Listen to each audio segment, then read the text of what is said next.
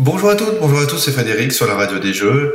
L'émission que vous allez écouter a connu de nombreux problèmes d'enregistrement. Du coup, le son est de mauvaise qualité. Nous sommes vraiment désolés pour vous et pour les invités. On vous souhaite tout de même une bonne émission.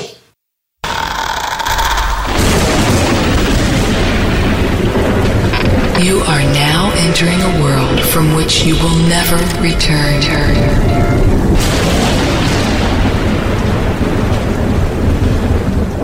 Welcome.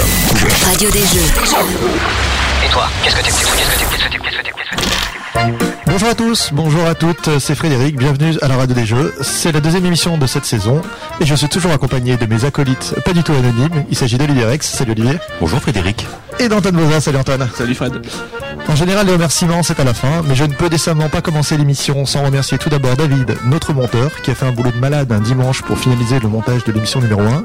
Et on souhaite également vous remercier, vous, chers éditeurs, pour vos retours, vos, encour- vos encouragements, qui nous ont carrément bien motivés pour la poursuite de cette saison. Car oui, on se marre bien à la radio des jeux, et c'est pas aujourd'hui que ça va changer, puisque nous avons le plaisir de recevoir ceux qui ne sont pas des sombres héros de la mer, mais plutôt des sombres héros du picon, ceux qui boivent autant de tequila que de bière trappiste. Ce sont les responsables de la maison d'édition Repoprod. Il s'agit de Thomas Provost. Salut Bonjour. Thomas. Bonjour. Et de Cédric Comment. Salut Cédric. Chaussette. Ah non, c'est bonjour. Ça, c'était la dernière émission, j'ai oublié. Pardon. Alors je vous souhaite à nouveau effectivement la bienvenue à nos micros. Vous étiez déjà venus hein, effectivement lors de la première saison. Et j'espère que l'ambiance sera aussi bonne ce soir. Et si je me permets de parler d'ambiance et d'apéritif, c'est que j'ai des preuves. Alors pour étayer mon propos, je vais devoir faire une chose qui n'a jamais été faite à la radio des jeux, et même honnêtement, qui ne se fait pas. Je vous propose d'écouter quelque chose que seul moi ce jour ai entendu. Il s'agit d'un hors micro, d'un off comme on dit. Alors non, ce n'est pas le passage où la reine d'Angleterre euh, critique euh, les responsables chinois.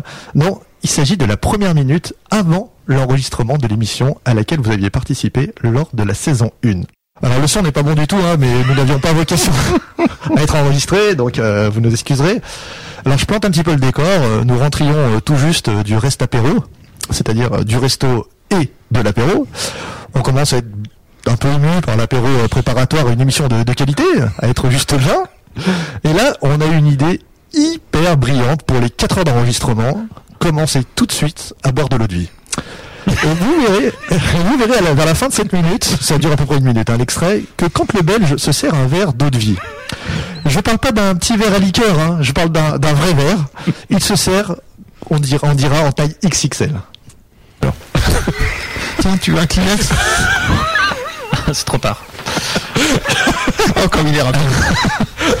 Non, mais moi je suis hein, je veux dire, je- J'ai essayé de me moucher dans le micro. Attendez, il se mouche. C'est bon d'enregistrer, ça va cool. Attends, on va prendre une image, je te jure. Non, non, non, bien. Très bien. Je vais faire un peu de, de Dijon. Il est où? Mais Sans décoller, il est important. Tiens, Merci. On y va? On est parti. Et là, il se sert. Oh putain. Tu sais que c'est fort. Hein. Ce n'est pas de l'eau, hein. on, est, on est tous d'accord là-dessus, tu le remplis. euh. ok, ok, non, mais c'est bon. Mais je, je, je, je le rebouche. Ah, c'est de la mirabelle. C'est de la bonne. Alors voilà l'ambiance euh, qui va nous guetter pour cet après-midi? Alors on va, on va profiter. Vous avez reconnu au passage le timbre de voix si improbable de Guillaume Montiage et on pense à lui.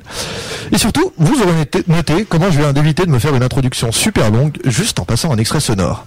Et c'est important d'économiser son énergie. Ce ne sont pas des gars qui ont choisi d'appeler leur société Repos Prod qui me diront le contraire. Même si, même si la tequila, le célèbre alcool mexicain, tient son nom du mot tequitl, qui signifie travail. Et là, par contre, ça, on connaît pas à la radio des jeux. Alors, avant de rentrer dans le vif du sujet, en, tout bien tout honneur, hein, ça va sans dire, hein, je vais laisser la parole à celui qui est à la radio des jeux. Ce que la noix est à Grenoble. Non pas le premier fruit au monde à avoir reçu le label euh, appellation d'origine contrôlée, true story, mais plutôt le premier à la radio des jeux à être un animateur d'origine confirmée. Je laisse donc la parole à Rexou pour qu'il vous présente nos invités du jour. Merci Fred. Peter Sarrett est un informaticien et game designer américain de la, région de l'État de Washington. Depuis les années 2000, il a travaillé dans le développement de concepts pour la, Kinect de Microsoft et puis comme responsable sur des jeux mobiles. Dès 1992, avant l'invention d'Internet, les plus jeunes euh, ne connaissent pas, Peter Sarrett crée The Game Report, une newsletter destinée en particulier à faire découvrir aux Américains les jeux allemands. Je sais pas si vous avez euh, déjà pratiqué ce site, c'était un, super site, enfin c'était une newsletter qui est devenue un site. En 93, Peter en ramena un paquet de, jeux allemands d'un voyage en Europe et rédigea toute une série de critiques sur, ses découvertes. Il postait également sur le newsgroup Rec, Rec Games Board, donc à l'époque il y avait des newsgroups, euh, une mine d'or si vous cherchez à savoir comment ça se passait alors. Vous y découvririez l'émotion des board, des board gamers geeks américains de l'époque, dont euh, par exemple Alan, euh, Alan Moon, l'auteur de d'Elfenland et, de, et des Aventuriers du Rail, lorsqu'ils découvrirent ces jeux allemands qui proposaient soudain un gameplay original et un temps de jeu hyper court. On parle de jeux comme euh, Adolf Verpflichtet, hein, euh, de Klaus Teuber, l'auteur des, des colons de Catan, euh, qui a été son premier Spiel des Jahres quelques années avant, avant Catan, qui avait été réédité d'ailleurs sur le marché allemand par Avalon Hill. C'est vraiment le, le grand premier jeu allemand qui a été diffusé sur le, sur le continent américain. On parle des premiers jeux de Rainer Knizia, hein, euh, comme Covadis ou Modern Art, ça date du début des années 90 et c'est encore des, des classiques. Ou par exemple, dans la catégorie un peu poids lourd, Dimmerer, euh, de Karl-Heinz Schmill, qui est un jeu plutôt costaud sur les élections allemandes, Ouais, plutôt, ouais. Plutôt, ouais. plutôt, plutôt très costaud, et qui, pour l'anecdote, euh, est le jeu qui porte le numéro 1 dans Board Game Geek, euh, c'est-à-dire que c'est l'identifiant au numéro 1. Aujourd'hui, ils en sont à plus de 200 000 hein, pour, euh, pour l'anecdote. Je reviens à Peter Sarrett. L'homme a plusieurs particularités.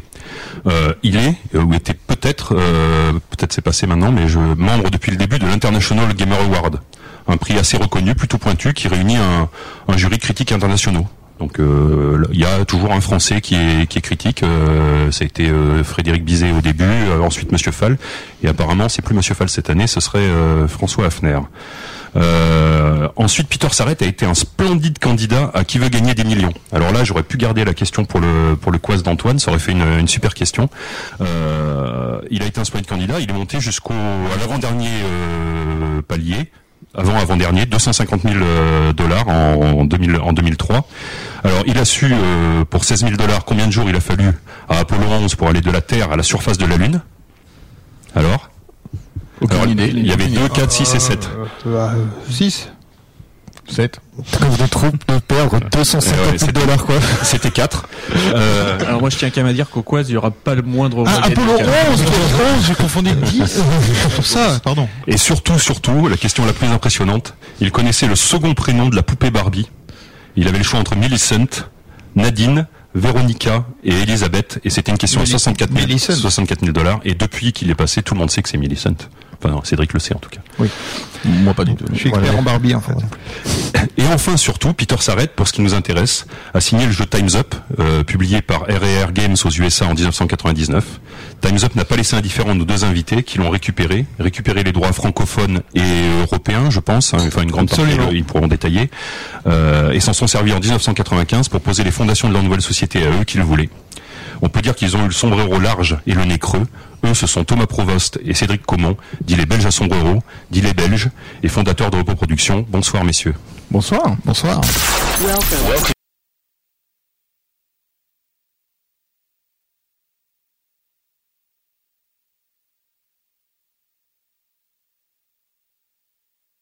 Pour ceux qui n'auraient pas euh, écouté ou appris par cœur encore une fois euh, l'émission, la première, l'émission de la première saison où vous étiez venu, on va juste faire un petit rappel de, de votre parcours euh, re- relativement de manière de manière relativement succincte avant Repoprod. C'est un peu intéressant de savoir euh, ce qui vous a construit, en tout cas le type de jeu que vous aimez encore actuellement ou ce par quoi vous êtes passé. Euh, vous, êtes, vous avez fait notamment les cases euh, Magic, jeux de rôle, euh, poker, tout ça. Ouais, Qui commence. Cédric Cédric. Allons-y, même pas peur. Euh, quoi, tu veux qu'on refasse la même émission que la dernière fois Non, non, en, en une minute, nous- dis-nous votre, votre parcours, ton parcours, pour qu'on sache maintenant ce qui vous intéresse de faire, en fait, tout simplement. Comment je suis tombé dedans? Bah, euh, À l'époque, j'ai joué avec mes parents, ça j'avais dit. Euh, première euh, très grande claque ludique, ça a été le jeu de rôle. Je sais que tu es un grand adepte, n'est-ce pas? Bien sûr. Euh, voilà. euh, puis arrivé dans les jeux de société avec Space Hulk à l'époque, pendant les études. Après, c'est devenu Dune. Euh, une grosse période Magic. Et puis euh, les colons de Catane. Et c'est là que tout a commencé, Monsieur le juge. D'accord, donc plutôt par l'école américaine, on va dire. Ouais, Catane, pas vraiment. Bah, mais, Oui, euh, enfin, euh, après Catane. Avant Catane, tu jouais déjà aux jeux, aux gros jeux. euh, oui, oui, oui, oui, euh, les ludodélires aussi. Enfin, Full Metal. euh. Ça roule. Pareil. Et toi, Thomas? Pareil. pareil. Non, pareil, sauf le Catan, que j'ai jamais- dont j'ai jamais été un très grand fan. Et dans les jeux qui ont vraiment bercé mon enfance, c'est Super Gang en fait. Qui reste un lieu de délire qui m'a vraiment euh, impressionné à l'époque par le côté décalé, très fun, très innovant. Je rappelle qu'on avait un flingue à, à fléchette, etc. Ouais. Un jeu, un jeu où on, vend- on vendait de la drogue quand même et on tuait des petites vieilles. Exactement, c'était déjà rock'n'roll à l'époque, c'était très très bien. Donc euh, donc voilà, sinon oui le jeu de rôle. euh, Et puis finalement on est quand même tombé assez au par hasard dans le dans le jeu de société puisqu'au démarrage on voulait juste avoir, euh, enfin juste éditer Times Up. On a fait un plan financier à l'époque, etc. Mais qui était juste parce qu'on avait envie et que ça nous paraissait, ça, ça nous plaisait et on se dit ça va marcher en fait, ça peut ça peut que marcher. Mais Vous n'aviez pas un plan là sur la comète pour euh, pour euh, dominer le monde à ce moment-là? Pas encore non. Maintenant on l'a évidemment. Mais C'est euh, arrivé, c'est arrivé vite. Hein. C'est arrivé vite parce que Times Up n'était pas encore sorti, que l'on que l'on croisait à l'époque euh, Cash and Guns qui s'appelait pas Cash and Guns, s'appelait Kill Dog. Euh, on s'est dit oh la vache, ça c'est trop bien, il faudrait il faudrait aussi que ça sorte. Ah, on va en discuter, peut-être qu'on va le faire. Hein. D'accord, donc en fait c'est c'est une c'est une machine que qu'on peut pas arrêter une fois qu'on est pris dedans. euh, le truc se met forcément en, en route sur. Ça euh, s'est mis en place tout seul en fait. Times Up là ça a été réfléchi au, au sens où au début on avait vraiment envie d'avoir le jeu en tant que en tant que joueur. On a contacté les gens de RR à l'époque. Euh, bon après euh, j'ai déjà raconté une petite anecdote, mais au début ils n'avaient pas compris qu'on voulait euh, jouer ou le faire en tant que partenaire. Ils avaient menacé d'envoyer leur avocat et, et compagnie. Et puis euh, non après ils ont bien compris qu'on voulait leur racheter les droits. Et c'est là que, que Time's Up a pu sortir. Et donc on avait vraiment l'intention de, de, de pouvoir y jouer en français et non pas avec des joueurs de baseball ou des présentateurs de je sais pas de basket, je sais plus quel truc. Enfin c'était vraiment américano-américain, c'était trop dur. Et euh, bah, une fois que qu'on a été sur les sur les rails pour pour pour faire Time's Up, ah oui, on s'est dit, bah tiens après tout on a fait un, pourquoi pas en faire d'autres. le cash était signé avant que Times Up sorte en fait. D'accord, oui. Donc avant la- avant que la première marche soit complètement faite, vous avez déjà construit commencé à construire la deuxième et, et donc. euh, Et puis les deux jeux sont sortis quasiment, enfin ils sont sortis la même année, si je me souviens bien, euh, quasiment Ouais, simultanément. ouais. Bah, l'idée c'est qu'on avait une inconscience qui nous a euh, qui nous a aidé en fait. C'est-à-dire qu'on se posait pas trop de questions à l'époque. On y est- on a foncé, on s'est dit bon on verra bien où, où ça nous où ça nous amènera. Là où euh, parfois des gens ont dû réfléchir trop et en fait faut pas toujours Et réfléchir. vous étiez en investissement personnel là sur le parce que ça fait deux jeux Ouais. à produire. On euh, avait tous les deux euh, hérité d'un petit peu d'argent, euh, chacun de nos, nos grands-parents, enfin le grand la grand-mère de Ced et mon grand-père. Et donc on a banqué ça, euh, voilà, ce qui est plutôt agréable en fait de se dire que c'était pas c'était de l'argent qu'on pouvait perdre, c'était pas de l'argent, c'était pas un prêt Ouais. en banque et ce genre de choses. Donc on était vraiment à l'aise et ça nous c'était vraiment une idée bah allons-y quoi. C'est courageux hein, parce qu'il y a pas mal d'éditeurs, euh, pardon, euh, qui qui ont attendu de, de voir ce que donnait leur premier jeu et qui, si ça marche, se disent ok bah Bah, ça- c'est c'est la- que ça- c'est plutôt. euh, C'est la marche normale parce qu'en général t'as Ouais. pas- t'as pas l'argent forcément même pour Mais avoir c'est une complète- production c'est dur et d'en faire deux c'est encore plus quoi. C'est complètement ce qu'on a fait parce qu'il faut savoir que pendant les trois premières années de Repos Prod, alors que Times Up était sorti, puis bon Times Up a cartonné peut-être pas la première année, mais assez vite quand même. Cash and Guns a assez vite cartonné. On a quand même attendu euh, trois ou quatre ans avant d'envisager de se faire un premier salaire parce que tous les deux on avait notre, notre boulot euh, en plus quoi. Oui, En Repos Production, c'était la nuit, c'était le week-end. Oui, oui. Donc en fait à l'époque vous aviez deux boulots tandis que maintenant vous faites plus rien. C'est ça. Exactement. ouais, c'est pas exactement le mot que j'emploierais, mais bon. On va y revenir euh, sur euh, sur le- l'infrastructure, enfin comment est géré maintenant Repoprod. Mais aujourd'hui, juste je voulais revenir encore sur les jeux. Aujourd'hui, vous jouez à quoi du coup surtout? Des jeux vidéo. Des jeux vidéo plutôt. Ouais. Ça- Vous, alors, arrivez, ça, c'est- vous arrivez à jouer encore en dehors, du, en dehors du boulot Alors Cédric, on va. Ouais, là, on, a, on a tous les deux une réponse différente. Euh, bah, on joue beaucoup euh, au bureau, parce que maintenant on appelle ça le bureau. Euh, on joue beaucoup chez Repos, euh, mais toujours au même jeu qu'on va tester. Enfin, c'est pas tout à fait le même jeu parce qu'il y a des règles qui changent à chaque fois, mais on va retester, retester nos, nos protos. Ça c'est vos sorties. Donc, ouais. vos sorties, Voilà. hein. les futures sorties, voir les, les protos que l'on reçoit. Donc ça avec euh, Monsieur Théo que vous avez croisé. Donc qui, qui reçoit les protos. Et, euh, Théo et voilà, Rivière. Voilà. Théo Rivière, c'est vrai, il faut dire les, les noms de famille. Et donc, euh, par contre, le, le soir, lorsque je rentre à la maison, bah, j'en ai un petit peu ras la casquette de faire des jeux de société, même si j'aime encore beaucoup ça et qu'il qu'il m'arrive de, pendant les vacances, j'ai j'ai passé mes vacances à jouer Imperial Assault, tu vois. Donc, euh, je joue encore de temps en temps, mais pas aussi régulièrement qu'avant. Par contre, je prends toujours beaucoup de plaisir à, à faire des jeux vidéo. Et par moments, les jeux vidéo deviennent de plus en plus proches des jeux de société. C'est déjà un, un mini débat qu'on avait lancé à la précédente radio des jeux quand on avait parlé des tablettes. Et euh, après tout, le, le jeu euh, reste le jeu, quel que soit le média. Donc quand tu. Ouais, quoi comme jeu vidéo par exemple Tu me donnes un. Alors, euh, jeux vidéo, j'ai eu des gros gros coups de cœur euh, ces dernières années. Euh, un qui s'appelle DayZ ou DayZ, mais ça je vous en parlerai peut-être lorsqu'on parlera de À côté de la boîte. Voilà, du à côté de la boîte. Et un autre jeu vidéo qui est vraiment excellent qui s'appelle Rust, R-U-S-T comme euh, rouille. Comme rouille. Voilà, dont je vous parlerai plus tard. Euh, J'ai oublié de parler de Hearthstone, mais euh, Ouais. comme tout le monde, dirais-je. Non, pas comme tout le monde, non. Il y en a qui sont passés à côté des jeux de rôle et qui passent volontairement à côté de, de Hearthstone. Mais moi, je, Thomas, je joue aussi des jeux euh, vidéo, mais je joue essentiellement comme des jeux de société. Je fais du jeu de rôle, donc j'ai une campagne toutes les trois semaines, je fais du jeu de rôle, du Pathfinder.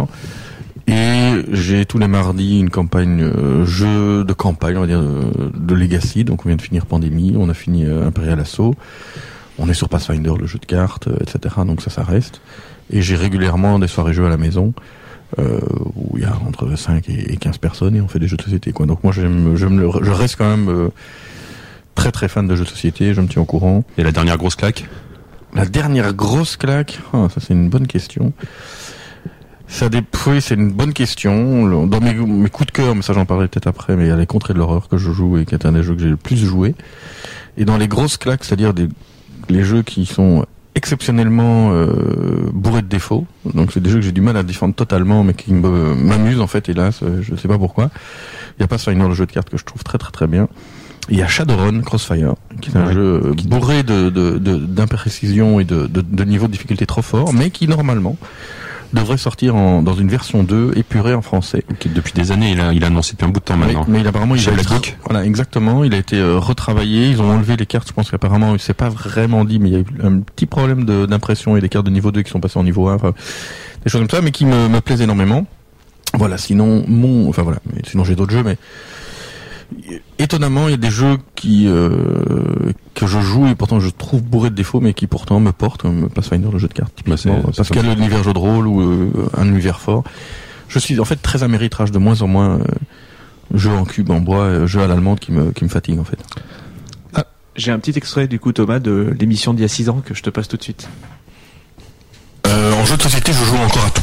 Euh, J'adore les wargames. Euh, Tu joues au Wargame encore actuellement oui, j'ai un beau-frère qui, qui est un grand fan de wargames, donc j'aime bien ça. D'accord. Mais sinon, je joue beaucoup de jeux allemands essentiellement. Je suis quand même de moins en moins fan de la vague américaine. Ah ouais Voilà, c'était il y a 6 ans.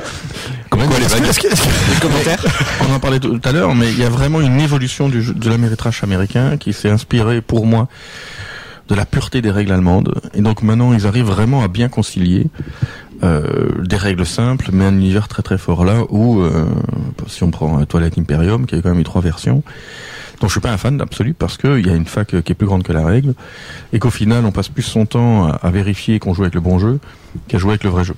Et si on regarde Horror Arkham première édition, enfin première édition FFG parce que c'était déjà un jeu qui avait été édité plusieurs fois avant, Dans les années 80, ouais.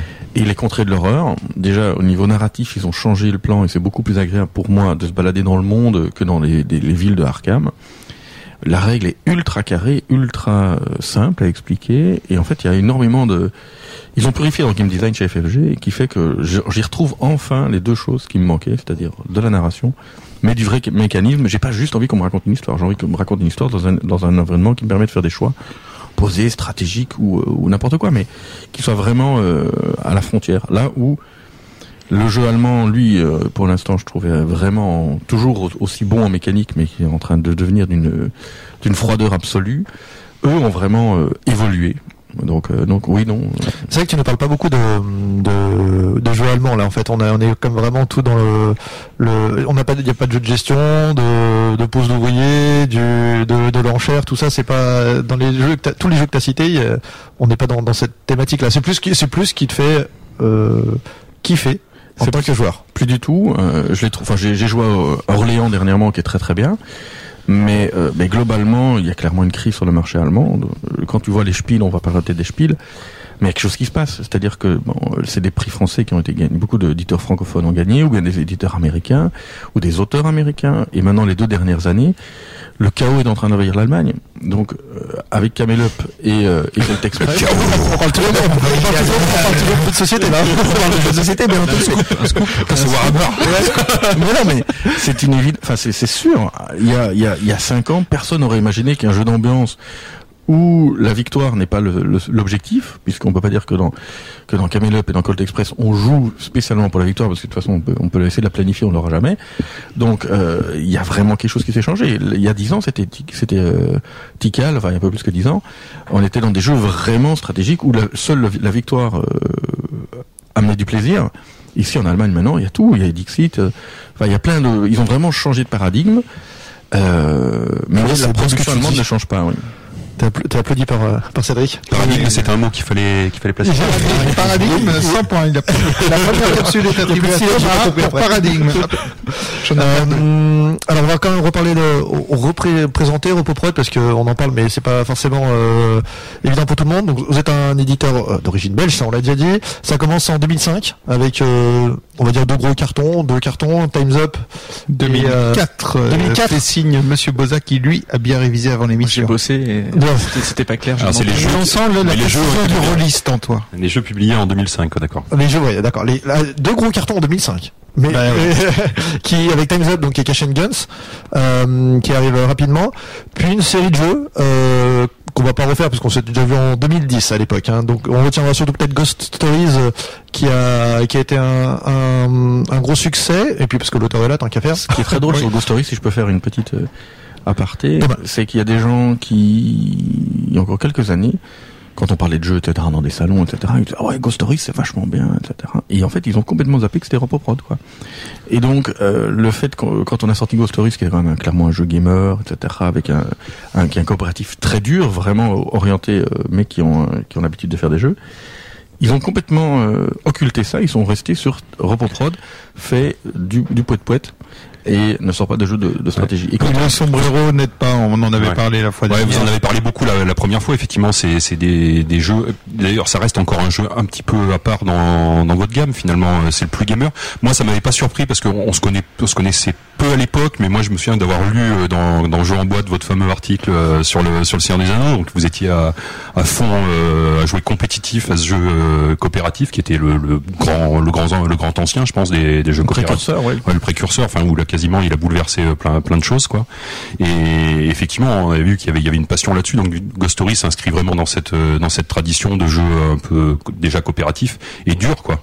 Donc c'est, enfin moi ça m'avait pas pas choqué, mais c'est vrai que c'est il est un peu à part dans votre dans votre gamme Mais-. Effectivement, on verra, mais votre, vous êtes un petit peu éloigné, on va dire, des jeux pure gamers. entre temps, il y en a, eu- il y en a eu des, des jeux pour joueurs, mais en tout cas qui sont moins exigeants que l'était peut-être euh, Ghost Stories. On va, on va revenir sur votre production entre entre 2010 et aujourd'hui, mais à, à ce moment-là, c'était le le plus gamer. Il y avait Pete aussi, vous nous disiez que ça se vendait bien, ça, ça existe, ça se vend Ça toujours. existe toujours et ça se vend toujours bien. D'accord, ça existe, c'est toujours un, un bon un bon succès. Après C'est un, 100 après c'est un 100 bon ans runner d'existence. ouais, avec plus de 100 ans d'existence. ouais. 1904 je crois. Oui, c'est vrai.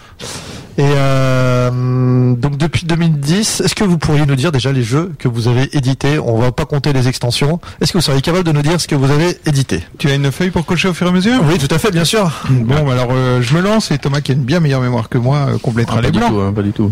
Bon, alors Times Up, Cash and Guns. Oui. Voilà, pas trop de risques sur Non, le départ. après 2010, on va dire. Vous étiez en 2002. Après 2010. En 2010, vous étiez à Tadam qui sort, euh, qui allait sortir. Alors, euh, oui, fin 2010, il y a eu un petit truc qui s'appelait Seven Wonder, Wonders, Seven Wonders, dont vous avez peut-être entendu parler. Ça, ça a marchoté, c'est bien. Gros gros succès, ouais. Ouais, gros On succès. va, on va y revenir tout à l'heure, ouais. Euh, donc ça c'était 2010.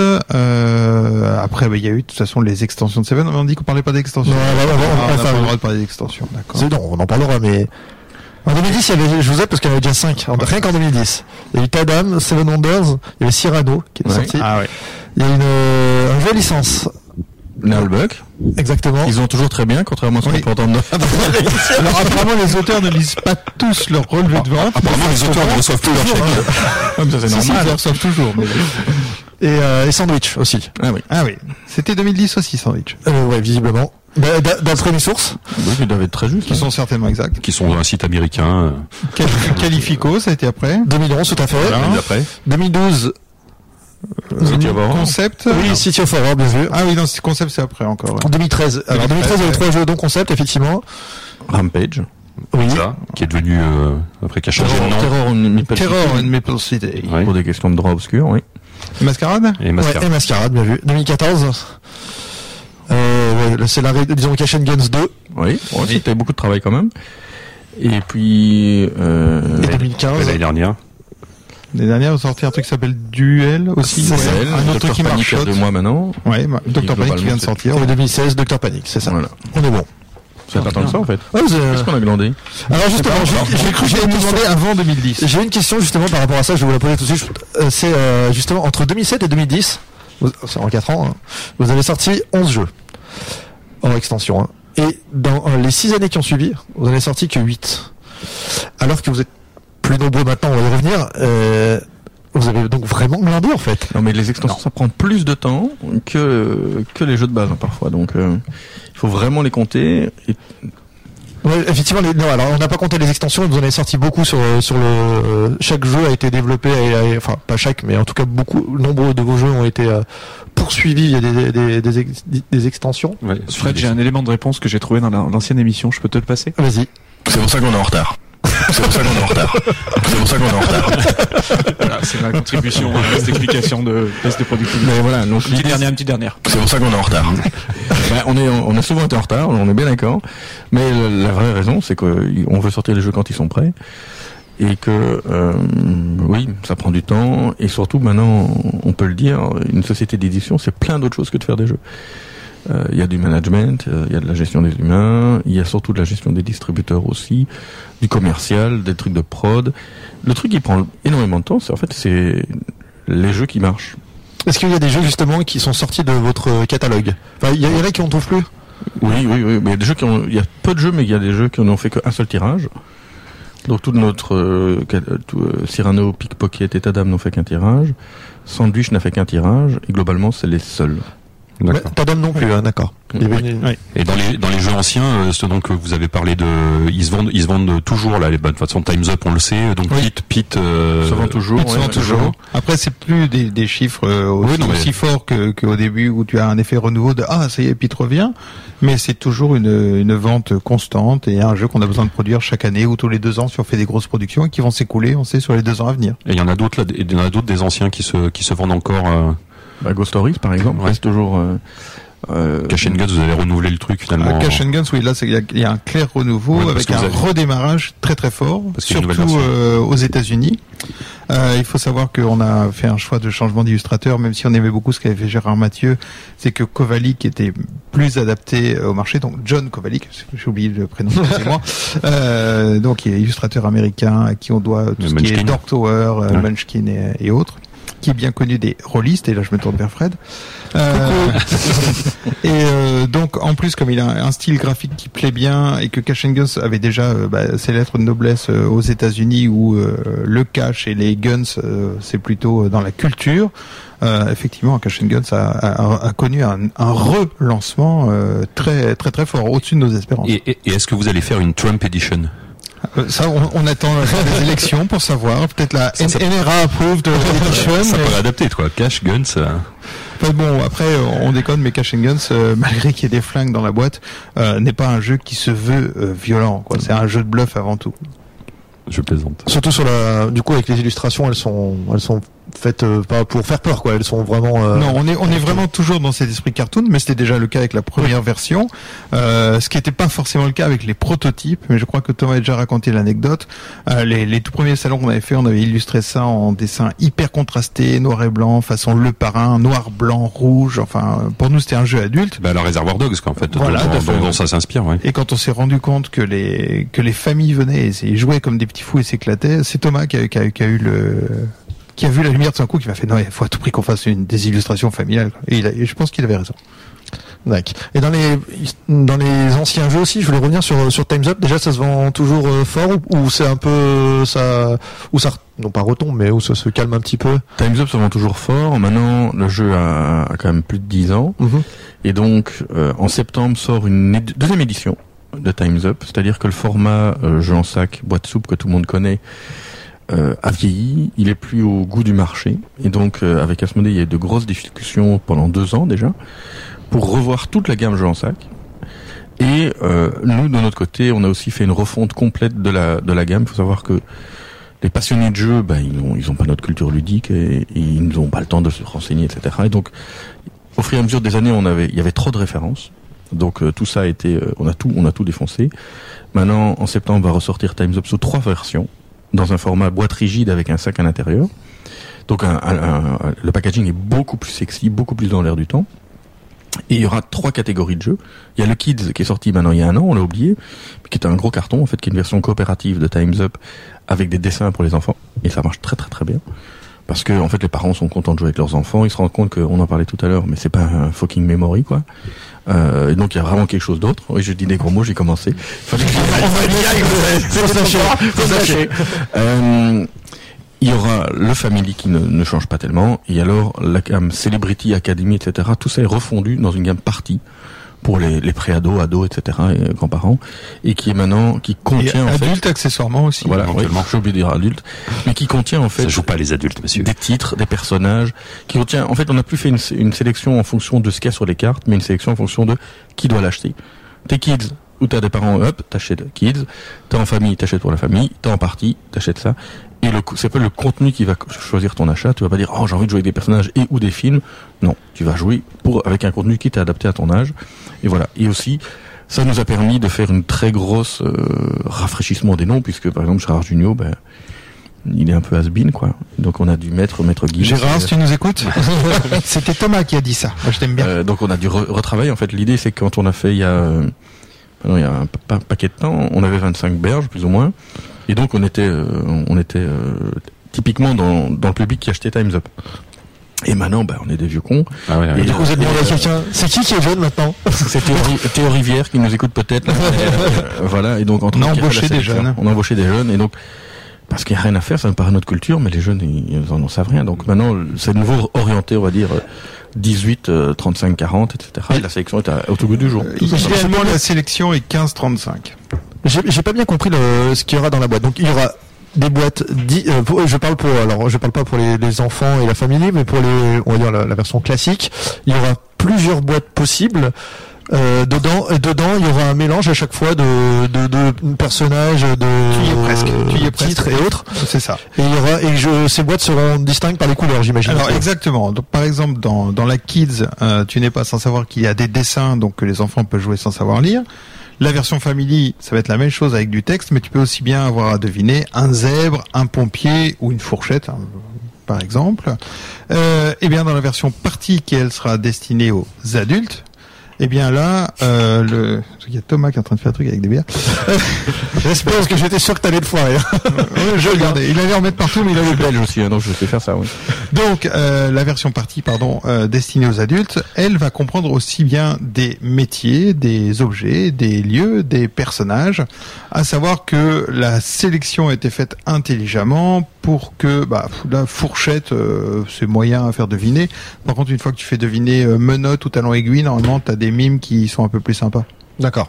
Et la refonte, elle concerne du coup parce que le Times Up, ça n'existe pas que en- qu'en français. Du coup, vous avez euh, plus un paquet de langages. Enfin, je sais pas Oui, combien, tout à fait. combien vous en gérez vous. Times Up, combien elle a fait de trad 10, on va dire globalement. Ah, plus, Certainement Ouais, plus. hein. dans, ces- dans ces eaux-là et du coup, mais la refonte, du coup, elle se fait euh, langage après langage, j'imagine. Elle se fait langage après langage, c'est-à-dire que c'est pas forcément vous qui êtes maître d'œuvre dans tous les langages en Si plus. maintenant on est, Ah on ouais. maître d'œuvre dans tous les langages, mais certains marchés ne sont pas encore prêts. Par exemple, on va prendre l'Espagne, qui est un bon marché pour Times Up, mais qui est, qui est pas un gros marché de jeux de société.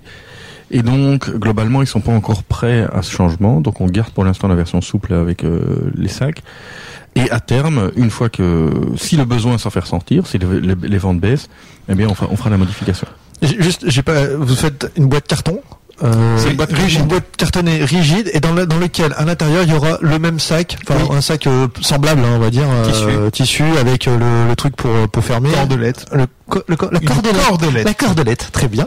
Euh, donc ça sera ça. En fait, la, la différence c'est que le- la boîte n'est plus un Oui, on- souple, on- en quand fait. on parle de, de contenu, nous on parle de contenu thématique. Après, le contenu, tu auras toujours le même Ouais. nombre de cartes, tu auras toujours un sac. D'accord, un sablier, tout ça, ça, voilà. ça, ça, ça. La- et ça garde la même taille de boîtage du coup. C'est un, Volume, en centimètres cubes. je- il y aura peut-être un peu plus de, de volume, mais c'est à peu près la même une chose. grosse boîte latégrale, c'est pas, vous avez Ah réfléchi. non, là tu raisonnes en gamer. Et Times Up n'est pas un jeu destiné aux gamers, c'est un jeu qui est grand public et destiné à tout le monde. Ouais. Voilà. Et donc c'est un jeu bah, que tu as, tu vas chez des amis au lieu de ramener un bouquet de fleurs, une bouteille de vin, tu vas peut-être ramener une boîte de Times Up pour offrir. Et donc les intégrales de Times Up, bien sûr qu'on en vendrait, mais je pense que ce serait euh, ne pas être du tout dirigé vers la cible comme comme on peut l'être. Quoi. Ok, ça roule. Et euh, par rapport à Time's Up, justement, il y avait une émission dont on avait parlé, une émission de télé qui avait été prévue, qui était encore Ah. prévue à l'époque où vous étiez venu. Donc il y avait eu le, le, le pilote qui avait Coé été tourné, Koé, euh, de Minibus, euh, il y a même Hanouna. Enfin, du coup maintenant, euh, Euh, maintenant, et, il y a du nouveau. Et, et du coup, euh, ça en était un peu, c'était un peu en stand-by parce qu'il y avait pour des raisons de production.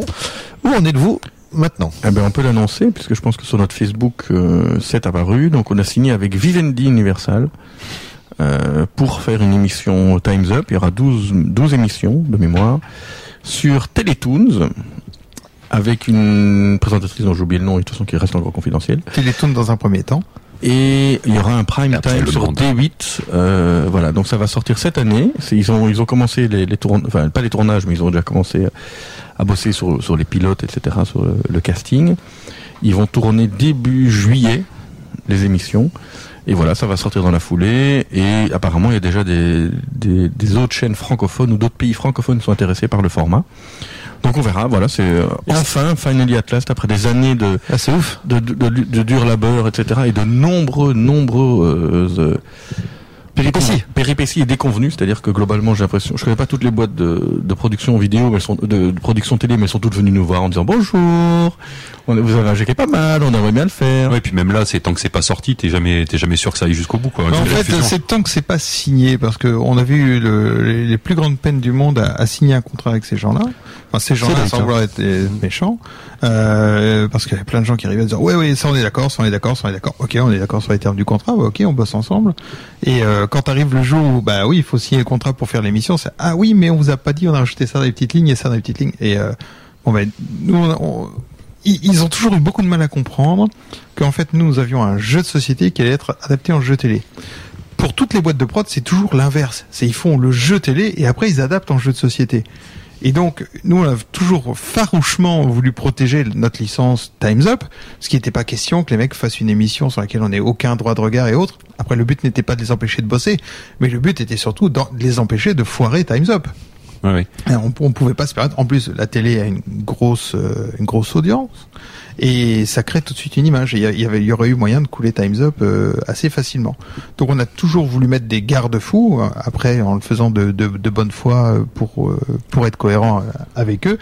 Mais c'est pas des processus de travail auxquels ils ont l'habitude. Et donc ça a rendu très difficile euh, les négociations euh, de contrat. Et ça garde, le, ça garde le nom quand même, ça garde, ça reste Ça, le, ça va se fait s'appeler Time's Up. Time's Up. Ça va s'appeler Oui. Time's Up le show. D'accord. Pour des raisons de droit euh, et de, on peut pas faire de placement produit. Enfin, c'est un peu, un peu, un peu compliqué. Donc, c'est quand même une petite adaptation. Il y a des petits changements que les gens verront, que les téléspectateurs verront.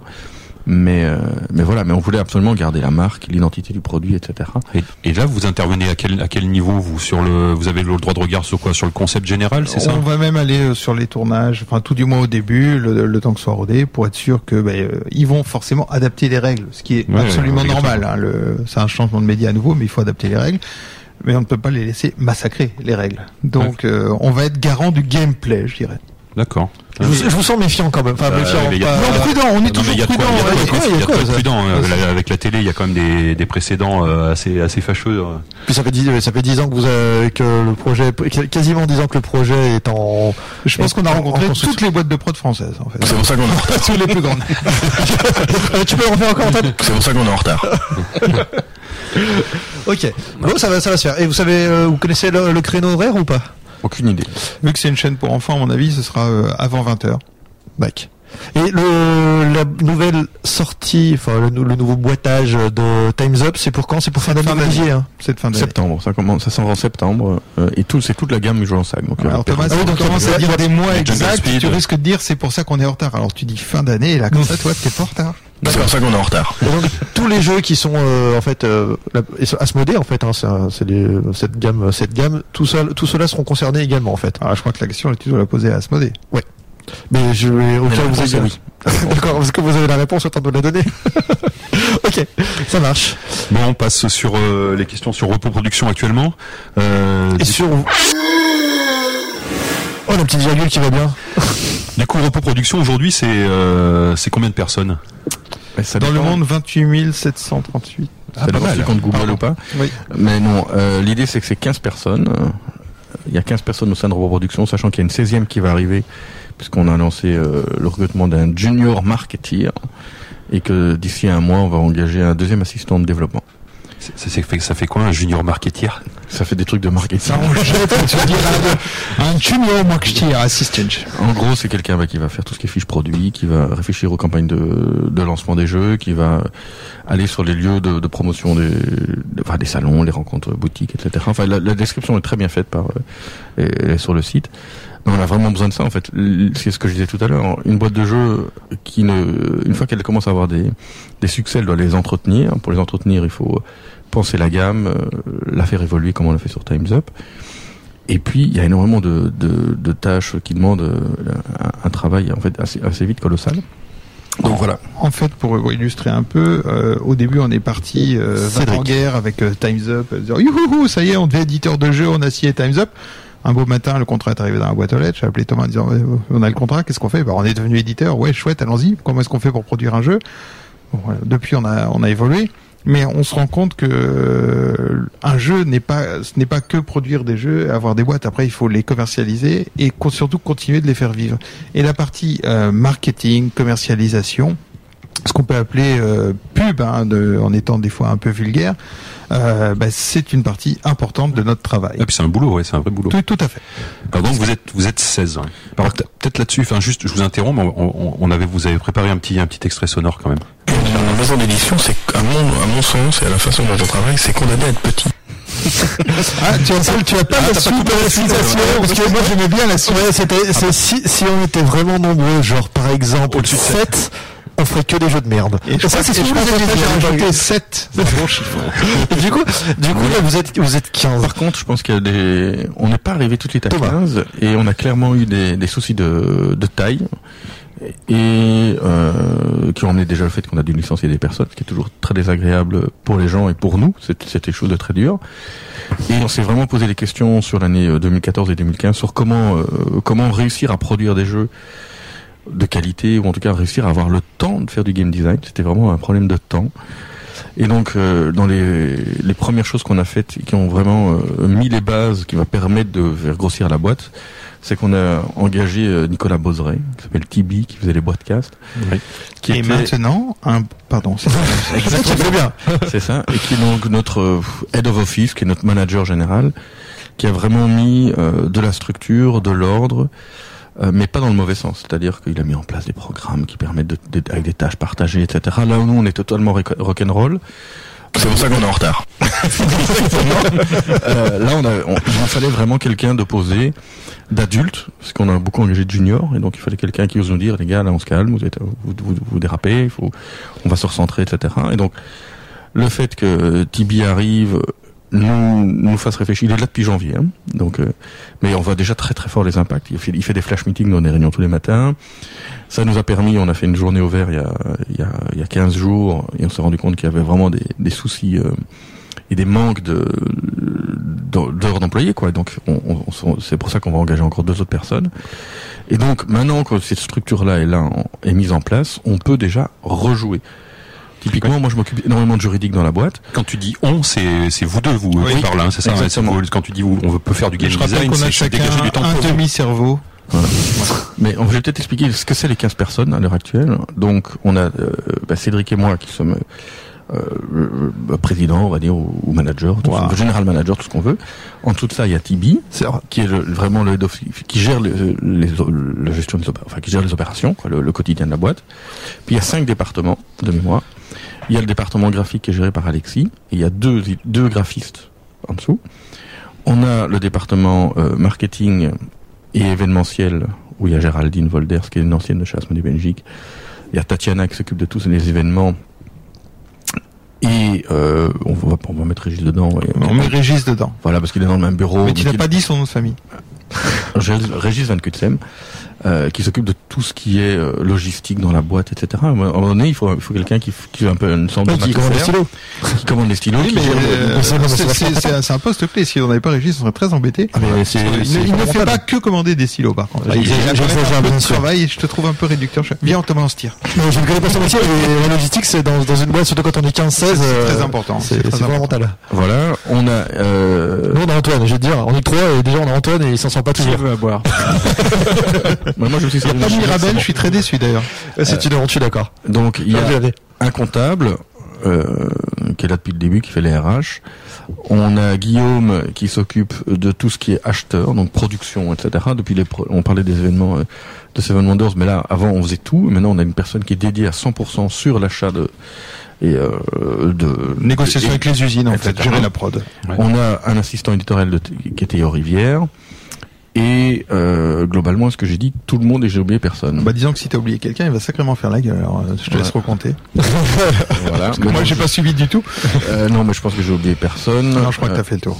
Mais du coup, vous, euh, maintenant, c'est c'est quoi votre métier? Parce que vous êtes en haut. Ok. le En, notre métier, en fait, on a plusieurs Vous métiers. faites plus le même métier qu'il y a 6 ans, du coup, là. Alors mais justement, on ne faisait plus le même métier et on se recentre pour essayer de le refaire. Euh, comme euh, Thomas l'a l'a dit entre les lignes, on a grossi très vite, même si on l'a fait sur 10 ans. Je parle de la société, merci. C'est quoi ce regard?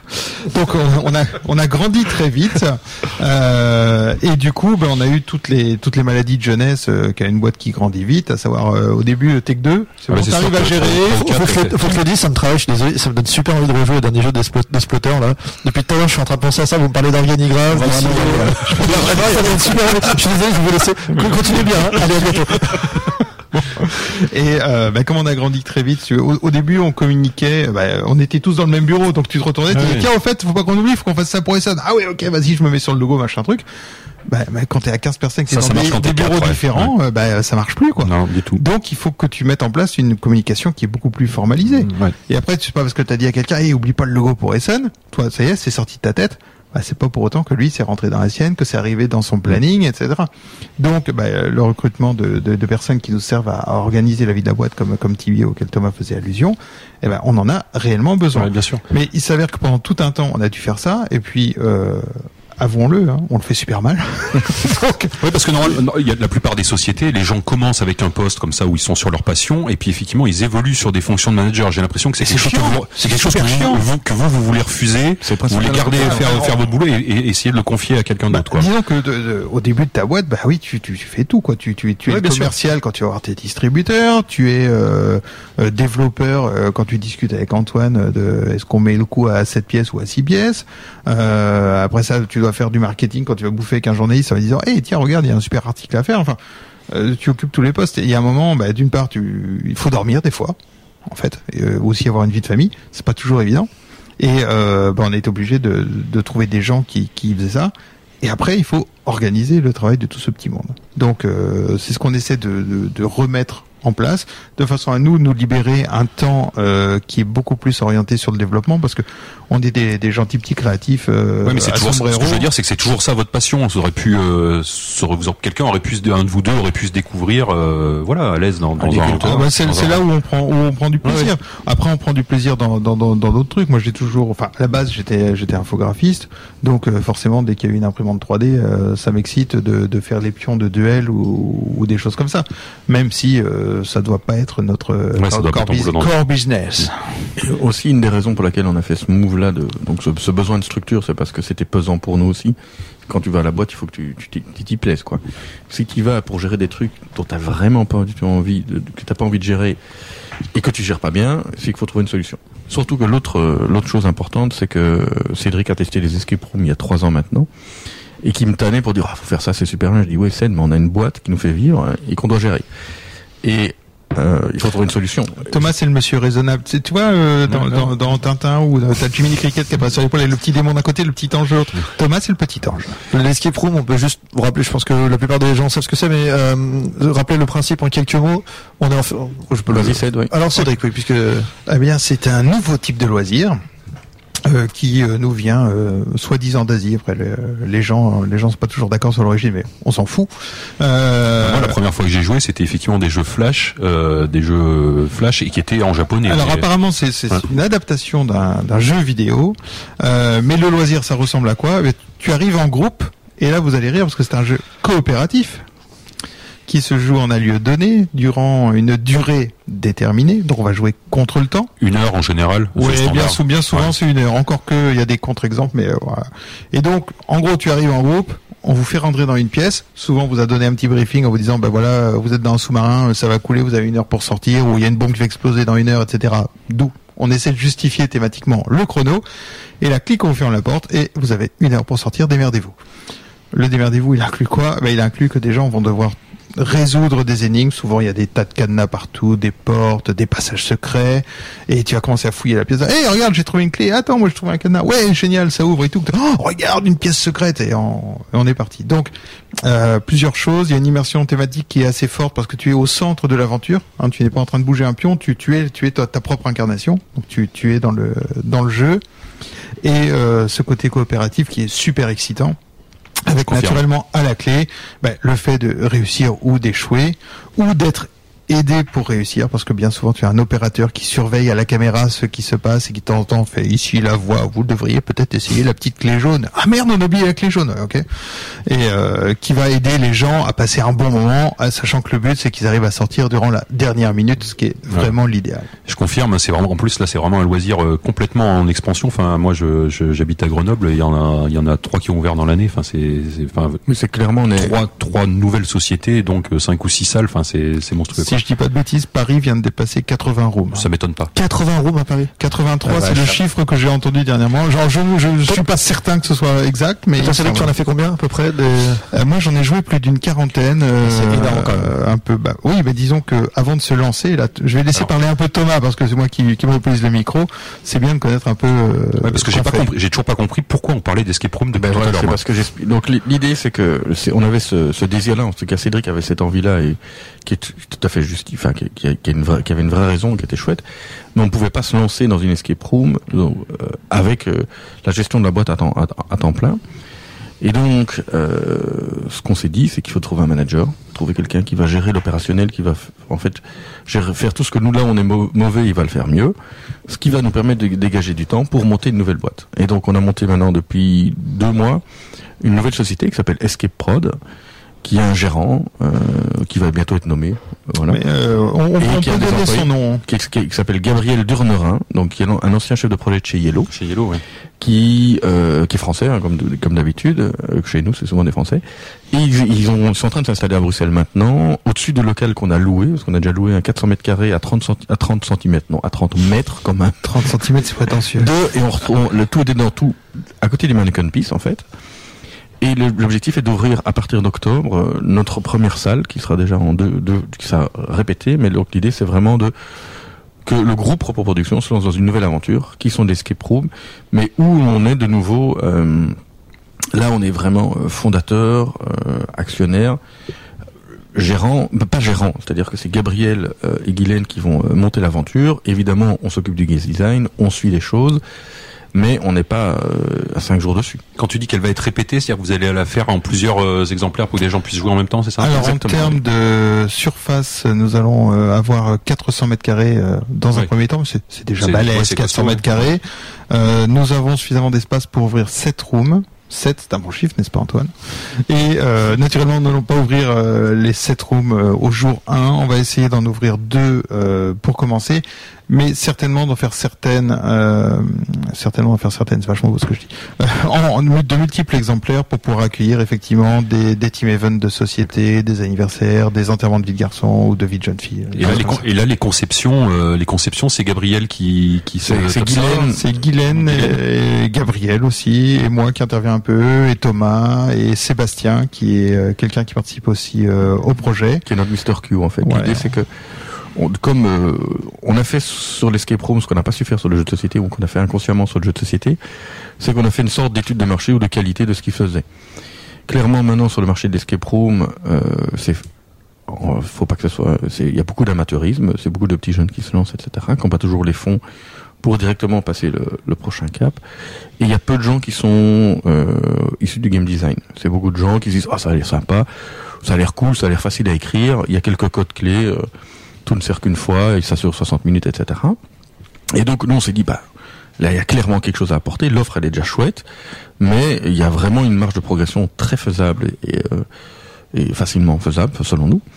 Et il y a un gros déficit de narration. C'est-à-dire que, en gros, quand vous avez fait une escape room et que vous voulez en parler à votre pote, vous dites, alors c'était super, on a ouvert des cadenas.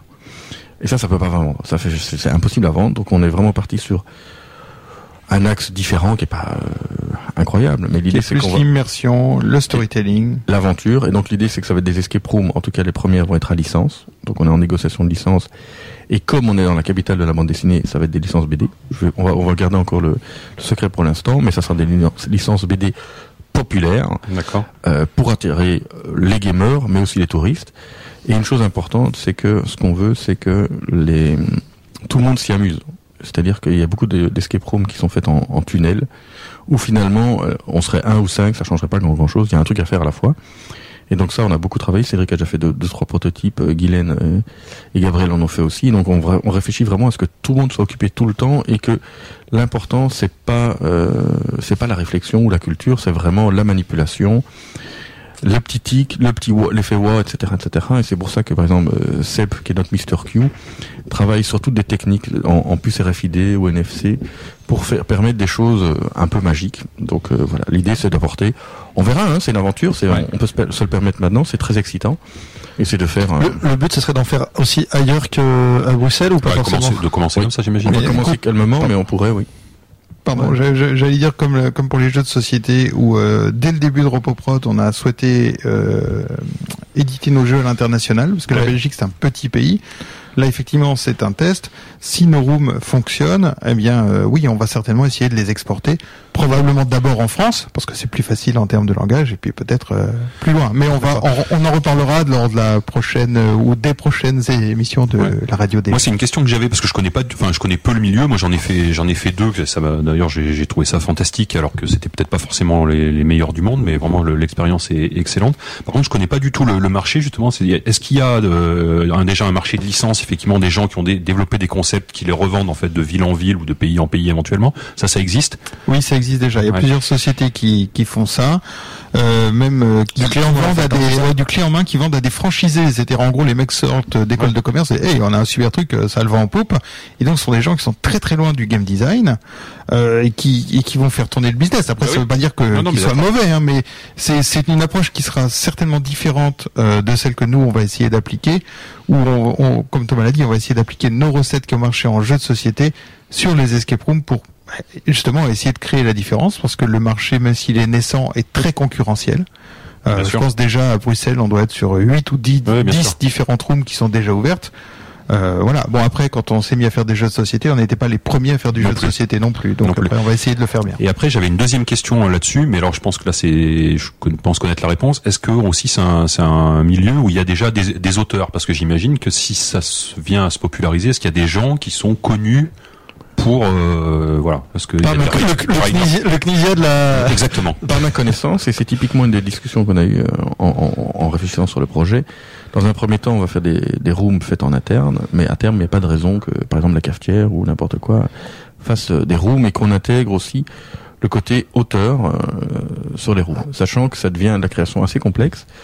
Euh, puisqu'il y a des, il y a des événements 3D, etc. Mais en tout cas, à ma connaissance, il y en a, il n'y a pas de spécialiste. C'est souvent fait par les gens qui montent le truc et qui prennent trois cadenas et euh, qui, qui cachent une porte et puis on y va. quoi. Du coup, je pose la question à Antoine. Toi, ça serait des choses de- typiquement qui, qui t'attirent euh, en tant qu'auteur ou pas ça, du tout ça me plairait d'essayer, ouais. Euh, je pense que c'est quand même très différent de concevoir un jeu Ah de ben, société. oui. De toute façon, le live c'est tout de suite très différent, mais ça sera intéressant. Ouais. J'ai une question complémentaire pendant que j'ai la parole. Euh, Matago a fait une petite room qui reprend euh, l'univers de l'un de, le- de leurs jeux de société. Est-ce que c'est un truc que vous avez prévu ou vous allez complètement rester, euh, disons, il y aura un repos d'un côté et escape prod de l'autre, ou est-ce que vous avez déjà pensé à, à exploiter un des univers de jeu Alors on n'est pas contre euh, du tout, ça fait partie des choses tout à fait possibles, mais comme Thomas euh, l'a précisé, au début on va partir sur des licences BD et s'orienter vers du très grand public. Ce qui veut dire aussi que nos rooms, tout comme nos premiers jeux de société, ne seront pas orientés hyper hyper vers les gamers. On va essayer de faire des choses riches, des choses narratives, des effets wow, mais pas des trucs hyper complexes en disant oh, tu comprends j'ai aussi cette room. Non non, nous on a envie que les familles viennent, que les familles s'éclatent et qu'ils disent oh ben chouette on va revenir euh, pour le prochain anniversaire ou, ou des choses comme ça. Donc on va peut-être partir vers du plus simple au début. D'accord. Ça- Et à, à terme, vous avez peut-être envie de. C'est comme sympa d'en avoir une qui soit un peu euh, gamer où les mecs qui viennent vivre une expérience. Parce qu'il y a aussi, il y a, il y a le, le moment très sympathique qu'on passe avec les copains. Vraiment, hein, bah, à s'entraider et on en sort. on- si on a réussi à sortir, on a- voilà, il y a un peu de fierté. C'est, on a passé un super bon moment. C'est pas donné hein, en général. Hein, faut, faut l'heure, elle est, euh, elle est plus, elle est. euh, des fois- Entre 80 et 100 euros. Ouais, c'est ça, euh, c'est le bien tarif, souvent. ouais, c'est, euh, On a deux axes de réflexion par rapport à ça. La première, c'est qu'il faut d'abord que ça soit rentable. Une fois que c'est rentable, on pourra partir vers un truc qui risque d'avoir un public plus plus euh, plus petit et aussi le fait de faire des escape rooms de luxe, c'est-à-dire qu'on est d'accord que 100 euros euh, c'est déjà pas mal d'argent, mais on réfléchit aussi à l'idée de faire une, escape room à 150 euros. Ça existe déjà dans des pays euh, comme aux États-Unis, etc., où tu peux avoir des escape rooms où il y a du personnel qui intervient, parce que tu as des gens, en général, tu as toujours des gens qui surveillent, mais T'as tu des pourrais très bien des avoir acteurs, hein. des acteurs qui font euh, deux minutes, hein, mais, mais ça, ça n'empêche qu'il faut quand même un acteur qui se maquille ou n'importe quoi. Et, ou des effets plus qu'au wow, quoi, des effets méga wow, quoi. Mais pour ça, il faut d'abord que on, on, on, on Ouais, trouve à un ça. métier qui est en train de se créer, comme quand on a appris l'édition de jeu, ben, on, on y connaissait que dalle, hein. Donc là, il y, a des, il y a déjà des clés, il y a déjà des, des codes euh, et des choses qui se font, mais on connaît pas l'usure des rooms. Visiblement, c'est la catastrophe. Quoi. Ah bah, on leur dit, faut pas utiliser la force. Les mecs, ils prennent leur pied de biche, quoi. T'es speedé en fait, t'es sous, t'es sous, t'es sous pression, donc euh, à un moment, s'il y a un truc qui résiste un peu, euh, Voilà, donc, les gens, les gens sont, de par le groupe et le, et le stress, les gens sont bêtes et font donc des choses, des, des choses qu'il faut pas faire. Donc on va voir, donc on va vraiment apprendre, on va aller euh, step parfois, parfois, il y a des finitions à l'arrache aussi. Des... Le menu, on sent vraiment qu'il a été posé. Euh, Là, là- ça, vraiment éviter. on, l'a, on, l'a, on, l'a- il est- on sent qu'il a encore mis là de la veille. Il y a encore la sous-couche qui colle un peu. Le... tu, tu te rappelles dessus Mais c'est c'est ce à quoi Thomas faisait euh, référence quand il parlait d'amateurisme. Euh, après, on, on a des idées avec des effets très waouh, mais qui demanderaient beaucoup de technicité euh, et d'effets spéciaux, et y compris des, aménagements très très très coûteux. On va euh, commencer normalement, va-t-on dire, en mettant l'accent sur euh, du décor, du storytelling, des, choses des choses plus chouettes, enfin plus faciles à mettre en place, sachant que comme c'est une nouvelle société qu'on lance, c'est pas parce que RoboProd est derrière qu'on va se dire oui, allons-y. euh, non, non, on essaie de lancer ça d'un point de vue tout à fait euh, indépendant et que ça soit rentable par voilà. soi-même. Comment, comment, comme dit l'expression légale en Belgique, en bon père de famille, c'est-à-dire, bah, si possible, sans faire trop d'emprunts et essayer que que, ce- que le, le business puisse euh, se valoriser de lui-même. Ça roule. Donc vous devenez un grand groupe, euh, en tout cas un groupe, puisque à partir du moment où il y a des, il y a des sociétés qui, qui se créent euh, à côté, enfin qui en dépendent, du coup ça, ça, ça change un peu. Il y en a d'autres qui sont déjà créés. Vous, Il y a d'autres avez- activités prévues ou Oui, il y a d'autres activités prévues, donc euh, on peut en parler, mais je ne dirai pas les jeux. Mais on a lancé la production d'une société qui s'appelle No Limit Production, qui va faire du jeu No Limit. Euh, on, donc on ne devait pas dire que c'était lié à Repos Production, hein, naturellement. Mais l'idée c'est que ça soit caché, qu'on sache pas trop que ça soit. Voilà, c'est ça. C'est pour ça qu'on n'en parle pas aux médias. Ah, On comprend Avec, un, montage, on avec un petit sombrero sur le côté de nos limites. non, mais l'idée c'est que les gens iront sur Trick Track avec euh, les yeux les yeux bandés, ce genre de choses. Mais non, l'idée c'est de faire du jeu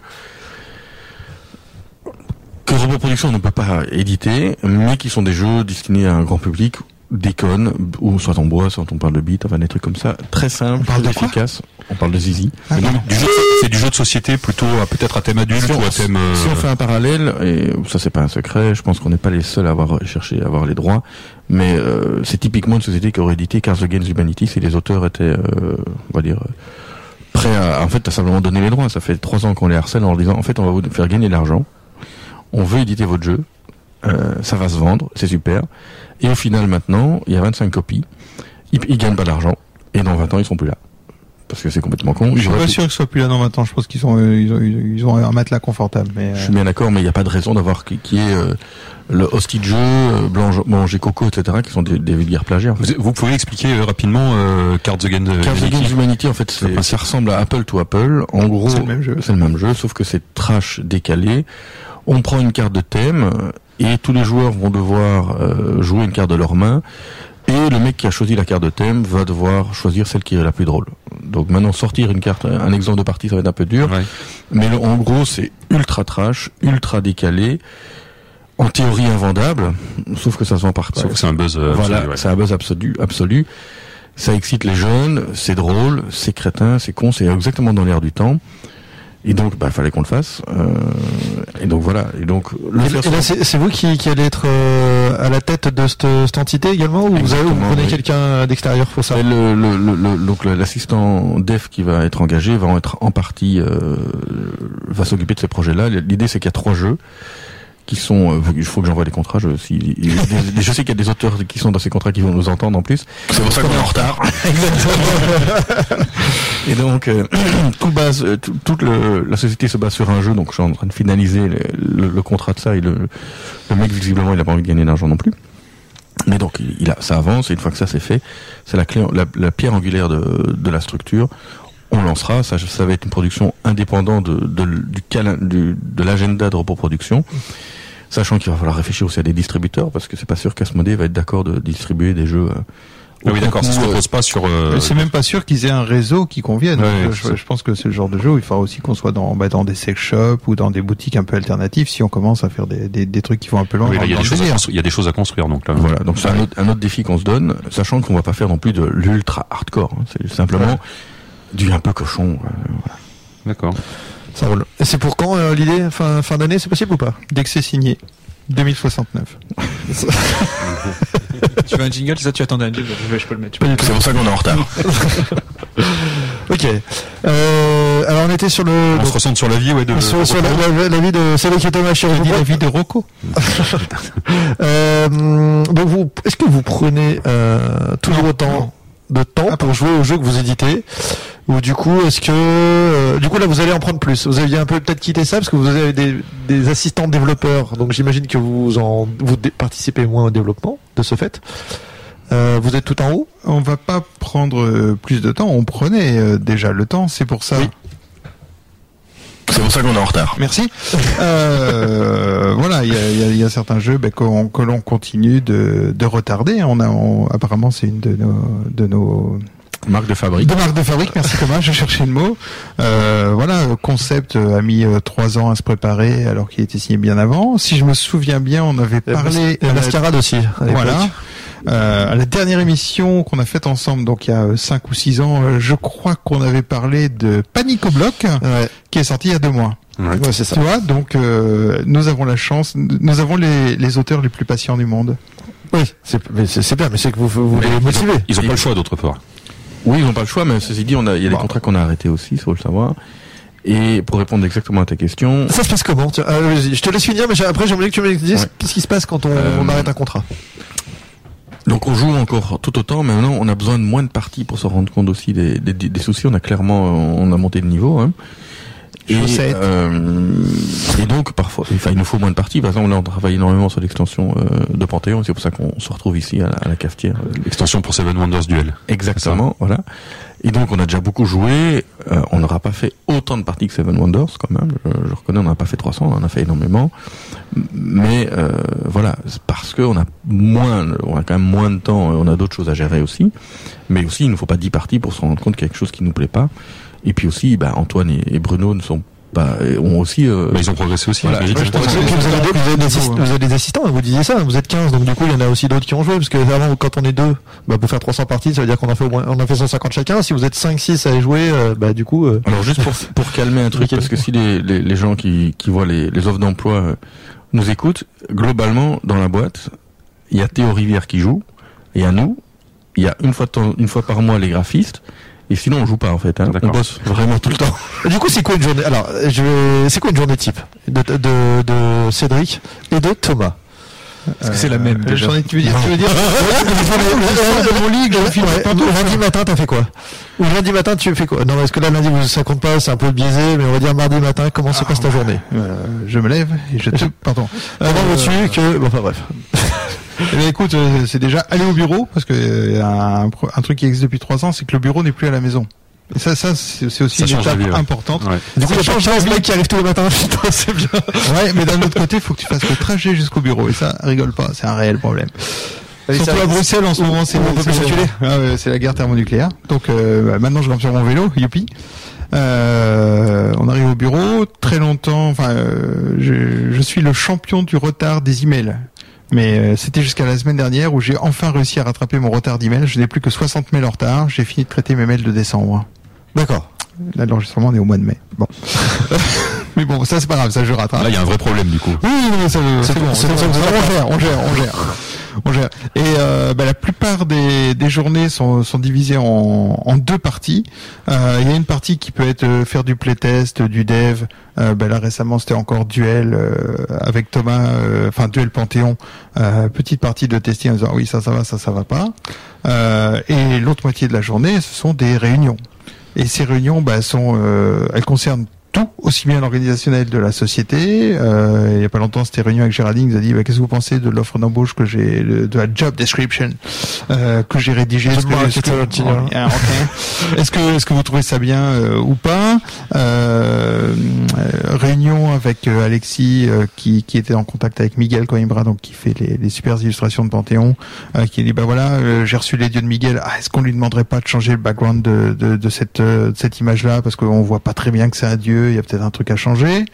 Vous êtes dans toutes les décisions quand même du coup. Alors on on essaie. C'est sûr que ça d'y- fait des bonnes journées. Hein. on, on est on est sur toutes les décisions finales. D'ailleurs, euh, ça fait partie de l'organisation de la société. On essaie que les que les gens puissent euh, prendre des décisions eux-mêmes, mais on est sur les, les, les petites validations finales en disant bah, est-ce que vous êtes ok quand même là-dessus? Euh, Il n'est pas question pour nous qu'un jeu parte en prod sans qu'on ait relu la règle euh, 50 fois s'il le faut. D'ailleurs, on a une petite anecdote sur la anecdote euh, sur la règle de Times Up. On a réécrit, enfin Théo a réécrit toutes les règles de Times Up euh, pour la version 2 là qui doit partir en prod. On les a relus euh, au moins 10 ou 12 fois chacun hein, et il y a plein de personnes qui les ont relus. Et là, c'était, euh, il y avait une petite correction de mise en page, et même s'il y a une petite correction de mise en page, un dessin qui passait au-dessus d'un texte, on relit tout à nouveau. Et là, j'ai tout relu, je fais, mais merde, c'est pas possible. On a complètement oublié de dire qu'il fallait, une fois que tu récupères les cartes de tout le monde au début du jeu, mélanger le jeu. Et ben, donc, il a fallu qu'on rajoute la phase de mélange. Et après, on commence la première manche en disant, faites deviner les personnages. Et on avait oublié la, la phrase qui dit, piochez une carte. tu vois, des, des, des De trucs façon, tout bêtes, comme ça, tout bête. Et, et je ne sais pas pourquoi, tu n'es capable de le voir que sur la version finale à la seconde où ça doit partir chez l'imprimeur. C'est là où tout d'un coup apparaît en fluo le problème, alors que t'as relu le truc Ouais, dix fois avant. Ouais, hein. puis en plus, vous avez, enfin, là pour le coup, c'est des exemples où vous n'êtes pas les bonnes personnes pour relire ça. Il faut, faudrait arriver à trouver euh, le rare mec qui a pas joué à Times Up et le mettre devant le jeu, quoi. Ça, là, Bah, ça, devient dur hein, de trouver un mec Bah qui oui. va jouer à Time's Bah Up, oui, mais hein. là, c'est le genre d'erreur. Tu le trouves que en crash test, ce que vous appelez les crash tests ou les blind Oui. tests euh, avec des gens que tu que tu mets devant une règle, parce que ça, t'as- enfin moi, relire une règle de Times Up, j'en serais incapable. Effectivement, on a, euh, c'est simple. En plus, on a tous les, les trucs en tête, et donc c'est impossible de voir s'il y a des trucs qui manquent pour le mec lambda. C'est, enfin, pour moi, je, Oui, c'est très compliqué. là, ça me paraît fait. de la science-fiction. ouais. Enfin, voilà, donc les, les journées au bureau, c'est donc beaucoup de, de réunions, euh, qu'elles soient bah, aussi bien avec les graphistes, le marketing, la prod, dans tous les sens. Et euh, bah, la dernière fois, c'était aussi journée réunion avec notre euh, nouveau distributeur euh, hollandais, où euh, bah, on a discuté euh, des plans marketing, euh, de leur façon de bosser, de notre façon de bosser, des futurs produits, et puis on est allé au resto euh, discuter avec Oui, c'est ça. Il y a un aspect, il y a un aspect relation. euh, Voilà, c'est vous qui- qui, c'est vous qui l'assurez, c'est vous primordial, qui l'assurez primordial. Oui. Voilà, donc euh, à Thomas de raconter sa journée. Mais moi, le, ce qui mais dans mes spécificités, c'est tout ce qui est juridique, donc j'ai- pas mal de suivi de contrats et pas mal de suivi de partenariats. L'idée, c'est que ben, une des grandes chances qu'on a eues, c'est qu'on a beaucoup grossi avec Asmodée. Maintenant, il y a eu pas mal de modifications chez Asmodée et Asmodée a beaucoup plus grossi que nous et a eu tous les problèmes euh, empire euh, de, de, De croissance. grossi- de Ouais. croissance. Voilà, exactement. Donc typiquement, bah, il y a deux mois, j'étais chez FFG, chez Asmodée North America, parce que globalement, euh, Limited, voilà. Euh, C'est un bel acronyme. il y a un petit jeu chez vous. il y a un petit jeu chez vous, vous pouvez le savoir. Euh, et donc, euh, bah, l'idée, c'est de représenter à toutes ces équipes nou- nouvelles qui n'y connaissent en fait que dalle en jeu de société ou pas grand grand chose. Comment, qu'est-ce que c'est nos jeux, qu'est-ce que c'est nos IP, comment il faut les, euh, les les mettre en avant, comment les discuter, etc. Et donc là, c'est typiquement un travail qui a été très long sur ces derniers mois, où il fallu, il a fallu presque repartir de zéro. Euh, même chose ici, Asmodée a donc acheté des distributeurs au, au nord de l'Europe, qui s'appellent E- Bergsala Enigma, qui sont, qui font la Hollande et tous les pays scandinaves, etc. Et donc c'est une très bonne chose pour nous, mais il faut repartir sur les bases, leur réexpliquer. C'est Ouais. tous des gens qui ont vendu du Pokémon, du Magic, etc. Et donc il faut leur dire, bah nous c'est du jeu de société, ça prend parfois du temps à mettre en place. Il va falloir faire des, des, des, des, des kits, etc. Donc c'est un métier qui est totalement, euh, ou en tout cas une partie du métier qui est totalement invisible pour euh, pour les acheteurs finaux, pour les gamers, mais qui nous prend énormément de temps et qui en fait finalement est assez essentiel parce que on peut faire les meilleurs jeux du monde, si le distributeur n'a pas envie de les pousser, bah, ils sortiront pas. Euh, si la communication dans le pays n'a pas été faite, bah, ça, ça, ça se vendra pas. Si euh, on ne remonte pas les, soucis de tel truc, parce que maintenant, quand on, on, on, on va partir sur Seven Wonders Duel, qui va dire, je, crois, mais qui est sorti en 15 langues au démarrage, on va dire. C'est peut-être pas 15. Mais euh, il y a Guillaume chez nous qui voit les 15 boîtes, ou les 15 langues, on les reçoit toutes, on les vérifie. Mais euh, il y a peut-être des problèmes de telle, telle version en Corée, etc. Donc il y a vraiment des choses sur lesquelles on doit être en contact avec ces gens-là. Avec eux, on doit voir tout ce qui est forecast, par exemple, puisque euh, entre c'est facile de dire, ouais, votre jeu c'est super, mais il y en a plus. Mais vous auriez pu le dire quand même. vous savez, c'est pas, c'est, c'est pas des PDF en fait. Il y a du, il y a du temps de travail, etc. Donc on essaie de mettre des process avec eux, ce qui est un travail totalement euh, logistique, vraiment très embêtant. Voilà, je vais essayer de dire pas des gros mots. Et donc ça, c'est des choses qui prennent énormément de temps et qui sont, qui nous ont remis dans les, dans les, euh, qui nous ont recatapulté en fait il y a six ans, là où on a dû vraiment faire un réseau de distribution, trouver des partenaires efficaces, de confiance et compétents, et voilà, on a dû remettre ça en, place. Mais Et le repos distribution, c'est pour quand? Oh, ça, c'est pas au programme. Ah, c'est pas au programme, non. oui. Mais du coup, mais moi, je suis même surpris parce que pareil, du coup, tu, tu dis comme Cédric, Thomas, que tu, tu passes quand même, t'arrives à passer une demi-journée euh, en, en game design ou test par par par jour. Enfin, moi, ça me paraît juste non, non. hallucinant avec ce que Ça, vous ça, dites. c'est toi qui l'as conclu. c'est- t'as dit, t'as dit, dit. t'as dit ma, ma journée est divisée en deux, et effectivement. euh, En, en deux parties, j'ai j'ai pas dit qu'elles étaient d'égales euh. Ok, ok. ouais. Non, mais c'est vraiment ce qu'on devrait réussir à faire. Mais c'est pas, enfin, vous, là, je suis, je suis pessimiste, mais vous, vous pouvez pas le faire. Si Non, vous je, voulez garder je le pense contrôle que de ça tout va le reste, ah je, pense qu'on est en train d'arriver, mais c'est au travers les, embauches qu'on fait. Donc, mais euh, surtout, mais c'est surtout le, enfin, c'est pas que les embauches, c'est aussi la volonté de déléguer des choses. Parce que si vous voulez avoir le final cut sur tous les trucs, moi, je, enfin, bon, après, peut-être je suis pessimiste là-dessus. Ça, ça paraît pas, ça paraît pas possible de garder le contrôle sur tout. il faut de embaucher faire des gens de confiance et, et Ouais, des gens qui ont de la bouteille. C'est pour oui. ça qu'on va être peut-être un peu moins dans, dans du junior en termes de recrutement. Et euh, Qui puissent gérer des choses voilà, intégralement, quoi, en autonomie. Alors le, le free control c'est très compliqué et en même temps très simple. C'est-à-dire que on ne veut pas tout voir à la virgule près. Il y a énormément d'étapes et on a maintenant on a compris en fait les soucis qu'on avait dans la boîte. C'est qu'on avait un système de validation et validation en fait pour nos graphistes etc. C'était le moment où c'est fini. Non non en fait c'est c'est la bonne direction on continue. Et donc parfois on s'est rendu compte que mettre des process c'était bien mais ça créait d'autres problèmes. Et donc maintenant on a fait le, le, le mot on a qui est acceptation et quand c'est accepté ça peut partir à l'usine, on n'a plus rien à redire. Et il y a ce principe de validation qui est, il faut que je le vois, ça me paraît bien, je te le valide, mais ça veut pas dire c'est fini, Oui, il faut encore travailler. Et donc ça a été compliqué. Et de nouveau, même si on délègue plein de choses, il faut qu'on voit, euh, on- enfin il faut, on a vraiment envie de voir le truc. Et c'est pas une question de manque de confiance avec nos personnels, parce que j'ai totalement confiance. Mais c'est globalement la même chose qu'un réalisateur de film. Un réalisateur de film, il n'est pas euh, directeur photo, mais ça n'empêche qu'il regarde ce qui sort dans la caméra. Et il a totalement confiance en son directeur photo, mais ça n'empêche que parfois il est, il est meilleur que son directeur photo de temps en temps. Bah, c'est il a un truc qui lui plaît plus. Oui, qu'il a une idée et qui Et voilà. veut, suivre son idée. Et ouais. c'est tout. Et c'est pas un problème de manque de confiance. Euh, Enfin, c'est juste de la réalisation de film, c'est de la réalisation de jeu, c'est ce qu'on a dit. On est des metteurs en jeu, et donc on doit, on doit être des, on doit un peu tout voir et tout, tout gérer. Ce qui est, ce qui est différent de contrôler, de valider. On n'est pas des jobs du tout, quoi. C'est Mm. pas des Steve. Jobs. On n'est pas des free control débiles. euh, on imagine bien que Steve Jobs, quand il sortait les, euh, quand il sortait ses, ses devices, il, il, il jetait un œil avant, avant de, de il testait chaque, chaque iPhone, monsieur. on, peut, on peut penser que c'était le cas. Mais vous, alors moi j'ai une question, c'est, on prend un peu de recul là-dessus. Sur, dans 10 ans, vous voyez comment? Encore chez Repoprod ou pas? Bah oui, oui, bien sûr. Enfin, euh... Oula.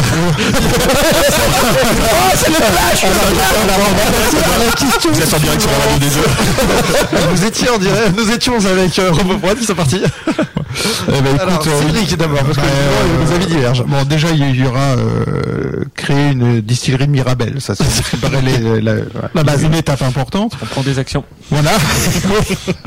euh, non, plus plus sérieusement, bah écoute, euh, apparemment euh, faire des jeux de société, euh, ça nous a plutôt réussi.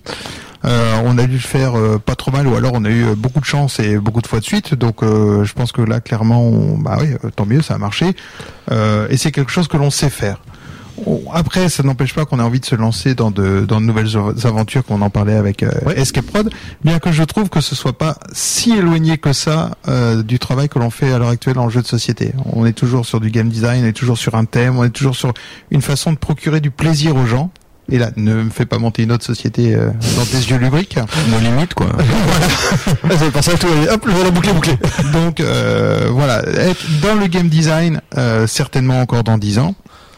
Après, euh, savoir si ce sera plus euh, dans des escape rooms, des apps et tout, et je sais que vous allez nous parler d'apps après, euh, ou dans le jeu de société, bah, il n'y a Non, pas, non, y a pas de raison qu'on qu'on qu'on passe à autre chose.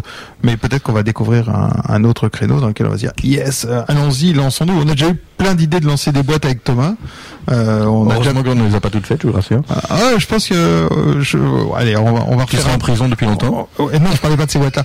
Euh, Il y, a, il y a quelques années, euh, on a eu l'idée, ça veut pas dire qu'on aurait pu réussir à le faire, mais on avait pensé au Nest. Je sais pas si vous voyez, ce, thermostat connecté en fait, qui permet de, de gérer la température dans ta maison à distance. D'accord. on était, euh, on a eu une idée comme ça, mais on parle d'il y a 5 ans ou 6 ans. Ouais, facilement 6 ans certainement. On s'est dit putain, ça serait vraiment trop bien et tout. Euh, et voilà, donc on a on a plein d'autres idées de boîtes, hein, mais euh, on va essayer déjà d'arriver à gérer correctement celles qu'on a à l'heure actuelle avant d'en lancer d'autres. Ouais, mais là, du coup, alors, Cédric, quand on a posé la question en 10 ans, tu vois Fred Foursade, il a tout de suite dit oui, et Non, mais le- le truc c'est que euh, moi, moi, j'ai pas de souci, mais je sais pas ce qu'on y fera dans 10 ans. C'est-à-dire que euh, peut-être que dans bah, déjà là, on, on- notre métier a tellement évolué, on a commencé à structurer la boîte, etc. Et on nous utilise, on nous utilise, on fait des choses euh, qui sont les, les bases sur lesquelles on a commencé la boîte. Donc ça, c'est très agréable. Dans 10 ans, peut-être que Escape Prod sera à un autre niveau, peut-être qu'on aurait eu envie de faire autre chose. Je peux, j'ai envie que ça soit, mais je peux pas l'assurer. ouais, peut-être tu vendras des thermostats, quoi. Non, non, non, ça je pense justement pas, parce que le truc c'est que si on a une, si on a des compétences, une dont on est certaine, c'est qu'on aime les jeux et qu'on arrive à en faire. Et je pense qu'on n'a aucune compétence en logistique et ce genre de choses, donc globalement, on sera condamné à faire ça. C'est plutôt une bonne chose, mais euh, mais voilà, maintenant peut-être que dans Escape Pro, dans Escape Room, on va, on- dans Escape Room, on va être bon. Il y a peut-être d'autres métiers qui vont nous intéresser. La force maintenant, et c'est entre guillemets la force du groupe, peut-être qu'il y a des choses qui vont nous intéresser plus. Peut-être qu'on va commencer à se lancer dans des gammes de jeux de société plus commerciaux. Typiquement, on a testé ici des protos à la cafetière qui sont chouettes, mais qui sont pas, des- sont pas du repos prod. Nos limites, c'est pas du repos prod. Ça va être des jeux pour un public qui a envie de boire, euh, de rigoler, euh, de, de lancer des dés devant un Crétin, crétin. crétin crétin exactement euh, c'est vulgaire crétin si on veut dire enfin etc euh, c'est pas la même chose si on prend on prend Abba ou Amigo crétin vulgaire Tellement. tu, comment tu me qualifierais? Je te qualifierais de crétin vulgaire. Alors, on a trois niveaux de jeu, les vulgaires vulgaires, crétin vulgaire et crétin crétin. Eh ben écoute, ouais, voilà, on vient de lancer un nouveau type de jeu. voilà exactement Antoine, tu commences un design s'il te plaît? C'est j'ai des notes là. Ok, merci. mais c'est pas la même chose c'est-à-dire que euh, typiquement Abba qui produit énormément de jeux il n'y a pas euh, il y a pas l'esprit de l'éditeur Abba etc nous les jeux Repopod ils ont un esprit ils ont une logique ils ont une direction artistique ou une direction de game design etc qui est pas la même chose euh, que ce que pourrait faire Asmodee par exemple Asmodee va Ah bah oui, non, clairement. donc c'est des choses différentes. Peut-être qu'un jour on fera une euh, un éditeur qui est plus euh, plus commercial et qui va se dire ben voilà par an il nous faut euh, cinq boîtes. On en sort cinq parce que on va faire euh, deux sur Disney, un sur les Mignons, euh, le troisième sur sur euh, euh, l'âge de glace 3, enfin j'en sais rien. C'est pas ce qu'on a envie de faire et pourtant c'est à notre portée. euh, et on pourrait le faire en soi, mais on, voilà donc je me laisse toutes les portes ouvertes, euh, sachant que je pense qu'à terme oui c'est le but. Pour Escape Room, ça va être c'est plus simple. Et du coup, prendre des décisions toujours à deux, ça doit pas être toujours, euh, toujours facile? C'est qu'il faut le dire. a- Surtout avec Cédric. Enfin, surtout avec- Attends, c'est marrant. Coupe. Surtout avec Thomas. Est-ce que, est-ce que, ouais, j'imagine qu'il y a des moments de désaccord, euh, de conflit. Vous arrivez à, à gérer ça ou ça se passe plutôt, plutôt bien dans l'ensemble? Ça fait partie de l'ADN de la société. En fait, euh, tout à l'heure, je faisais référence euh, à Tintin avec le, petit ange et le petit démon euh, sur l'épaule. Euh, c'est devenu un principe de réflexion. C'est-à-dire que lorsque l'un d'entre nous arrive avec une, nouvelle idée, que ce soit aussi bien sur, sur une étape d'un jeu, que ce soit pour lancer une nouvelle boîte d'escape room, eh bien l'autre euh, va lui faire euh, l'épreuve inverse en disant euh, mais non pas du tout parce que tac tac tac tel argument tel argument. Ah, et il faut pas se démonter à ce moment-là et non et on refait ses arguments et on va discuter. Alors vu de l'extérieur les gens ont vraiment l'impression qu'on s'engueule. Ça c'est c'est amusant. Mais en fait on, on ne fait que vérifier la solidité de, de nos arguments mutuels. Et c'est vraiment un, un principe de fonctionnement qu'on a tous les deux et ça nous permet d'aller vers, je vais pas dire toujours une solution à moyen terme, parce que j'ai- j'aime pas l'idée du. Non, mais vous disiez ça déjà il y a six ans. Ça fonctionne vrai, pas de la même manière, quoi. Ça fonctionne. de la même manière. ouais. Et, euh, et oui. Et il y a pas eu, c'est- du coup, ça a jamais posé problème. euh, Oh, Il y a des fois on s'insupporte l'un l'autre, mais, mais- c'est pour la bonne cause. Non, mais ça a l'air. non, il y a bien, pas- il, mais- il est sympa. Non, non, non, ça pose pas de problème. C'est pas toujours. Je pense que le, le vrai problème, il est pas chez nous, il est chez nos employés. Euh, parce que euh, C'est génial comme phrase. Celle-là, on les a mis à la troisième, il y aura un sympa qui sera. on vous sa- on vous salue d'ailleurs. J'ai pas dit que le problème était nos employés. J'ai dit que le problème est chez nos employés, ce qui est une très grosse nuance. L'idée, c'est que, et maintenant, avec, avec l'arrivée de, Nico, de, de Tibi, etc., et le, le Asana, donc le programme de gestion qu'on utilise, je pense qu'on va vraiment euh, clarifier cette chose-là. Mais euh, c'est sûr qu'on arrive, on n'est pas d'accord, euh, on, on a tous les deux une vision un peu différente, on discute, mais en gros, on discute pas entre rouge et gris, on discute entre gris foncé et gris clair. Et parfois, ça a été très pénible, très complexe. C'est très bon la chimie, si tu veux en prendre une. Et, euh, et donc voilà. Euh, par contre, c'est sûr que ça. Non, on est en train de se désaltérer. hein. Ouais, ouais, ça complexifie euh, le, le travail euh, de la vie de nos employés parfois, etc. Mais on a eu, pour t'expliquer aussi, pour illustrer le propos, c'était assez drôle, je testais euh, euh, avec euh, Théo Panthéon, et je lui fais toutes des remarques. Et puis je, Cédric arrive au bureau, et je lui dis, ben Céd, euh, il faudrait que tu testes Panthéon, joue avec Théo. Et après euh, la partie, on demande à Céd, alors qu'est-ce que t'en penses, qu'est-ce que tu changerais, etc. Et en fait, Cédric commence à donner des points que j'avais dit deux jours avant. Et alors Théo le change en disant oui mais on pourrait faire ça. Et les solutions que Cédric apporte étaient celles que j'avais dites. Et puis il y a Théo qui dit oh là ça devient bizarre ici quoi. les mecs ils disent la même chose mais pas de même moment etc. Donc euh, Un demi-cerveau a- chacun. Un demi-cerveau chacun ça C'est marche. c'est ouais. jamais arrivé qu'il y ait un de vous, un de vous deux, par exemple, qui est euh, vraiment qui a un coup de cœur absolu pour un jeu et l'autre qui dise bah non, c'est ça marchera jamais. Du coup, On a un euh, droit de veto. c'est arrivé. Ouais. C'est c'est arrivé que euh, à certains moments, je crois plus à certains jeux euh, et Thomas moins, et qu'ils finissent par me dire bah quelque part oui, je vais pas dire pour me faire plaisir, mais pour, pour qu'on essaie le truc. Et euh, bah ça a pas été des cartons absolus. Moi j'avais eu un gros coup de cœur pour Tadam. Thomas trouvait que le jeu était bien. Enfin je prends Tadam comme exemple. Je sais pas s'il te convient, mais Ça me convient, oui, pas tout et euh, Thomas était moins partant. J'ai dit ouais ok. euh, Cyrano est plus juste, ouais. Voilà Cyrano par exemple. Cyrano, le Cyrano, moi, j'ai eu un très très gros coup de cœur. Hein. Je j'étais persuadé qu'on allait en vendre des wagons. D'ailleurs je pense qu'on en parle à la dernière. radio Attends, tiens, jeux. je- tiens, vas-y, on a, on a un petit, on a un petit sample. Moi, je peux prouver que Thomas ne croyait pas du tout à concept, hein, quand même. Je vous laisse Oui. un petit extrait de la dernière émission. Je ne crois pas au jeu concept. Là, en fait, il ne parlait pas de concept.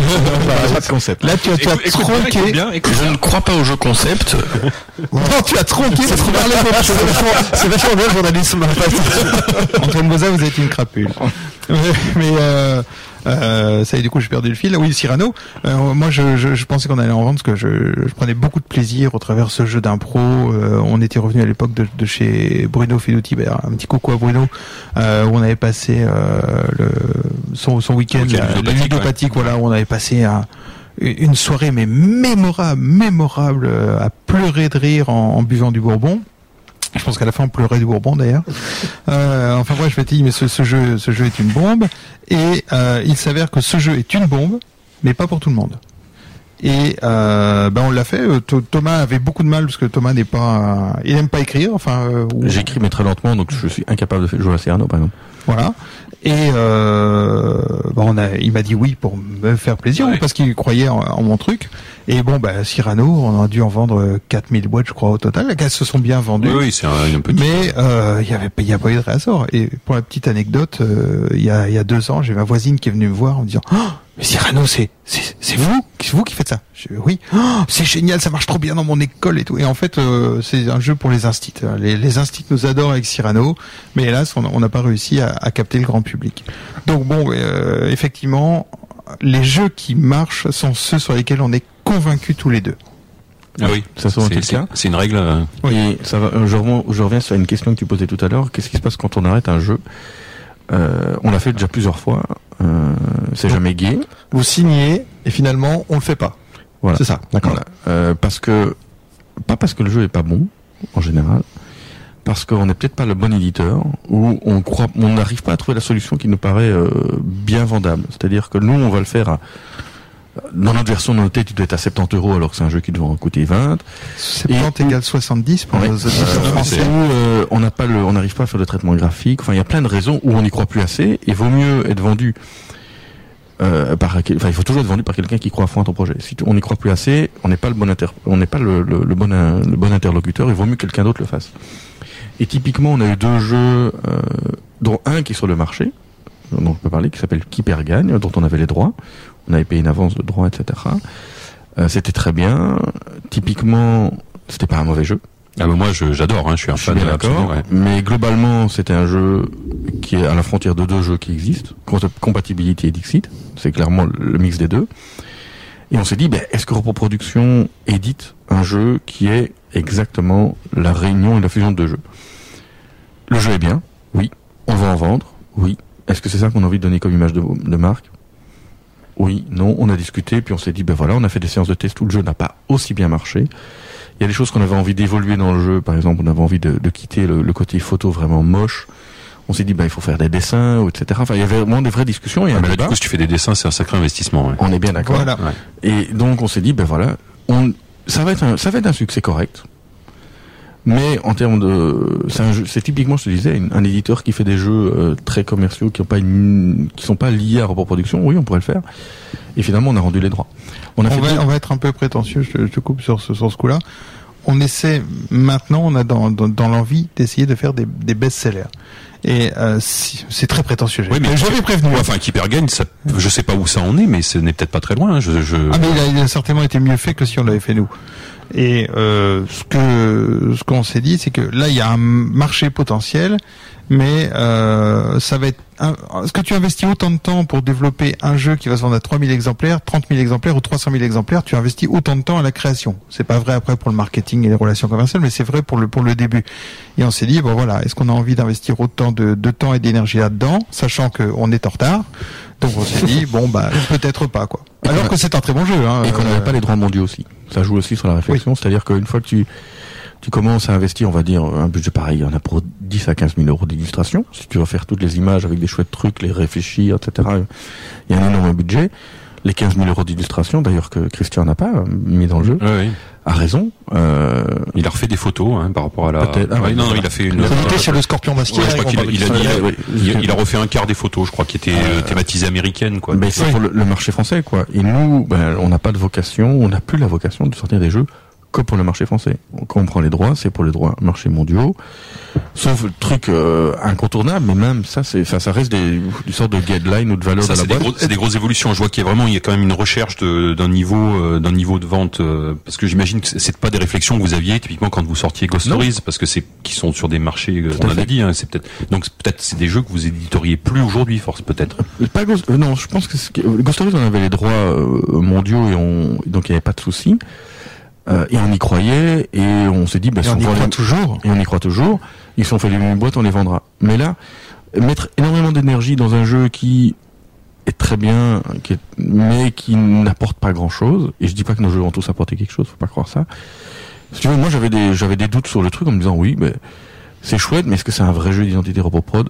Voilà. Maintenant, le- heureusement que qu'il y a des sensibilités différentes d'éditeurs parce que sinon on ferait tous la même chose et donc il y a vraiment des voilà. Et pour revenir encore sur cette question-là, il y a deux, excuse-moi, je- Vas-y, vas-y. il y a deux jeux qu'on avait signés également et on n'était pas d'accord. euh, On s'est dit, ben on va on va demander à des gens neutres en fait. Pas d'accord entre vous deux? Oui, mais pas d'accord. J'ai dit, non, tiens, moi j'ai des doutes quoi. C'est Ouais. ça, le pas d'accord, c'est j'ai des doutes. Et on l'a montré lors des soirées Asmodée organisées par Alexis Desplat, donc qui est un commercial export. Euh, et on s'est dit, on va le montrer aux, aux distributeurs et on va voir ce qu'ils s'ils ont envie du jeu quoi. On va le montrer dans une version euh, alpha si on veut. Et globalement, les retours ils étaient pourris quoi. Et euh, pas que c'était mauvais, Négatif, c'est le mot Ouais. qu'il cherchait. et attention, c'est parfois com- plus complexe que la qualité du jeu. Oui, puis c'est c'est des gens qui sont clés. J'imagine si ton distributeur étranger il y croit pas, c'est ça te tue déjà une partie du truc, quoi. Et il peut ne, ne pas, y- il peut ne pas y croire, pas parce que le jeu est mauvais, oui, non, parce qu'il n'est pas capable de le vendre et qu'il n'a pas le Bien réseau. parce qu'il sait pas le vendre. Oui. oui. Si on reprend le, on avait signé un jeu, voilà, maintenant le nom m'échappe, euh, de Laurent Escoffier, voilà, qui était un jeu qui s'appelait Miam Miam, qui était un jeu enfant qui était très bien et qui reste très bien. Le truc, c'est qu'on avait signé à l'époque où Asmodée allait faire du jeu enfant, et du jour au lendemain, ils ont dit, ben en fait, on arrête les jeux enfants, on s'est planté. On a dit, bah c'est super, maintenant on n'a plus de distributeur. Et à partir du moment où tu plus de distributeur, bah, ça sert à rien. Tu peux faire le meilleur jeu enfant, tu en vendras pas. Et même les meilleures boutiques du monde euh, qui font bien leur métier, ils prennent le catalogue distribué par Asmodée. S'il y a un excellent jeu enfant, ils vont pas y penser. Parce qu'ils vont se tourner vers le catalogue Jeco, le catalogue ABBA, etc., etc. Donc il y a vraiment, c'est pas qu'on n'est pas toujours que dans une réflexion qui est liée au jeu en lui-même. Tous vos jeux sont euh, en en France sont distribués par Asmodée. Oui. Tous. Il y en a- on peut pas scinder ça, ça. Enfin, on pourrait potentiellement, j'imagine, mais bon, ça complique peut-être les Il y a, relations il y a euh, failli et- y avoir une exception et ça a compliqué la relation humaine, comme tu Ouais. dis, et la relation commerciale, et donc il n'y a pas eu d'exception. D'accord. Ouais, ça, doit, ça doit pas être euh, effectivement, ça doit pas être si simple. Euh, ok. Et euh, dans le monde, c'est pas assez Asmodée qui a les droits, pas forcément partout. Après là, c'est là où ils sont placés, aux États-Unis, tout ça, c'est, on va dire, c'est. Notre catalogue, nos, nos jeux sont distribués globalement dans le monde, euh, dans, dans tous les pays où on vend des jeux et on en achète, par Asmodée ou à travers Asmodée. C'est-à-dire que c'est des choix qu'on a fait, des purs choix business. C'est soit est-ce qu'on engage un commercial qui vend au Tchèque, au Polonais, etc., etc. Et honnêtement, c'est- pas si simple. Parce que les, règles pour les par- alors là je parle plutôt de la des localisations, ça se passe comment concrètement en fait? Vous voulez vendre en Corée, vous faites comment en fait? Pour Ah bah, traduire les règles. Là, on passe par Asmodée, mais sinon, tu, à Nuremberg, tu rencontres un, un acheteur coréen, un distributeur qui s'appelle Korea Board Game, par exemple, qui va dire, bah, concept, j'aime bien, je vais t'en prendre 5000. Ok, pas de souci. On va t'envoyer les fichiers, tu nous les traduis, on les fait, on les produit, tu nous payes, on livre les boîtes. D'accord. On fait tout ça, mais à travers Asmodée, qui prend une marge de distribution. Oui, bien sûr. Et par contre, qui nous assure que c'est les bons sur le marché, qui nous assure qu'on sera payé, parce que si le mec paye pas, bah, ils, ils viennent avec leur panzer et leur défoncent la gueule, etc. Ça nous est déjà arrivé. Ça nous est déjà arrivé, oui. on va pas dire les noms, mais voilà. D'accord. Et donc c'est un choix, de- c'est de nouveau un choix de facilité, parce qu'on pourrait le faire, on pourrait engager un commercial, mais Oui, mais c'est du, c'est des contraintes en plus. Ouais, euh, c'est des contraintes en plus, et t'es pas certain d'y retourner. En fait, c'est pas certain que l'investissement vaut la peine. Et du coup, quels sont les, les différents canaux de distribution pour euh, Concept Times Up? Vous nous disiez tout à l'heure que pour euh, nos limites prod, il y aurait certainement euh, peut-être euh, d'autres canaux de distribution. On sait qu'il y a des jeux grand public. Vous avez fait comment pour euh, par rapport à ça Vous êtes en grande surface également? Ça, c'est tout Asmodée, non, qui, qui gère ça? Alors nous sommes en grande surface, oui, pour répondre à cette question, et effectivement c'est Asmodée qui gère tout ça. Là, c'est pas votre métier, c'est pas vous qui dites. euh, Alors parfois ça peut avoir une incidence sur nous et parfois on peut euh, on peut dicter certaines choses. Euh, il faut savoir par exemple lorsqu'il y a eu les versions de, de Times Up, on voulait qu'il y ait une version, enfin c'est Asmodée qui nous l'avait suggéré, ils avaient raison, une version boutique et une version qu'on appelle GMS, donc grande et moyenne surface. Euh, et donc il y a eu deux versions de Times Up, une avec un buzzer électronique qui fait poète poète, enfin qui, qui dit surtout Times Up. 3, 2, 1, Time's Up. Toi t'es prêt pour nos limites.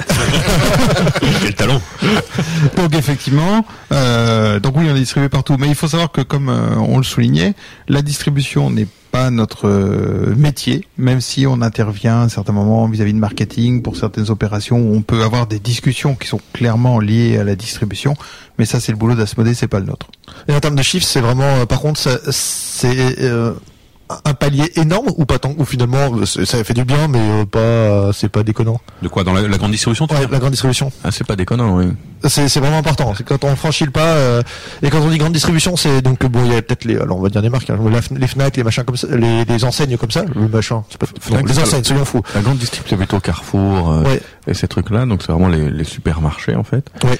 Et l'idée c'est quand on, il y a deux philosophies. T'as la philosophie, on va dire grosse boîte qui sort une pub télé, qui sort son jeu directement en grande distrib, et s'ils en ont pas vendu 40, 50 ou 60 000, ils trouvent que c'est de la merde et qu'ils arrêtent. Et puis t'as des gens plus ou moins euh, qui des petites PME qui se disent bon on va déjà en faire pas mal et une fois que ça se vend bien on va le mettre en grande distrib et il sortira. Typiquement là où le partenariat avec Asmodee est fort et, et constructif, c'est que euh, sur des jeux comme Times Up, il y a des demandes très rapides des gens de la grande distrib en disant oh ça a l'air super bien, il faut le prendre ou sur concept plutôt euh, il faut le prendre etc. Et on a toujours freiné suivi la logique d'Asmodee aussi, qui est euh, pas l'argent rapide, on va y aller calmement. Il faut qu'une fois que le jeu atteigne ces étagères-là, il sorte. Parce que c'est très facile d'aller en vendre plein, que ça reste, et les mecs, ah bah, ils te téléphone, ils disent c'est bien, mais il me reste encore 20 000 boîtes. Tu fais, ah oui, mais euh, c'est trop tard, c'est vendu. Oui, d'accord, mais tu me le feras plus jamais, en fait. Et donc là, ça c'est vraiment le distributeur qui vient vers nous en disant, bah les gars, on va y aller calmement. Mais c'est du, c'est la euh, c'est pas de la bonne stratégie, quoi. Il vaut mieux y aller calmement. Et donc, oui, par contre, ça a un gros impact de vente.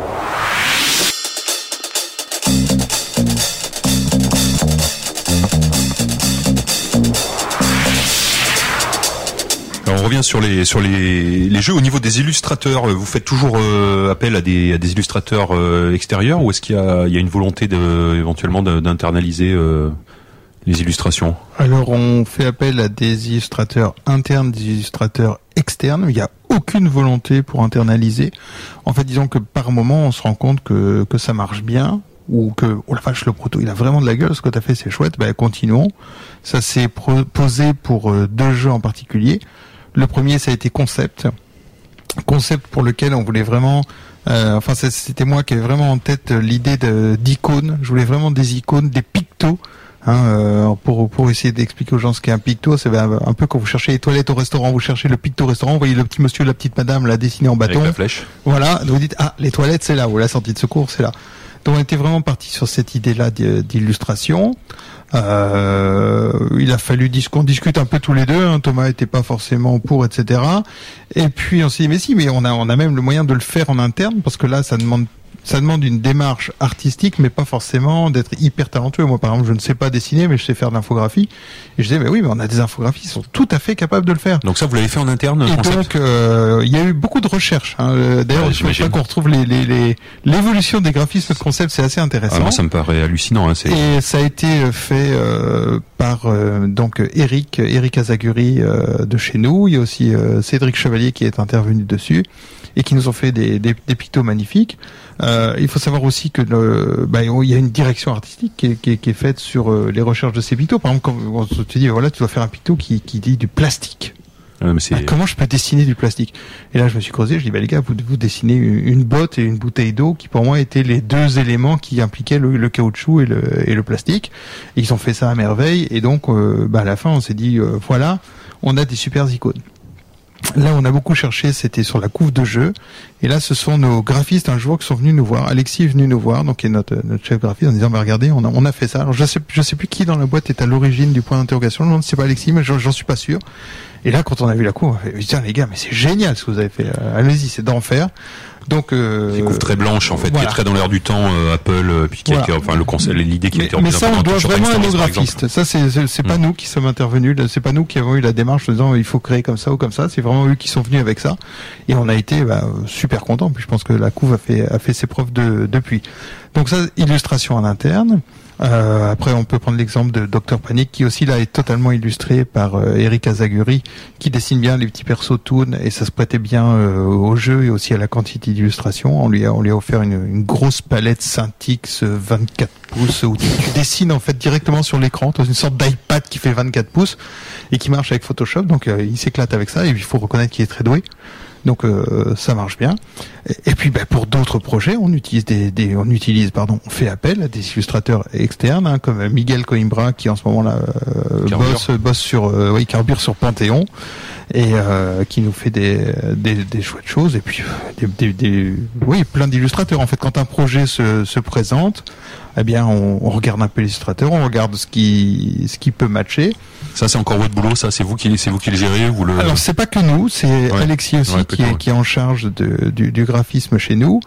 Et euh, par exemple là on travaille sur un projet qui est un projet secret. Dont, dont vous Un allez double parler blague, méta blague dont on va bientôt. vous parler. Donc il s'appelle Secret. Voilà, le projet s'appelle Oh, Secret. c'est. Voilà, euh, en fait c'était pas si drôle que ça, mais c'est pas grave. Et, euh, et donc Alexis a fait des, des recherches, il est venu nous, nous proposer cinq euh, graphistes ou six euh, différents, enfin des illustrateurs différents. Et on a dit ah ouais, euh, bah, ce style-là c'est sympa, ce style-là c'est c'est sympa. Il, il a contacté tout le monde. Euh, Après il fallait que ça ait une réalité budgétaire aussi, parce qu'il y a des gens qui sont super super doués, mais qui sont super pas abordables aussi non plus. Et euh, donc faut qu'on arrive à trouver le bon match. Et puis bah voilà, là on, on commence avec une illustratrice qui Pierrot est très cher par exemple, je crois. Pierrot est cher, mais c'est ce qu'on disait à la dernière euh, dernière émission. Donc, donc je vais, je ne l'avais pas encore dit, je vais le garder pour la fin. C'est pas grave. Coucou Pierrot. Et euh, et voilà. Donc on a le- les deux quoi. On fait appel aussi bien de l'interne qu'à de l'externe. Et alors, on va parler un petit peu plus de, vos jeux. Déjà, est-ce que vous avez un jeu coup de cœur chez vous? Est-ce qu'il y a un jeu quand même qui a une, une valeur euh, sentimentale ou ludique que vous préférez? Alors, il se renvoie la balle. Là, vas-y, commence en premier. Je t'en prie. Non non, c'est parce que je parle beaucoup je me suis peut-être laissé parler toi. C'est- facile, t'as t'as Antoine à côté. euh, voilà. Euh, Antoine, préféré Alors, chez vous Bon, déjà, je vais faire, je vais faire une réponse un peu consensuelle, mais qui, qui, qui, je pense, euh, est la plus honnête, c'est que je suis vraiment content de tous les jeux qu'on a fait chez nous. Il y a, il y a vraiment. oui, il y a, il y a- enfin, si je peux choisir, j'ai des préférés. Arrête ça. Mais il y a, euh, je, je rougis euh, en tout cas d'aucun de nos jeux. Hein. Je, suis- bon, je sais que parfois on, on, on- on nous chauffe un peu avec certains jeux qu'on a fait, mais franchement, moi, je, je- je- j'en ai en a aucun que j'ai fait en me disant ouais là c'est que un produit, on s'en fout. Non, je les, je les Non, trouve tous bien quoi. Euh, Ouais, mais Est-ce qu'il y, a- en a est-ce qu'il y en a dont tu regrettes l'édition? Pour quelques raisons. Que ce soit, ça peut être parce que parce qu'on aurait- c'était peut-être pas nous qui, étions les meilleurs pour l'éditer celui-ci. C'était peut-être euh, finalement il avait pas autant de qualité ludique. Euh, Est-ce que peut-être qu'on a on l'a mal à éditer tout simplement au niveau illustration? Est-ce qu'il y en a est-ce qu'il y en a que tu regrettes? Regretter, non, mais il y en a qu'on ferait plus comme ça, oui. Ouais, il y en a qu'on ferait différemment, mais euh, ou Il y en a qu'on a raté, avant. ouais. ouais. Clairement, il y en a qu'on a raté, qu'on n'a pas su comprendre, qu'on n'a pas su éditer avec le bon prix. Mais d'ailleurs, on fait souvent des V 2.0 où on corrige certaines règles, où on améliore la compréhension, où on va changer des icônes pour qu'elles soient plus intelligibles. En fait, on- ils sont sans arrêt au travail nos jeux, quoi. Ils sont, ils sont pas figés. Si tu prends City of Horror, par exemple, qui est un jeu que j'aime vraiment bien, les gens doivent acheter la deuxième édition. En fait, il y a une- il y a une- on a fait une mini correction dans le jeu qui simplifie tout le, toute la résolution, etc. Et je, je, je m'en, enfin, je, vais y aller, je, je m'en mords les couilles. C'est-à-dire que Il est très souple. euh, quand, quand on a sorti, on devait le sortir pour la Gen Con, c'est ce qu'on avait demandé, ce que notre distributeur nous avait demandé. On l'a fait. Et quand les fichiers sont partis en prod et que j'ai refait une partie avec la version euh, finie, je me suis dit putain, on est juste con en fait, il fallait juste inverser ça, ça, ça, simplifie, ça simplifiait, simplifiait tout. Ça n'aurait pas changé peut-être sur la vie du jeu, mais il y a parfois des trucs où tu dis merde, c'est bien de se donner des deadlines et parfois il faut les repousser parce qu'en fait c'est le petit truc qui, qui manquait. Euh, voilà. Et sinon pour répondre aux coups de cœur et aux choses qu'on aime bien, euh, le fait d'avoir des enfants maintenant me faire découvrir des jeux qu'on a fait et que je joue avec mes enfants. Et donc typiquement Nullbuck, c'est le jeu qui cartonne auprès de mes enfants. Et en vacances, il faut jouer à Nullbuck parce que Kitara, l'aînée, est juste hystérique, elle fait des sauts jusqu'au plafond, il faut y jouer quoi. Ce qui me donne envie de faire une seconde édition pour Nullbuck, mais ça en en parlera Antoine après. hein. Off the record, parce qu'il y a des choses que maintenant, le fait qu'on joue avec des enfants euh, me fait, me rendre compte qu'il n'est pas encore assez, assez adapté à la famille, ça reste tr- trop compliqué. Mais oui, non, il y a vraiment des jeux cash and gun, c'est un jeu que je reviens tout le temps, euh, Seven, enfin, Time's Up, il y a, il y a- les- en fait, les gros succès, sont des jeux auxquels on joue le plus, en fait. parce Oui, que- les gros succès aussi. Moi, si tu me demandais vraiment de n'en garder que trois pour partir sur une île déserte, ce serait tellement, certainement euh, Time's Up, Concept et Seven Wonders. Et qui c'est c'est vos trois plus grosses ventes. Aussi. Voilà, oui, avec Mascarade qui marche très très bien aussi, qui, est- qui est un jeu Mm. très très très agréable. Ça se vend bien ça aussi, Mascarade Oui, ça se vend très, bien. ouais. Ouais. Mais le, le- le souci de Mascarade, c'est que c'est un jeu de bluff euh, subtil, on va dire, et donc qui, qui prend toute sa, sa force quand on joue avec des gens qui ont déjà joué, etc. Mais- Donc, euh, Je- je- J'entends bien dans- depuis le début de l'émission que vous avez une, une démarche que- qui est euh, d'aller vers le grand public, d'accord? Euh, De plus en plus, de simplifier un peu pour euh, quitte à s'éloigner un peu d'un public gamer. Alors pas en- sans sans sans, Non, sans, sans pas- pas renier les, alors, euh, sans renier les qualités ludiques, mais qui en tout cas qui est vraiment d'aller vers une simplification des règles. Euh, Moi, j'aime pas le mot s'éloigner d'un public gamer. C'est pour ça que je, je me permets de t'interrompre. Je pense au contraire qu'on essaie d'élargir euh, le, spectre de, nos jeux. Euh, là, je vais reprendre l'exemple de Concept. Concept, c'est un party game qui plaît énormément aux gamers. Ça marche très bien, mais euh, Madame Michu, elle arrive à y jouer aussi. Alors avec un autre champ culturel, un autre champ lexical, et ça passe relativement bien. Après, tous nos jeux peuvent pas plaire à tout le monde. Non mais c'est bien ça, évident. C'est bien, j'entends bien, mais mais par exemple vous, vous avez, euh, enfin dans, dans vos succès euh, importants, il y a aussi euh, Seven Wonders qui est pas un jeu familial, Ghost Stories qui est pas un jeu familial. Vous avez aussi des, des- des- quand vous êtes sorti en fait, c'est les jeux les plus complexes que vous avez fait finalement. Les, je pense que c'est quasiment les deux jeux les plus complexes que vous avez fait, ou les plus, ouais, on va dire un peu plus complexes. Et ce sont deux aussi deux, deux succès qui, qui ont fait qui ont fait avancer la boîte à des moments euh, différents. Et euh, oui, je, suis surpris quand- en fait quand vous êtes allé un peu dans le complexe, vous avez eu des jeux qui ont eu un succès à la fois de- d'estime, c'est-à-dire en termes de, de ce que représente euh, RepoProd aux yeux des, joueurs et des, boutiques, et, euh, aussi un succès commercial. alors.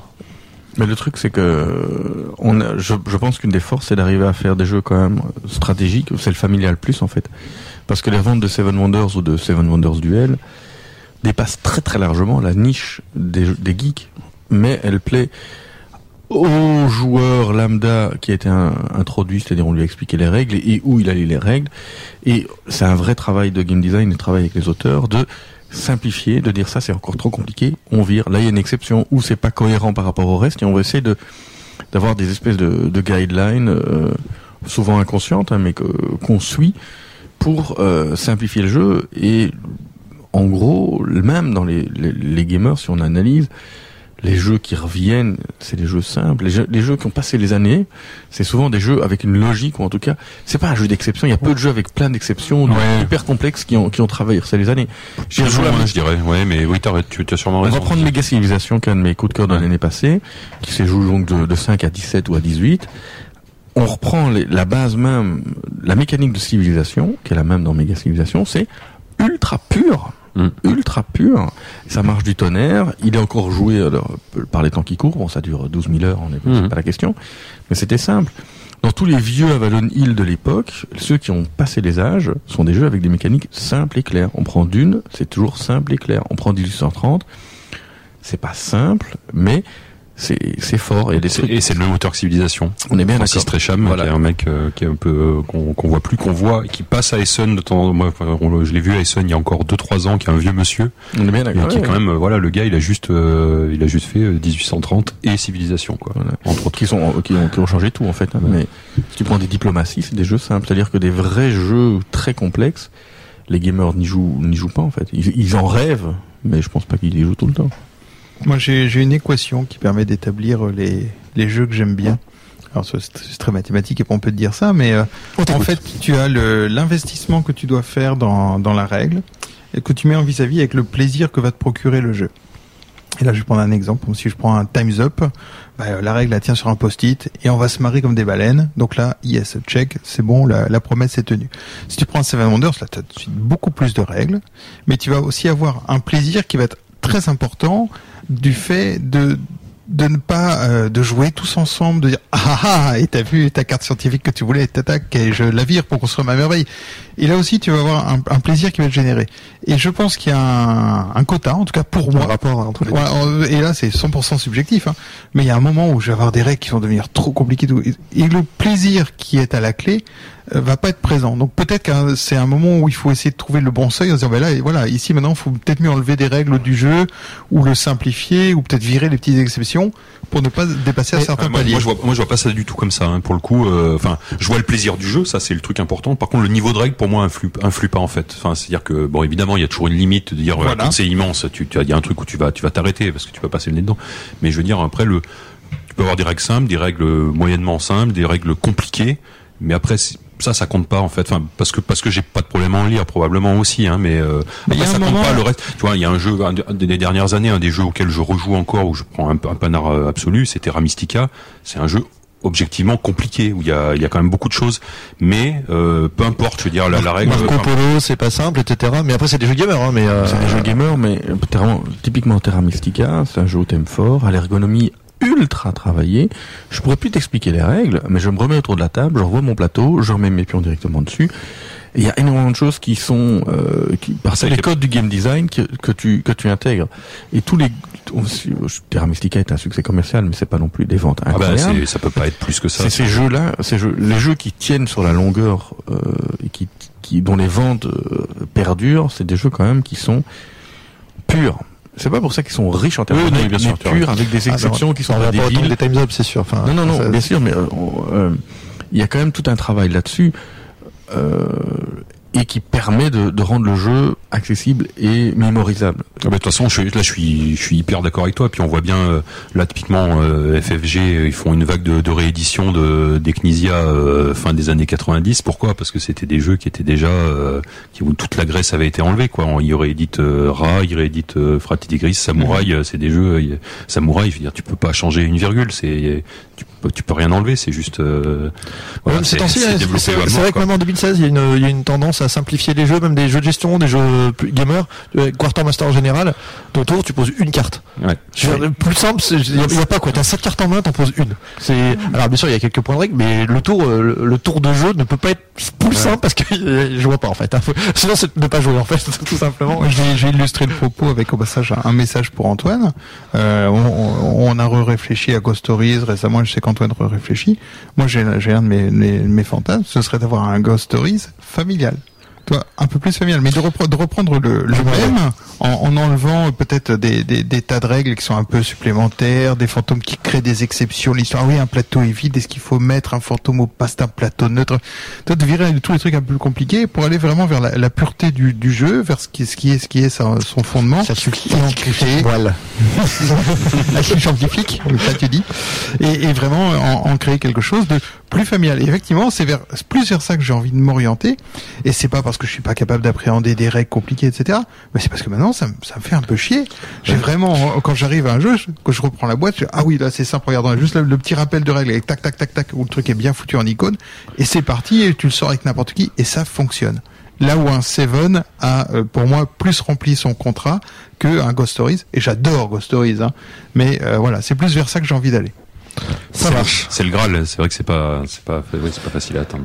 Petite question avant de parler de vos jeux spécifiquement. Euh, Enfin, deux petites questions encore. La première, c'est est-ce qu'il y a un jeu qui n'a pas été édité par RoboProd pour euh, mille raisons, hein, ça peut, voilà, parce que vous l'avez pas vu, on vous l'a pas présenté, mais que vous auriez aimé éditer, que vous regrettez. Alors, je vous parle pas parce que, oui, évidemment, celui qui se vend à 10 10 millions d'exemplaires, mais est-ce que vous avez un exemple d'un jeu qui euh, vous aurait qui va être Spiel cette année, par exemple. Voilà, bah, le Spiel de cette année, je pense, ouais. Ouais, le donc on a on a pu on en a pu échanger un petit peu avant, mais vas-y, je te laisse euh, dire. le- le- Ouais, je peux dire son nom de code Oui. Non, je ne dirai pas. Son nom de code. Ouais, bon, ouais. Bah, je pense que Codename, Codename est un est un jeu qu'on a, euh, enfin que j'ai découvert euh, l'année dernière. Aussitôt, j'en ai j'en ai parlé à Thomas. Oh putain, ça de la balle, trop bien. Euh, on a on a même retravaillé dessus parce qu'il n'était pas encore euh, traduit à l'époque, mais juste dans le cadre privé, quoi, en disant bah c'est pas encore traduit. T'as vu, je m'en fous. Je fais ma petite version euh, roulée à la main sous les aisselles. euh, pour Alors, si je peux bien comprendre, vous vouliez ver- faire la version française de, du jeu qui existait déjà, c'est ça? Vous l'avez pas eu, vous l'avez, vous avez pas eu connaissance Ça ne avant s'est- qu'il soit édité? Ça ne s'est pas fait. Euh, ça aurait peut-être pu se faire, mais ça ne s'est pas avant, fait. Je pense que, Ok, que voilà. Yellow va faire ça très bien. Hein. Euh, Ouais. Voilà, pas de, pas sorti, de, euh, y a pas de souci. Ouais, sorti la semaine, oui, la Voilà. semaine dernière à l'heure où on Voilà. Mais je- si vrai- tu nous as la question était Ouais, quel sûr. jeu auriez-vous aimé faire? Moi, c'est celui-là. Ça, c'est Moi, clairement ma, c'est ma claque ludique de cette année. Cédric, et toi Thomas? Euh, moi, le jeu que j'aurais bien aimé faire de cette année, hein, c'est Agent Trouble, qui est sorti, qui est un jeu Hobby World. euh, Il y a une sorte de loup-garou linguistique, qui est euh, un jeu que je trouve juste carrément énorme. Le principe, c'est qu'on est tous des espions, donc c'est un peu le même thème que, que Codenames. On a tous une carte qui indique où on est. Et donc, par exemple, on est tous à la cafetière, et il y a un mec qui reçoit une carte, il est espion. Et chacun à son tour, pendant 8 minutes, on va se poser des questions pour savoir qui est euh, l'espion, sachant que lui, il sait pas où on est. Et donc c'est complètement capillotracté, c'est hyper drôle, ça peut durer une question, puisque les mecs se plantent complètement, etc. Donc ça c'est dans les euh, derniers coups de cœur. euh, C'est- C'est Gigamic hein, qui a fait la Ouais, la ouais, VF, tout à fait. Et je, voilà, ça c'est vraiment pour répondre dans les trucs. Vraiment, c'est un jeu que je trouve exceptionnel, que j'aurais adoré faire. Euh, voilà. Maintenant, les jeux que et j'aurais pas apporté grand chose. Tu vois, comme un Codenames, à part le format des cartes, on n'aurait pas changé grand chose. Par contre, dans les jeux que j'aurais tellement changé, quoi. Il y a Pathfinder, le jeu de cartes. Il y a Thunderstone. Il y a tel, il y a plein de jeux qui étaient, qui auraient pu être euh, euh, transcendés s'il y avait eu du travail qui avait Ouais, été mais d'autre part, Pathfinder, c'est pas jamais repos va éditer Pathfinder le jeu Ah, de bah, pourquoi pas Ah, je- si, ouais. Oui, moi si on, avait, si on nous avait proposé de faire Twilight Struggle, j'aurais fait Twilight Struggle. Oui. Ah ouais. Ah oui, non, ça, ça aurait été une- ça aurait été une bonne idée. Ah ouais, c'est vrai, que c'est très familial. Twilight Struggle est la plus grosse vente de GMT. Ah bah. Reste, est resté maintenant, il a été détrôné par Pandemic Legacy sur BGG, mais ça reste un fucking putain de bon jeu. Et puis ça rejoue. et qui, et qui se vend, hein, parce que j'ai- oui. vu là, je reçois leur newsletter, ils disaient qu'ils en avaient imprimé euh, 22 000, je crois, euh, à l'été dernier, qui sont partis aujourd'hui. Donc euh, c'est pour un jeu qui Vu la taille du jeu. un jeu de, de 3 3 3 4 heures quoi les parties. Oh, Et quand on a habitué de deux Ouais. heures et demie, ouais, Ouais, ouais. je joue chaque année, ouais, c'est Ouais, deux, voilà. heures, deux heures et demie. ouais. Donc c'est quand même euh, c'est ouais c'est relativement impressionnant quoi. Bon, on a une question euh, on a une question Facebook euh, d'Alexis Guillemot qui nous dit euh, qu'en pensez-vous Attends, attends, attends, attends, attends. Est-ce qu'on est-ce qu'on n'a pas un jingle? Parce que c'est quand même l'événement. On a, c'est notre première question, euh, première question euh, Facebook, Facebook, mais on a n'existait pas. on- l'époque. on a- on a- en fait, on n'a pas de jingle. Attends, tu veux que je te fasse- fasse un jingle Oui, s'il te plaît. C'est- Attends, Cédric, je ah mais ça que- c'est pas mal. Non, on je va regarder ça. Regardez faire un le. avec la bouteille de whisky. Attention, la question auditeur. Oh, joli. Pas mal, euh, j'ai travaillé avec la bouteille de whisky, je sais pas. Hein. La radio des jeux. Alors, tu veux jouer avec moi Comme ils sont beaux. Alors, euh, une question d'Alexis euh, Guillemot. Que pensez-vous du, développement de Kickstarter dans la production ludique? Vous n'avez jamais eu recours à cette plateforme. Est-ce que ça sera le cas dans le futur? Si oui, sur quel type de projet? On a déjà fait huit Kickstarter euh, différents, mais sous euh, un des pseudos, on peut pas en parler. On est plutôt cool comme mec en fait. Non, non. Euh, c'est- c'est une vraie question. Euh, Il y a eu, on a failli craquer pour Rampage. On s'est dit, il faut le faire. Maintenant, il y a deux raisons pour lesquelles on les a pas faites. La première et la, la essentielle, c'est que on veut pas fâcher nos boutiques qui sont nos vendeurs essentiels, et on veut pas fâcher nos distributeurs. Voilà. L'idée, c'est que euh, Kickstarter, en plus, on n'en a pas besoin. C'est ça en fait. Si si on n'en a pas besoin. Maintenant, il y a 5 ans ou il y a 4 ans, Kickstarter aidait les gens qui avaient besoin. Maintenant, Kickstarter, ce n'est plus ça. C'est juste une plateforme commerciale qui permet de donner de l'argent à des gens qui en ont déjà beaucoup. Bah, pas, pas que. non, il y a- y mais des essentiellement, c'est le cas. C'est-à-dire que Cool Mini or Not n'a pas besoin d'argent pour éditer les jeux. Que les gens remettent et augmentent, et chaque zombicide Kickstarter augmente de 500 000 euros. Alors que, et je n'ai pas de souci avec ça, attention. Mais euh, c'est sûr que ça a fort dévié euh, de son principe initial. Euh, et c'est dommage. Maintenant, si le jeu, par exemple, nos limites pourraient très bien faire du Kickstarter. Mais Repos Production, si on faisait du Kickstarter, je pense que ça passerait mal aux yeux du public. On en a vraiment en interne pas mal discuté. dans des figurines moulées à l'échelle. Voilà. Mais de plus en plus de plastique. si on a vraiment réfléchi à l'époque à faire Seven Wonders Duel sur Kickstarter, et honnêtement, c'est peut-être pas euh, très optimiste, mais je, suis certain qu'on l'aurait fait, on aurait levé un million d'euros, de dollars dessus. Mais c'est pas notre volonté. Nous, notre volonté, c'est d'être des éditeurs, de travailler nos jeux, de les, de les faire distribuer par un canal de distribution classique, et qu'ils soient vendus dans des boutiques par des, des, magasins. Oui, puis comme tu dis, oui, vous êtes dans un écosystème euh, effectivement qui est qui est presque à l'opposé de ça, c'est-à-dire euh, effectivement de la distribution, des boutiques euh, que tu shuntes, euh, c'est- des changements radicaux quoi. Ah bah oui. Quand t'es établi, quand t'es établi, c'est c'est c'est c'est- ça a de l'impact. ouais. si tu bosses comme ça, bon bah déjà tu dis à ton distributeur euh, fuck, euh, tu dis aux boutiques allez vous faire voir. Euh, et dans tous les cas, il y a toute une, une partie de, de ton réseau habituel qui, qui, qui se trouve euh, bah, dépossédé de tes jeux. Donc je pense que ça fâcherait plein de gens. Et euh, moi, j'ai pas envie de les fâcher euh, parce que bah, les, les boutiques, malgré tout, ce sont des endroits où les jeux sont lancés. Quoi, les, les boutiquiers qui euh, qui reçoivent les jeux, qui les jouent, qui ouvrent les boîtes pour faire des mots. Je parle pas de grande distrib et tout, parce que là, ça, là, les mecs bien jeux sûr. dans les rayons et ça se vend. Mais moi, je préfère les, les gens qui font les démos des jeux, qui organisent les soirées jeux toutes les semaines ou tous les mois, qui qui vraiment suivent et, et vivent ça. On peut faire le parallèle aussi avec les libraires. hein. Tu peux acheter tes bouquins sur Amazon ou tu peux aller chez ton libraire et te dire tiens, le dernier bouquin de un tel, est-ce qu'il est bien? Ben voilà, autant continuer de faire vivre ces gens-là. Surtout pour nous, ça changerait pas grand chose. Si, en termes de, de revenus, quoi, tu prendrais une part de, du revenu du distributeur, une part du revenu de la boutique. Mais euh, à quel prix? Parce qu'il faut quand même avoir une plateforme logistique derrière pour distribuer ces boîtes, les faire envoyer, etc. Je suis pas sûr que ce serait un calcul très gagnant à l'heure actuelle. Ouais, je suis pas je suis pas sûr non plus. ouais. C'est pas un calcul sur le long terme en tout cas. Non, non, mais c'est, enfin, au moins, je, peux- enfin, je sais pas si, si c'est intéressant, mais euh, c'est vrai que ça, ça fait sens pour des gens qui se lancent effectivement et pour euh, pour faire des levées de fonds. euh, effectivement, peut-être dans votre cas, c'est, c'est effectivement des, c'est, c'est, ouais, c'est ça a des impacts quoi. Et je, ouais. Mais des fois, on peut être déçu quand même avec Kickstarter. Hein. Euh, moi, je, Non, je- parfois, je- on peut être, parfois, on peut être content. C'est Ouais, pas- c'est- c'est plutôt l'inverse. Parfois, on peut être content. Cer- Certains sont, sont revenus contents. Allez, on va parler de vos jeux depuis 2010. Euh, on a parlé un peu de vos plus gros succès en termes commerciaux. Donc pour l'instant, c'est donc Time, Times Up, Seven Wonders et Concepts avec Mascarade pas loin derrière. C'est bien Mhm. ça? Exactement, oui.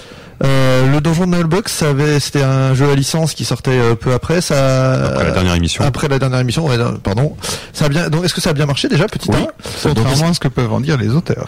Non, ça se vend. On est, à- on va être entre 3000 et 4000 boîtes par an. D'accord. Depuis euh, depuis 6 ans. Donc euh, il suffit de faire le le multiple. Je vous laisse le faire chez vous. Sur un marché uniquement francophone pour le coup. Sur un exa- marché certainement francophone, 20 un 000 jeu- boîtes. Au plus, à mon avis, oui, oui plus. Il y a des choses qui sont encore prévues euh, sur Nullbox ou c'est Oui, ou on la a un jeu de cartes sur la bataille de. Je vais laisser Antoine dire le nom. Ah, faut que j'appelle Ludovic Maublanche que je suis incapable de prononcer son. Un excellent petit jeu de cartes sur Net. Et euh, qui est euh, bloqué en, en- qui est dans l'attente. Il n'est pas bloqué, mais l'idée c'est qu'il y a un projet de série télé Nullbuck et nous avons envie de, de faire coller ce jeu-là avec les graphismes de la série télé. Et donc euh, voilà, c'est pour ça qu'il est toujours euh, en, pause chez nous. Et pour une fois, c'est pas, le retard n'est pas dû à nous. C'est pour ça qu'on est en retard. C'est un jeu d'Antoine et, et Ludo également. Oui, exactement. Ludovic Maublanc. Ludovic Maublanc. Oui, je dis Ludo, mais je, suis- je suis un grand fou, c'est vrai. On nous a dit qu'il fallait dire les noms et les prénoms. C'est vrai. Nous on suit. Et le carton de donc la, la dernière fois que vous étiez venu, c'était juste avant la sortie de Nullbuck et de Seven Wonders. Du coup, ça a été un qui a été un immense carton. Est-ce que ça c'est un jeu qui a changé qui a changé la société? Bah oui, ça, ça nous a permis d'avoir une, manne providentielle, ça nous a permis d'embaucher des gens, de oui, de se développer comme toute société. En fait, après, il y a un- lorsqu'on a fait l'expo, on nous a demandé de faire une expo sur euh, Repos Production. On a fait une timeline de, de, de Repos Production. Et en fait, on s'est rendu compte, benoîtement, parce qu'on est, on réfléchit pas toujours, que chaque fois qu'on avait fait des best-sellers, on a engagé des gens dans les, dans les mois après, en fait. C'est, maintenant, on bizarre. sait. Et euh, typiquement, là, quand on parle des deux engagements à venir, ben, on a fait Seven Wonders Duel il y a pas longtemps.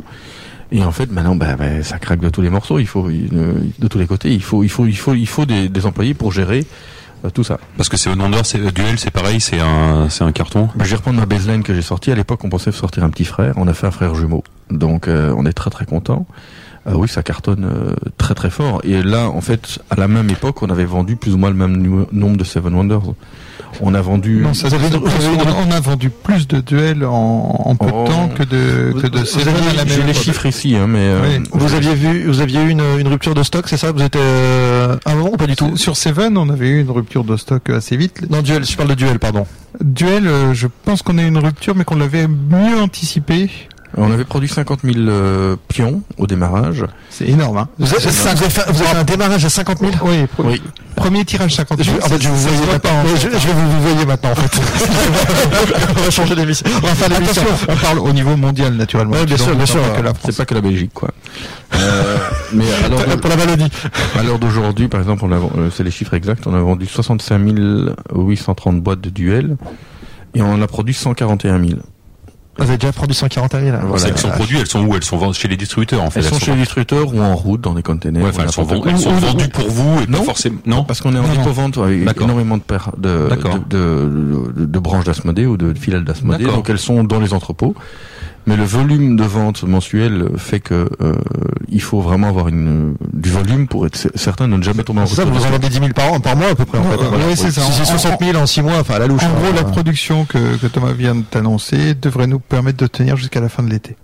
D'accord, ouais, c'est énorme. Ok. Et du coup, Seven, Seven Wonders, le jeu l'an- l'ancien, la, la boîte de base, ça se vend toujours autant? Mais alors Plus d'un million de boîtes maintenant. tout compris, donc Donc on la a boîte de base? Non, non, non, non, non, tout- ouais. toutes Ouais. les licences comprises. les Enfin, ventes, pas, le, pas les cartes à, à l'unité. hein, Oui, bien sûr. euh, les, les ventes depuis le lancement, c'est euh, 652 000 boîtes. Et à produire pour septembre, on a 100 000 boîtes en, en production en fait. Voilà.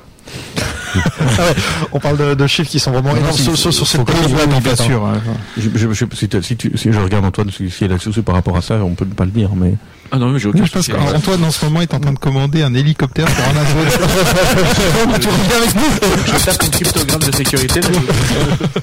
Et pour- par contre, il y avait des questions intéressantes sur tout ce qui est euh, extension. Vous en parliez à la v- radio des jeux passés. Les ventes de leaders au jour Ah d'aujourd'hui, oui, ça c'était bien, c'est bien. voilà, c'est 142 000 boîtes. Donc Euh, c'est un ratio euh, un peu moins d'un Un quart. 20%. Ouais, ouais, ouais. les ventes de City, c'est 120 000 boîtes. Les ventes de Wonderpack, c'est 81 000 boîtes. Et les ventes de Babel, 68 000.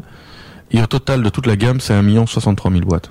D'accord. Voilà. Donc tu dis troisième extension, c'est que t'es à, t'es- troisième En fait, extension, t'es à 10% de, de ton jeu de base à peu près quoi. Voilà. Et du coup, ça a encore du sens de, vous allez encore produire des extensions pour Seven Wonders? Oui, Ça a encore du Bah, sens. c'est ce que on, on, crache pas Est-ce dans que, est-ce que quelqu'un aurait le jingle de Antoine qui dit je suis en retard Je suis jamais en retard.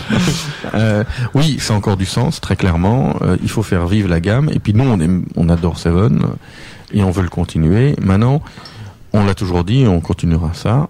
On veut cette extension, mais on les fera si, on est, si elles sont bonnes. Ouais, parce Donc, qu'il y avait ce fantasme à un moment qui passait de dire Seven Wonders, il y aura sept, il y aura sept extensions, donc à la limite, si- Absolument. si on, 7, j'ai dit 7. Babel, Babel, Babel, on peut éventuellement tricher en disant qu'il y en a deux dedans, il y en a deux dedans. Enfin, c'est pas même pas tricher, il y en a, il y en a effectivement deux, dedans. Euh, donc on en serait à quatre. En disant, on peut pas considérer, je sais pas si les plateaux, on peut pas considérer Ah, ça. le Wonderpack, le Wonderpack, c'est quand même compliqué, on va tout compter. On va y arriver.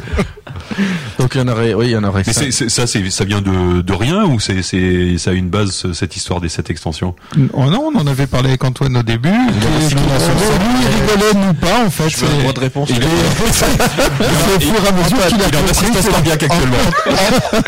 C'est une annonce plus ou moins officielle de Thomas Provo en 2010. euh, à je- euh, à je ne sais quel euh, podcast euh, dire on fera cette extension. C'est du marketing. Mais, euh, Antoine, il après. Il me l'a pas dit avant en disant tiens si annoncé qu'on ferait cette extension. Il dit tiens j'ai annoncé qu'on ferait cette extension. Bah, il en manque deux, hein. Il y en a une qui est déjà pas mal avancée. Oui, auquel on jouera Donc, après l'émission. euh, d'ailleurs. voilà. Et on a quand même un Google euh, qu'on peut retrouver avec toutes les idées d'extension qu'on a fait très rapidement euh, après la sortie de Seven, avec des bases de qu'est-ce qu'on pourrait y faire. Donc euh, ça, ça a été. Quand j'ai dit le 7, il y a- c'est parce qu'on avait vraiment dans ce Google des possibilités de faire cette thématique ou cette truc. Je crois que, je crois que Dominion, c'était, il y en a, il y en a sept, je crois, hein, déjà. Et mais Mais c'est Dominion, pareil, on peut en faire 200 000, je Ouais. pense. Parce que entre une aussi, action, hein. un achat, un achat, une action, c'est facile.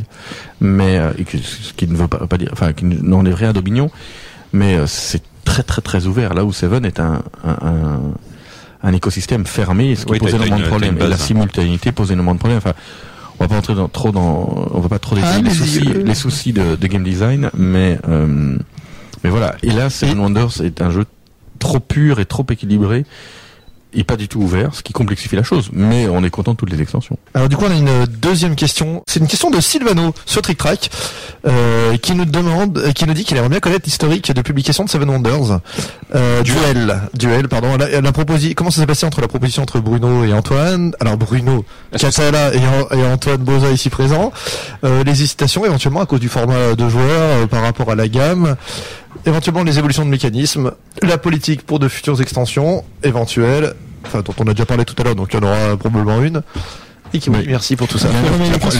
La première question, c'est, la première question, c'est c'est- sur l'origine. Est-ce que c'était une demande de votre part ou est-ce que c'était une proposition euh, d'Antoine ou peut-être de, de, de Bruno? Alors pour la petite histoire, moi j'ai Antoine. en- j'ai eu beaucoup de gens en dédicace, notamment Essen sur Seven, qui venaient me voir en me disant qu'ils avaient joué qu'à deux à Seven Wonders. Ils avaient joué, ils adoraient le jeu, mais en- ils ont- on y joue en couple par exemple. On a fait 150 parties, mais on n'a jamais joué à plus que deux. Et j'étais un petit peu euh, chagriné parce que c'est quand même pas un jeu qui a été designé et pensé pour jouer à deux, mais qui est bien pour jouer de, de 3 à 7. Et donc il y a un moment, je me suis dit, bah, ça serait chouette de faire une version de Seven Wonders qui soit dédiée aux gens qui aiment Seven et qui jouent euh, justement euh, à deux. Sur la boîte, c'est indiqué, on peut, on peut jouer à deux, hein, c'est ça, sur On la peut tout à fait jouer à deux avec Seven Wonders. Donc ça, ça vient de toi l'idée du coup Oui, tout à fait. Ouais. sachant que le jeu euh, A2 de Seven Wonders qui est, qui est fourni dans la boîte et n'est pas le même jeu que 3, 4, 5, 6, 7. Hein. C'est, une règle bien particulière avec la cité franche ou la cité libre qui, qui est utilisée tour à tour par les joueurs. Moi, j'avoue que j'ai dû faire 200, 200 parties, euh, pas loin, ouais. Je, je suis au-dessus des 180 du, du, de Seven Wonders. J'ai jamais joué à deux. Je, je connais pas la règle, en fait, de, Ça de vaut la peine parce qu'elle est vraiment en fait très Ouais. très agréable. Ok. Donc, et après, du coup, comment c'est passé entre Antoine et Bruno? Alors là, du coup, bah, ça, je vais répondre, hein, c'est quand même le plus simple. Antoine, vas-y. Euh, du coup, donc j'ai commencé à faire un premier proto euh, dans mon coin. Euh, qui fonctionnait pas pour la bonne simple raison que bah, ça faisait déjà 5 ans que je faisais du 7 du 7 de l'extension que j'avais complètement la tête dans le guidon et que j'arrivais pas à prendre le recul pour faire un jeu euh, un jeu vraiment différent parce que le but c'était pas justement de refaire une variante de 7 qui marche à deux mais de faire un vrai jeu euh, spécifiquement designé pour deux joueurs quoi. Euh, et donc là naturellement comme je galérais bah, je suis allé voir j'avais besoin d'un un, un coéquipier un co-designer, il fallait quelqu'un qui soit qui sache faire des jeux à deux et donc là tout le monde le sait dans les gens qui nous écoutent, les gens qui la personne qui sait faire des jeux à deux euh, et que je connais que je connais bien c'est Bruno Catala. Donc je suis allé chercher Bruno Catala et je lui ai dit Bruno, j'aimerais beaucoup faire un Seven Wonder euh, à deux, Seven ça s'appelait déjà Duel le projet à l'époque, Et mais euh, je et- sais pas du tout faire des jeux à deux et toi il paraît que tu sais faire donc euh, si Et- ça te dit on fait ce projet ensemble. Et quoi. deux heures plus tard, c'était fini. Et ça, c'était au décollage de l'avion vers la Gen Con et en atterrissant, on avait déjà posé effectivement euh, bah, toutes les grandes lignes de ce qui est Seven Duel euh, aujourd'hui. ouais. Ça se rapproche de ce que tu avais commencé à travailler ou pas du tout, du tout? Non, c'était assez Pas différent. tout, ouais, on est vraiment reparti. euh, on était vraiment reparti à zéro. euh, voilà, ouais. J'ai vraiment profité de l'insight de donc- Bruno qui est qui a Ouais, qui donc est vraiment, t'es arrivé, arrivé avec ta euh, licence et t'as fait bosser Bruno, quoi. Ouais, je l'ai fait travailler. Ouais, c'est travaillé- c'est bien, travaillé bravo. ensemble, on a travaillé ensemble. Mais du coup, il, clairement, il m'a apporté le, le regard extérieur sur euh, bah, sur le sur l'univers du jeu et tout. Il a fait que j'ai pu me sortir la tête de. Bah, ça faisait cinq ans que je faisais du Seven euh, régulièrement, donc c'était c'est vachement dur de se, de se sortir la tête du guidon à ce moment-là. Ouais. Et, du, Et vous, ouais, pardon. et du coup, il y a eu une, enfin après, euh, après, j'imagine que vous avez pro, vous avez proposé à, à repos. Il, y a, il, y a- il me semble qu'il y a eu une histoire. euh, il me semble avoir vu passer là des. Il y a Il y a un eu- article il- qui a été fait dans Plateau à ce sujet-là. Ouais, il y a eu une histoire de. c'est que la première version ne me plaisait pas, pour plein de raisons. euh, qu'on peut détailler, mais on trouvait que c'était déjà en termes de matériel c'était trop cher. Le, le game flow était euh, c'était pas assez différent du jeu de base, etc. Et là il y a eu un, un- un problème de compréhension euh, en- entre nous. Et quand on s'est vu à la Gen Con il y a ouf, deux ans, un an et demi, on en a discuté, on s'est dit bah faut retester parce que de leur, de leur- de leur côté ils avaient retravaillé et la version retravaillée euh, correspondait totalement à ce qu'on cherchait. Il y avait encore du travail comme toujours euh, et, euh, et voilà on s'est lancé dans l'aventure mais la première version euh, de duel ne nous plaisait ni à, Mais qui ressemblait, à, qui ressemblait à ce qu'on connaît maintenant ou pas, ou pas, ou qui était très, un peu différente. Il y avait les bases, il y avait, Il y avait les trois bases. conditions de victoire déjà. il y avait les trois conditions de victoire. C'était une alpha quoi. Vous Il y avez avait fait un- une alpha, c'était hein. c'était une alpha. C'était il n'y a pas trois conditions de victoire, il y en a que deux. Et on- il y en a une que- qui est jamais utilisée, qui, qui est dans la règle. C'est laquelle que tu penses que j'ai jamais utilisé Euh, c'est les scientifiques. bah, Il faut que tu apprennes à jouer. en tout cas. Les mecs. Non, ils sont toujours dans les dans les trois cartes que tu as enlevées. Ils sont toujours Non, là. non, non, non, pas possible. Non, mais sachez-le, les scientifiques sont toujours dans les cartes que vous avez enlevées et vous ne pouvez pas gagner avec. Non, non, c'est pas vrai. Mais euh, voilà. Et donc, par contre, c'est vrai que c'était plus une, une alpha qu'on a vue, alors qu'on, on, quand on a vu plus qu'une bêta, il n'y a pas eu de doute. Euh, maintenant, c'est très compliqué l'évolution d'une licence, etc. Et c'est certain que si on pouvait réécrire l'histoire, c'est pas avec un jeu à deux qu'il faudrait augmenter la licence. Maintenant, on fait les jeux qui sont disponibles et qui sont bons dans la licence, mais il y a dix mille autres choses plus simples. Je- je- Comment- je- comment j'ai- tu dis J'ai ça, pas enfin, compris ce que tu ouais. voulais dire en fait. Ce que je veux dire, c'est que par exemple, faire un Seven Wonders Junior ou un Seven Wonders, Seven Wonders D est plus évident que de faire une version deux joueurs d'un jeu qui existe à deux joueurs. Ouais, mais en est-ce que termes tu commercial, c'est pas c'est pas le plus simple à placer. Ouais, d'accord, mais est-ce que tu peux dire ça? Tu dis, tu dis d'un côté, euh, c'est un carton euh, énorme. j'ai pas dit que c'était pas Ouais. bien. Je dis que Ouais. c'est plus simple à placer. Ouais, mais ça termes- marcherait. Enfin, je sais pas. Je j'ai pas la réponse, mais Ouais. tu vois, euh, tu dirais, euh, on, on sortirait le jour où on sortira Seven Wonders Junior. hein, c'est un- je fais un appel du pied, Antoine, euh, on le sait. Il va en avoir du boulot, là, Antoine. Il va en avoir du boulot. Ça, ça, ça n'étonnera personne. Seven Wonders, c'est un jeu de 2 à 7. Une sortir une version spécifique à deux joueurs, c'est loin d'être bête, mais c'est pas c'est pas le, le plan le plus évident à sortir. Ou c'est pas le pr- la premier choix que j'aurais fait si j'avais Mais choisi. Seven euh, Wonders Junior, ça existe déjà, non? C'est c'est Sushigo? J'ai pas joué à Sushigo. Ah bah, voilà. Essaye. C'est possible, j'essaierai. Je... Ok, d'accord. Et euh, vous pensiez qu'il y aura un tel succès ou pas au départ? Bah, Si vous l'avez sorti à 50 000 Bah, euros, si, on a, si on a pris les 50 000 dès le début, c'est déjà Seven, euh, c'est la, boîte de base de Seven Wonders, le premier run c'était 18 000. Ah, donc là vous avez fait quasiment. Euh, on était en fois 2010, ouais. on avait des reins un peu moins solides et, et on y croyait déjà très fort. J'ai un sample d'ailleurs de Cédric euh, de la vieille émission si tu me laisses le temps de le retrouver. Euh, On a, on a des grands espoirs pour, euh, pour Seven Wonders. Euh, à raison, j'espère, mais l'avenir nous le dira. Mais l'avenir nous l'a dit. C'est vrai que ça- on peut pas dire. C'était la même, je crois que j'ai la même phrase pour Cyrano, non? Oui, mais je l'ai pas celle-là. Ah, En fait, c'est pour Cyrano, il y avait Bruno Catala qui nous a dit que c'était sûr que c'était un- ça allait être un hit absolu. Ah oui, mais c'est un très bon jeu. Euh, oui, donc Oui, c'est euh, pour en revenir à ta question sur euh, sur Duel et le tirage de 50 000 unités, bien sûr que si on fait 50 000 unités d'un jeu, c'est qu'on y croit très très très fort. Oui, forcément. Alors une question d'un d'un auditeur. Alors c'est une question de Baptiste Alamassé. Vous avez dû nous voir comment danser, c'était beau. Euh, une question sur Facebook. Euh, qui est, c'est un réseau social si vous ne saviez pas. Euh, C'est- C'est Fall qui l'a inventé, non c'est monsieur- c'est lui-même qui l'a qui l'a fait. Et, euh, et alors sa question c'est une extension pour Seven Wonders Duel est-elle prévue? Et si oui, pour quand Elle est prévue pour Essen de cette année, octobre 2016. Elle s'appelle Panthéon. Euh, et Pan. Pan. Théon. Euh, c'est pas l'extension 3-4 joueurs, hein, pour ceux qui ont demandé sur Facebook à la sortie de... de... 3-7 joueurs alors. Je vais peut-être laisser Antoine la présenter, c'est peut-être le plus simple. Je peux la présenter, oui, tout à fait. Euh, on va la fi- on va finir de la développer d'ailleurs après l'émission. On peut préciser peut-être pour la petite anecdote. Euh, de- du coup, dans Panthéon, qu'est-ce qui se passe? Ben, il y a des divinités qui font leur euh, leur apparition. Donc, euh, une fois de plus, euh, ce qu'on a cherché à faire, c'est de bouleverser un peu les habitudes pour que les gens qui ont déjà beaucoup joué à Seven Duel et il y a des gens qui ont déjà, d'après ce qu'on a lu sur les forums, énormément joué de de parties à, Duel. Euh, on a essayé d'a- d'apporter quelque chose qui bouleverse un peu les habitudes. Donc, euh, il y a une nouvelle action qui devient qui devient possible, euh, qui devient possible dans le dans le jeu, c'est que tu peux demander, faire appel à travers un système d'offrande à des divinités. Et euh, le petit twist qu'on espère original, en tout cas qu'on a qu'on n'a pas trop vu, c'est que les ces divinités, en fait, on va, c'est nous qui allons dans la dans le premier âge de la partie les mettre à disposition pour la suite de la partie. C'est-à-dire qu'on va pas mettre en jeu un set de un set de divinités aléatoirement. Les joueurs pendant la première euh, sur la première pyramide pendant le premier âge vont avoir la possibilité via via un système de jetons qui est placé sur certaines cartes d'aller piocher dans des dans un choix de divinités et de mettre et de construire leur panthéon leur panthéon pendant le premier âge. Donc ils en choisissent parmi un certain nombre. Voilà, ils vont avoir du choix et du coup ça devient intéressant bien sûr que ça soit toi qui choisisses parce que il y a un petit plateau qui va faire après que euh, telle euh, divinité va être plus chère pour ton adversaire et moins chère pour toi. Donc en fonction des placements, ça devient assez tactique de choisir qui tu mets à quel endroit. Donc il y a vraiment cette phase qu'on voulait faire de d'abord on construit le panthéon durant l'âge 1 et après pendant l'âge 2 et pendant l'âge 3 aussi, on va du coup euh, faire appel euh, via un système d'offrande aux divinités qu'on aura mis en jeu nous-mêmes. Donc en fait, on a un peu on voulait au lieu d'avoir un setup fixe de, de divinités, on voulait vraiment proposer aux joueurs de eux-mêmes bâtir le panthéon qu'ils vont ensuite utiliser euh, durant la partie. Voilà. Donc, du coup, il y a- une vraie boîte qui va être derrière. C'est pas juste un set de cartes. euh, c'est il y a une- il y a un vrai boîtage. euh, alors je parle aux auditeurs. Non, ça sera. Enfin, le- si on suit la logique, euh, enfin ceux qui connaissent Seven Wonders, ça sera la même logique que Leaders et City, c'est-à-dire une, une demi-boîte. Une demi-boîte. Sauf que pour des raisons de bêtement de prod, elle aura la même hauteur que la boîte de base. Voilà. D'accord, une double boîte. Ça roule.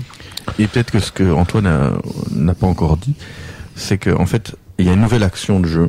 C'est à la place de prendre une carte de la pyramide pour faire les trois actions connues des joueurs, qui sont les mêmes que Seven d'ailleurs, vous pourrez, en payant un certain nombre de pièces et ou de jetons offrandes, appeler un dieu. Ce qui fait qu'en fait, ça mettra en pause votre tour et vous ne toucherez pas la pyramide.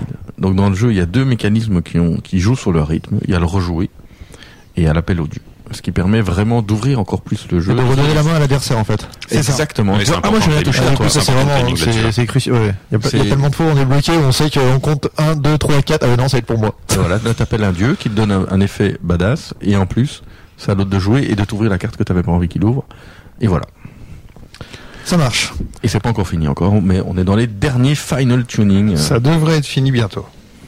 Alors, autre jeu, euh, on parlait rapidement de, de, de concept. Il, euh, il a gagné l'As d'or. Il était nominé au, au Spiel des Sierras, Exact. mais il a perdu face à Camelop. Au- au Exact. Spiel des Sierras, Je ne crois pas au jeu concept. Vous étiez déçu? Oui, bien sûr.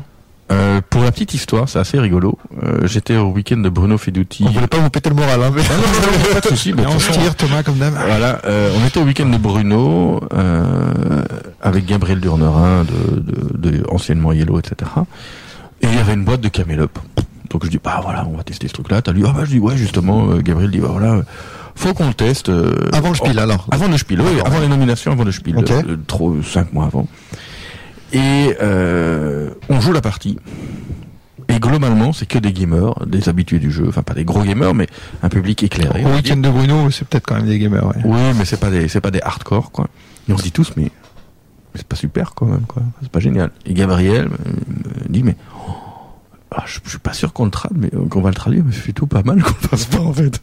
Et donc voilà. Donc, voilà, bon, bon, on n'a pas, on pas aimé. Au montage. Non, non, mais c'est pas grave. On n'a pas aimé le jeu, c'est pas très très grave. Ça nous paraissait très classique, pas super original.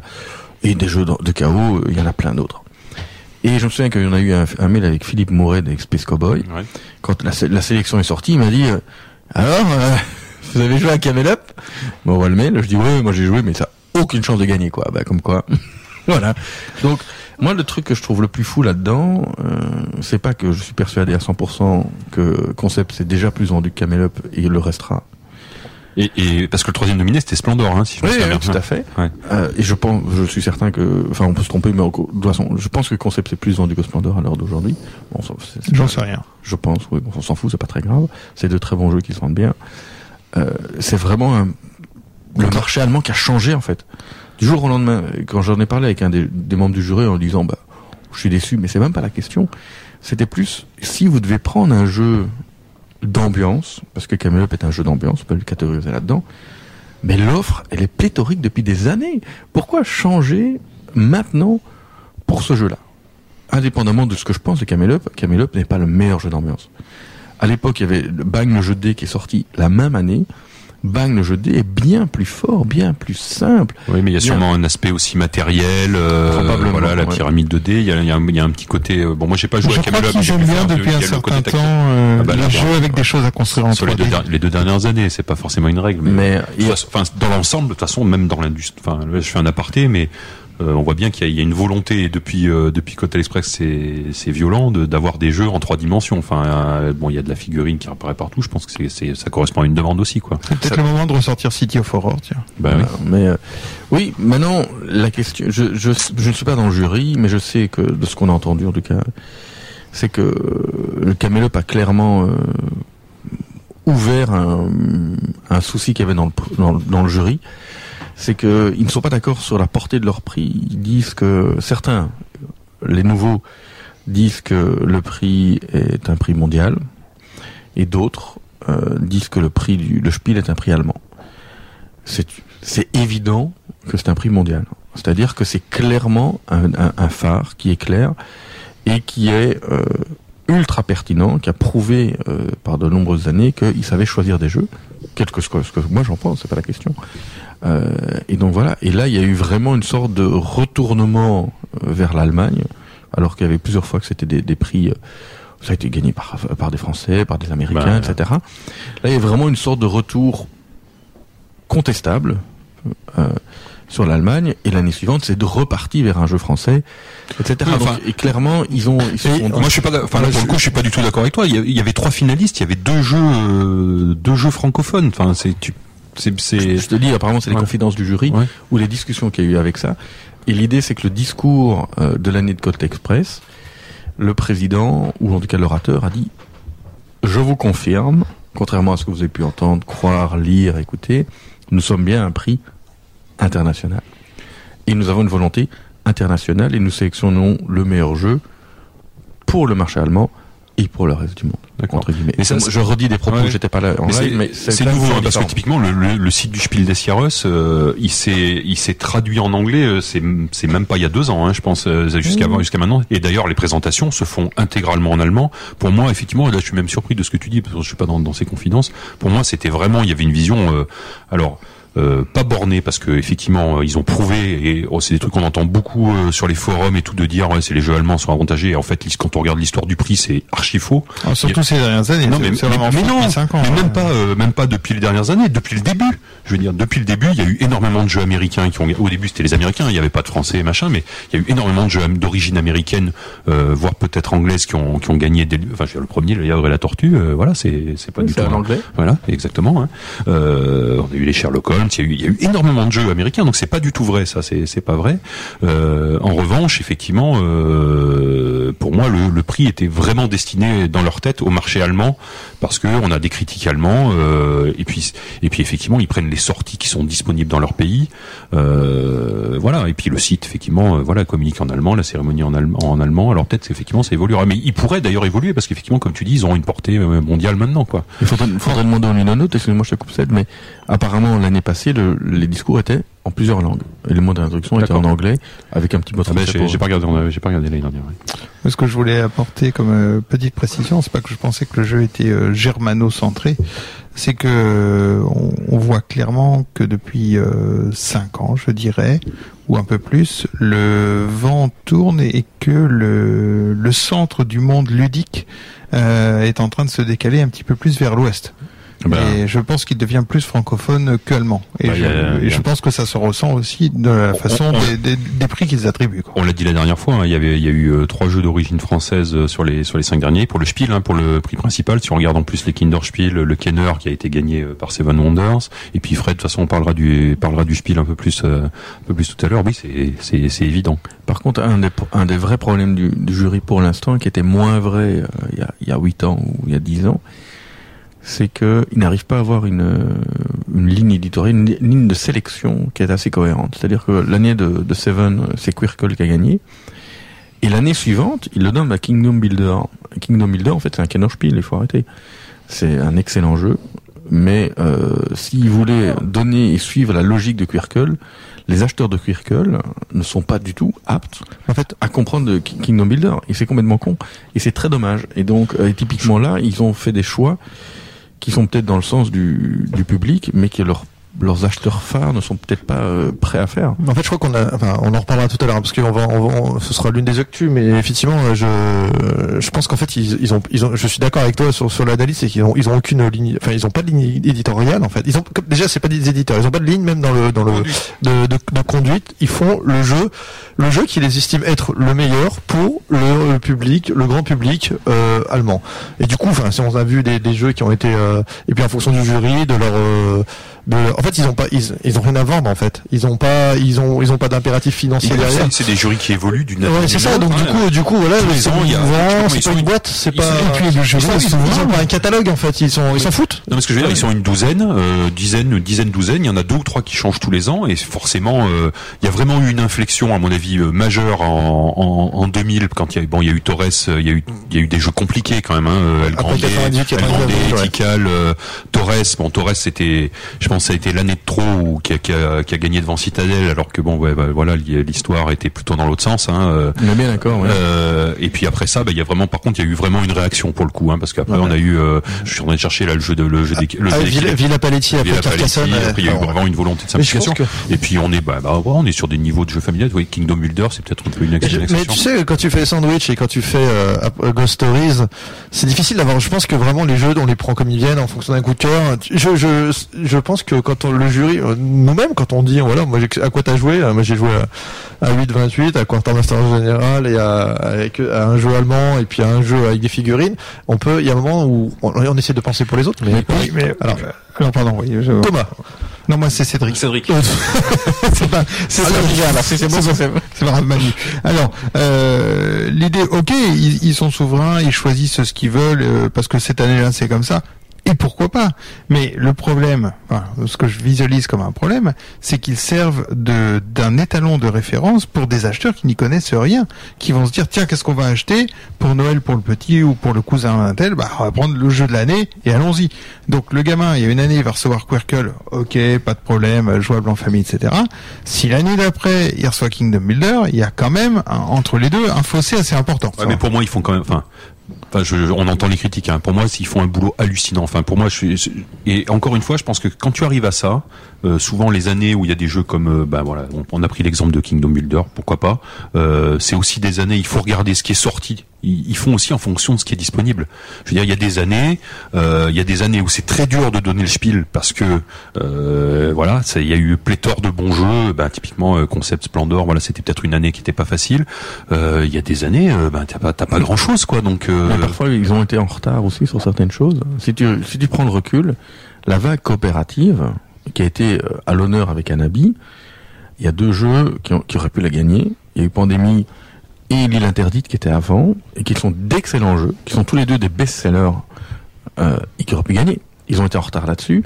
L'année de Splendor et de, de Concept, quand j'en parlais avec Guido, qui est un des membres du jury, Guido- euh, qui est un ancien de chez Asmodée Allemagne, etc., je le connais par là, je m'en rien à foutre. de Enfin, je lui dis, mais tu te rends compte que si c'était Splendor et Istanbul, dans les boutiques, c'était la même couverture. Il me dit, oui, mais on n'a pas de volonté commerciale. Mais je dis, mais vous devez en avoir une à un moment donné.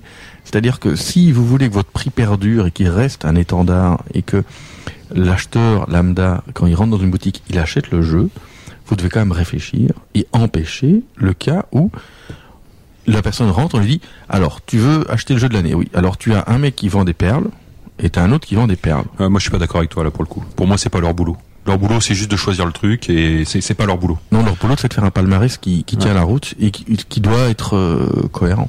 Si, imaginons si tu refais l'histoire maintenant, un prix qui aurait pu tout à fait, tout à fait marcher. Colt Express c'est un jeu quand même familial aussi, très familial. Tu aurais pu l'imaginer en, en, en Kinderspiel. Tu aurais pu mettre concept en, euh, en Spiel et tu aurais pu mettre Splendor en Kenner. Ça Oui. aurait fonctionné aussi. Oui, mais c'est des discussions sans fin. Oui, oui, ça, je suis bien d'accord. C'est le jury souverain. Mais là, le, ju- le- où on peut critiquer le jury, c'est le, le- enfin, ça n'est pas arrivé, hein, mais c'est, euh, enfin, critiquer, c'est dire, attendons, les gars, comme ils font des votes à bulletin secret tous les deux, t'aurais pu avoir deux jeux qui ont la même couverture, en fait, ou qui sont très très proches. C'est, ça, ça peut poser problème. Maintenant, c'est pas très grave. hein. Bah après, sur disons que c'est un peu plus facile, on va dire, sur le Kenner Spiel, peut-être d'avoir une ligne euh, éditoriale, parce qu'on voit qu'ils sont jamais allés dans le très très très gros de 5-6 heures, mais bon. On va, on reviendra de toute façon un tout petit peu plus tard là-dessus. Juste, je voulais encore euh, aborder euh, quelques quelques points sur le Docteur Panic parce que c'est votre dernier jeu. Alors, comment est-ce que déjà vous pouvez nous refaire le pitch rapidement de Docteur Panic? Mais non, Merci. C'est pas mal. En, en quelques mots, dites- dites-nous le dites-nous le, dites-nous le principe. Bon, allons-y, on va le pitcher. Alors euh, voilà, euh, vous aimez tous euh, les séries euh, télé euh, médicales avec euh, les docteurs, les ambulances, euh, les, les jolies petites infirmières, etc. Bien, bon enfin, vous Ah avez oui, dans votre salon. Donc voilà, euh, pendant 12 minutes, c'est un jeu frénétique hein, de, de Roberto, de Roberto Fraga. et Florence d'ailleurs, Fraga. Euh, Florence est intervenue dessus. Et euh, c'est un jeu où pendant euh, 12 minutes, on va se trouver mis dans la peau de, de médecins, enfin d'une équipe de médecins, d'une équipe d'internes, de chirurgiens, et on va devoir opérer un patient qui arrive. Alors c'est un jeu loufoque qui est euh, composé de, de plusieurs étapes euh, de plusieurs épreuves qu'il va falloir euh, résoudre, aussi bien des épreuves de d'adresse, des épreuves où il va falloir s'investir physiquement dedans. Par exemple, une épreuve de radio, on va faire passer une radio à son partenaire, ben, qui va se mettre face à un mur, qui va prendre des pauses. Voilà, tu le fais très bien, c'est dommage, il n'y a pas l'image, mais il est en train de faire l'égyptien. Euh, c'est un jeu coopératif, donc on joue tous en même temps pour réussir tous en même temps, on joue tous contre le temps, contre la bande son. Et cette bande son d'ailleurs va rythmer le jeu avec des petits événements qui peuvent être aussi bien des arrêts cardiaques parce que le jeu est fourni avec un coussin péteur qui représente le cœur du patient. Il va falloir le masser de façon frénétique pour faire repartir le cœur.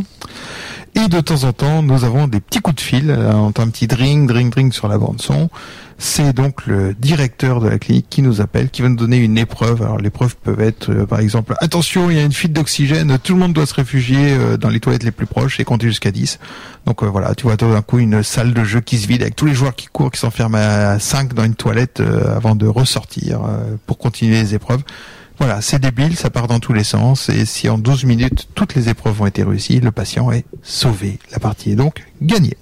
Alors je vais, je vais enchaîner sur une double question. En fait, il y avait euh, donc on voulait vous demander comment se passait l'accueil du jeu, et puis j'ai une euh, j'ai une question de Cossack 39 sur euh, Trick Track, donc qui, nous dit euh, bonjour dans la catégorie questions qui fâchent. J'aimerais bien avoir des. Attends, attends, attends, c'est une question qui fâche? C'est une question qui fâche. Bon, bah tant pis, passe qui la peut, qui peut fâcher. J'aimerais bien avoir des explications sur la gestion de Dr Panic. Pour rappel, le jeu a été mis en vente alors que l'appli n'était pas prête, sans en avertir le moins du monde les gens, que ce soit les revendeurs ou même le site dédié, c'est ce qu'il dit, pour finalement avoir une appli un mois plus tard, mais qui sans être nulle n'est pas aussi bien que celle vendue dans les règles. Bien sûr, le tout dans un silence radio assourdissant. Il n'est pas content. Je, je fais En mon silence assourdissant. Ouais. Voilà. L'accueil en fait est plutôt positif hein, parce que on, on entend surtout les, les gens qui se plaignent ce sont toujours les, les ceux qui ceux qui vont poster sur les forums. On va rarement poster sur un forum en disant je suis super content. Ça arrive? Euh, ça arrive c'est plus rare je t'avoue. Donc en fait ouais c'est euh, bon, je veux dire c'est vendeur euh, Dr Panic est très bien accueilli. On a eu effectivement des couacs au lancement comme le comme le souligne l'auditeur c'est tout à fait vrai. En fait on avait une première boîte qui qui développait un premier développeur qui faisait le l'application pour Dr Panic et puis il nous a planté. Donc euh, on a été euh, bien embêté, surtout que comme on l'a expliqué, maintenant qu'on est devenu entre guillemets une grosse boîte, on fait un peu plus de marketing, on fait du lancement de nos jeux, etc. Et donc on a pris euh, parti de lancer le jeu avec le fait qu'on puisse jouer avec une bande son. Ce qu'il faut savoir, c'est que l'appli de secours qui est développée par une autre boîte, elle devait sortir dans les deux trois jours qui suivaient l'avant-première de Cannes.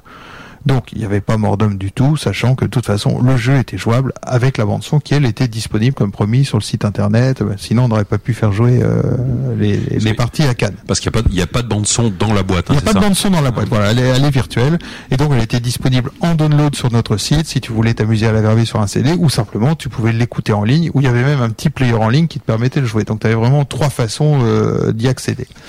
Il se trouve que la boîte qui a développé l'appli, la, la deuxième version de l'appli, ça a pris beaucoup plus de temps que prévu. Mais ça y est, l'appli est sortie, je vous rassure. Donc les gens qui au début n'ont plus joué que avec la bande son qui était disponible sur Internet peuvent maintenant jouer enfin avec l'app. C'est dispo maintenant, y est. Ah oui, oui, oui, c'est dispo, bien sûr.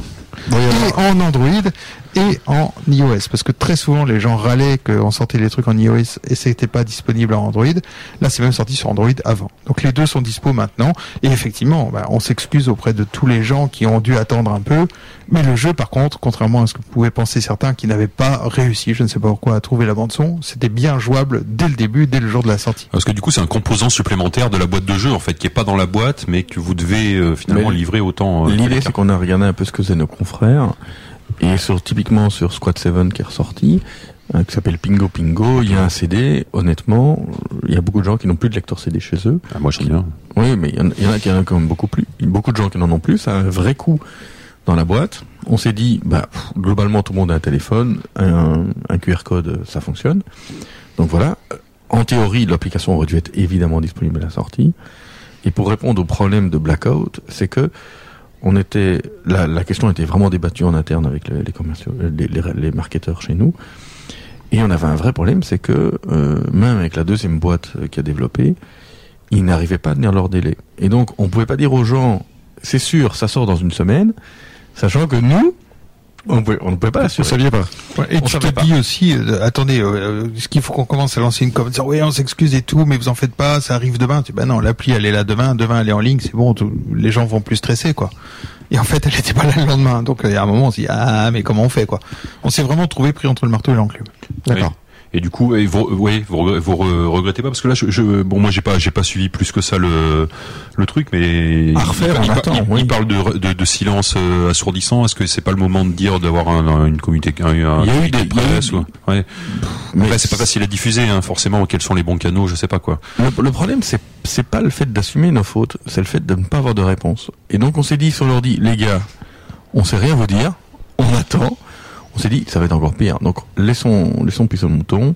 On reviendra. Le Cosaque. euh, Le Cosaque. On est vraiment, euh, clairement, on est en faute là-dessus, mais c'est pas nous qui faisons l'app. Donc, à un moment donné, si un prestataire externe qui tient pas ses délais, t'as beau lui péter les rotules, il va pas te la développer. Oui, mais rien, Donc, donc, si je- rien qu'expliquer ça, si en fait. Parce que là, tu vois, des- tu, tu peux te retrouver à des situations où des gens vous en veulent Oui, tout à personnellement. fait, tout à fait. Et de dire, ben voilà, euh, Mais voilà je quelle est la je pense situation. que tu as raison, On s'est fait, planter. euh, Il y a des gens, euh, bon, voilà. on- n'a pas, mais, Non mais après moi c'est une réflexion je sais pas Ouais, je, suis pas sûr que ça soit mieux de faire ça mais Mais en fait, on est on n'est pas parfait en fait. On s'en rend compte au fur et à mesure des années, et ça s'améliore pas. Maintenant, l'application est, est en ligne. Il y a encore des choses qu'on qu'on a demandé à la boîte qui le fait de le faire. Euh, normalement, ils nous ont dit qu'ils savaient le faire, comme ils nous ont dit qu'ils seraient dans les délais. D'accord. Donc l'application, elle pourrait encore évoluer. Mais il y a, il y a le clap clairement, euh, qui est un défi qui nous paraît évident, qui est assez simple. L'idée, c'est que vraiment que ça réagisse au son, etc. Ce qui était prévu de demander à la base dans le pitch qui a été fait il y a six mois. hein. donc, euh, on était dans des temps. L'idée, c'est que voilà, quand on quand on fait un massage cardiaque au, au patient, euh, si on si on tape euh, sur le, si on fait du bruit, etc.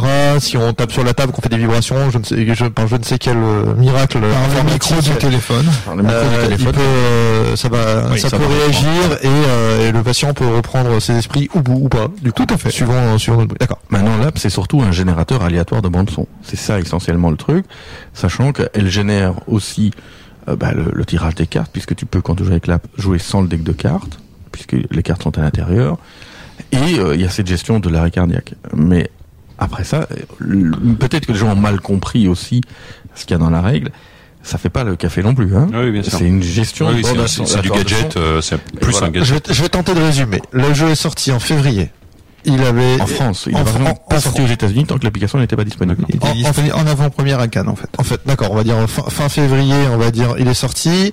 Dans la, dans la règle de jeu, c'est dit qu'il y aurait une application à sa sortie. Il est dit qu'il y a aussi une bande son qui- et qui était disponible qui, à l'instant n'était pas, mais il y avait déjà une bande son qui permettait de jouer complètement au jeu euh, Tout de manière, euh, de manière euh, honnête, puisque j'ai joué avec cette bande son. L'appli est arrivée avec euh, deux trois mois de retard. Elle n'est pas complète complète, mais à 90%, 95%. Non, elle est complète. Elle Elle est est- complète. Tu, tu peux jouer avec. Il y a juste une feature qui serait vachement bien de rajouter. D'accord. Et Euh, commandée. et, et qu'on a commandé et que lorsqu'elle va arriver, et elle sera, elle le sera vous le- euh, en ligne quoi. Enfin, on est trois mois après. Le jeu, il est pas, voilà, on est, on est en termes de, de durée de vie, hein, c'est pas non plus, c'est trois mois, c'est pas, c'est pas. Sur ceux qui ont acheté le jeu en ils peuvent jouer je, je comprends que ça ait pu frustrer des gens et, et- et c'est bien normal. Effectivement, euh, mais à culpa, on aurait certainement dû communiquer euh, dessus. Alors après, il faut savoir que nous, on nous a promis des choses et que là, on, on ne maîtrisait pas, si tu veux, on, on maîtrise tout ce qui est édition. Mais ça nous arrive aussi, euh, ça nous est déjà arrivé de nous faire planter par des usines en termes de disponibilité d'un jeu. Avec un jeu qui doit sortir à un moment, bah, je suis désolé, c'est pas nous qui avons tourné les rotatifs de l'usine. Et ça nous est arrivé d'avoir des jeux en retard euh, qui arrivent le mois d'après, les sabliers sont pas là, bah tant pis, bah euh, ok, on a une rupture qui est plus longue. Ou des jeux Là, qui gondolent, quoi. Voilà, donc dès qu'on a des, on n'est pas parfait, mais dès qu'on a des prestataires externes, on essaie de s'assurer au maximum qu'ils vont faire leur taf, mais on peut jamais en être certain. Alors j'enchaîne, sur une deuxième question euh, dans le même Moi, je vais danser. dans le même créneau. Donc c'est une question euh, d'Antoine Gandilon sur euh, sur Facebook. Euh, C'est toujours un réseau vous la sentez venir parce que c'est dans le même euh, c'est dans le même créneau. On est où de on en est où de Seven Wonders sur Ibidule? Euh, Ça a l'air sympa de faire des applications. Est-ce hein. que tu peux remettre le jingle de Thomas, s'il te plaît? Lequel? On est en retard? C'est pour ça qu'on est en retard. Parce que là, pour le coup, Seven Wonders, euh, Seven Wonders sur euh, iPad et peut-être iOS. on va- on va te le montrer, il Mais existe. la, la- la Euh, bêta, Thomas, la non, mais la bêta existait déjà il y a plus d'un an, et maintenant ça devient, ça Alors- devient un gag hein, sur. Je sais pas si vous Euh, suivez sur le alors, gag, vous les compilez. Alors en plus, le pire, c'est que ça va être euh, très redondant ce que je vais dire. On bossait avec un premier développeur euh, qui n'a pas pu finir. Euh. C'est les, mêmes- c'est les mêmes personnes? Non, c'est notre. Ah ouais, en plus c'est d'autres. Ah, vous, êtes, vous êtes- les grands gagnants en fait. Mais en fait, je pense qu'on n'est pas les seuls à être euh, confrontés à ce genre de problème. En fait, si on, on faisait une appli sur un, un un peu plus mineur et que l'appli avait du retard, je crois que les gens ne feraient pas très attention. Bien sûr. Là, c'est parce que c'est Ouais. Seven que les gens sont au taquet et surtout parce qu'on l'a montré. On a, on a eu des versions bêta qui étaient finies à 99%. C'est ça en fait. Et, et en fait, c'est c'est d'autant plus frustrant pour nous en fait. Hein. Mais et voilà, donc on a commencé à le montrer. Euh, des journalistes l'ont Ah. C'était imminent, enfin, c'est On, même on- sur les oui, sites. euh, on l'a montré sur Trick Track, on l'a montré sur BGG. Enfin bref, tout le monde l'a vu. Euh, youpi youpi, ça va sortir. Et là, crac, au dernier moment, correction de bug. Et ben euh, voilà, ça ne sort pas. Ça ne sort pas. Oui, que là, t'entends quoi, quoi? Il se passe quoi? Donc là, vous êtes. bah, il, se, il se passe que le, le développeur qui travaillait dessus n'a plus de temps à mettre dedans et a décidé de ne plus développer d'appli pour euh, vivre sa vie. C'est- C'est c'est son droit, hein, ok. On n'allait pas le, le menotter à un radiateur et le nourrir avec des pizzas jusqu'à ce qu'il ait fini. Donc ça ne s'est pas fait. On a l'appli qui, est qui nous est montré par, euh, par Thomas et qui est euh, vraiment. euh, les premiers écrans, mais c'est voilà. splendide. ouais.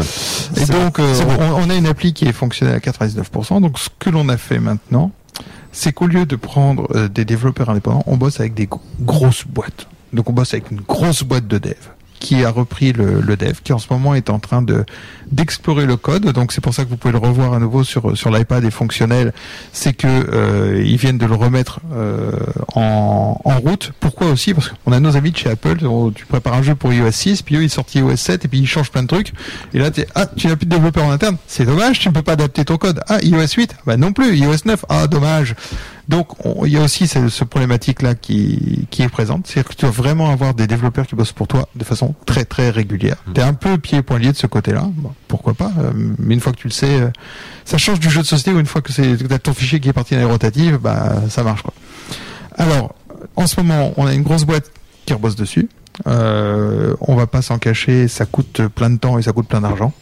Hein, voilà, mais euh, c'est pas un projet qui est enterré du tout. Et ben, on espère que ça risque de voir le jour prochainement. Et euh, 2016. Donc ça sort.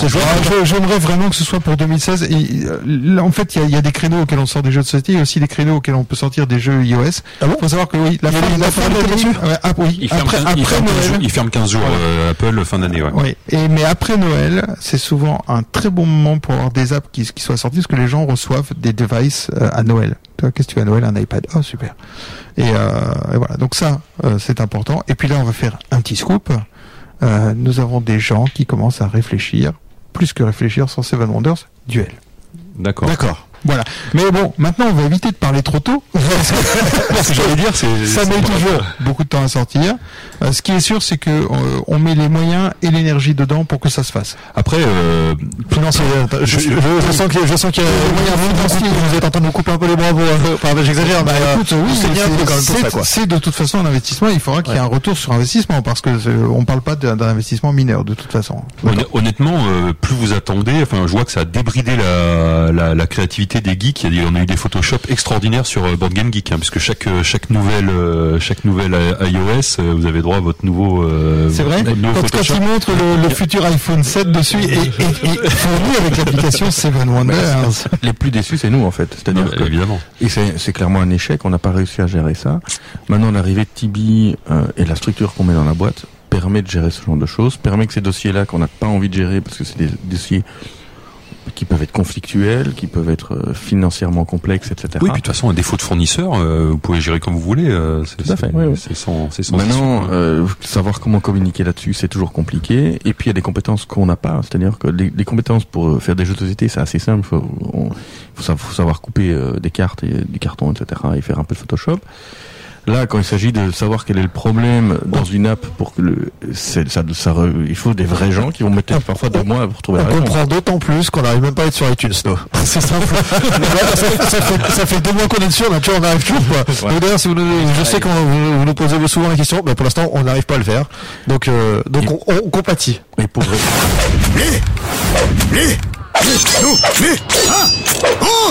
c'est ce qu'on appelle couper. Hein. Attends, moi j'allais passer à la suite. Vas-y, je t'ai coupé, pardon. Non, non, mais ce que je voulais dire, pour continuer ce que disait Ced, là, on, bah, on a bien appris de, de nos échecs, euh, et soit on perd, soit on apprend, euh, soit on gagne, soit on apprend, et ici on est en train de discuter avec Asmodée Digital, qui est une, une, une branche, une spin-off d'Asmodée. Qui vient de des offrandeurs, si je Voilà, exactement.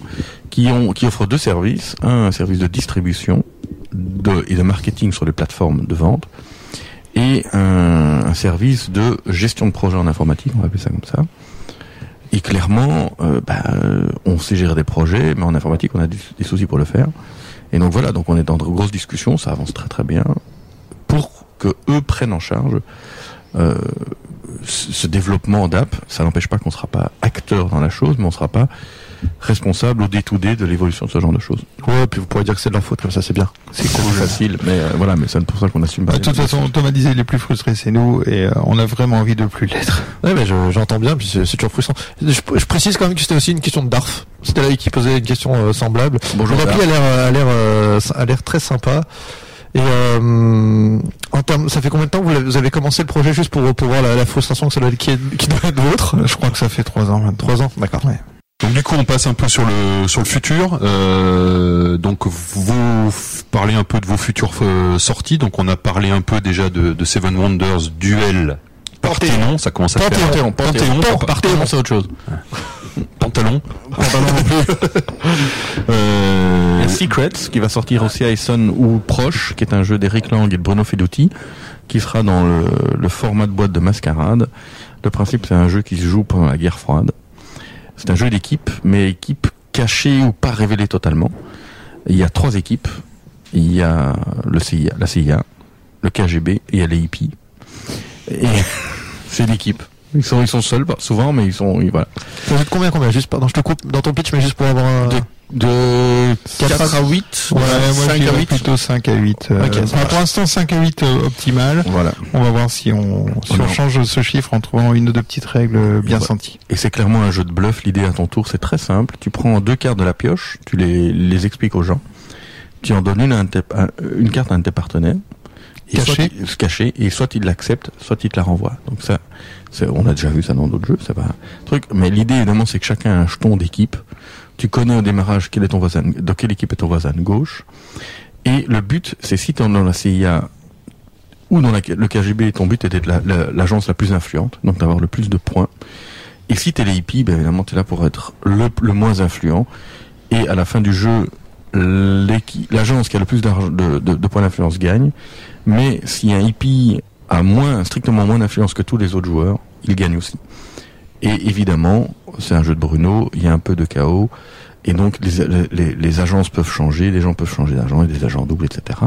Et donc t'es vraiment pas encore dans, enfin t'es clairement dans un jeu d'équipe, mais à équipe variable, à équipe cachée, etc. Donc c'est très simple, très drôle.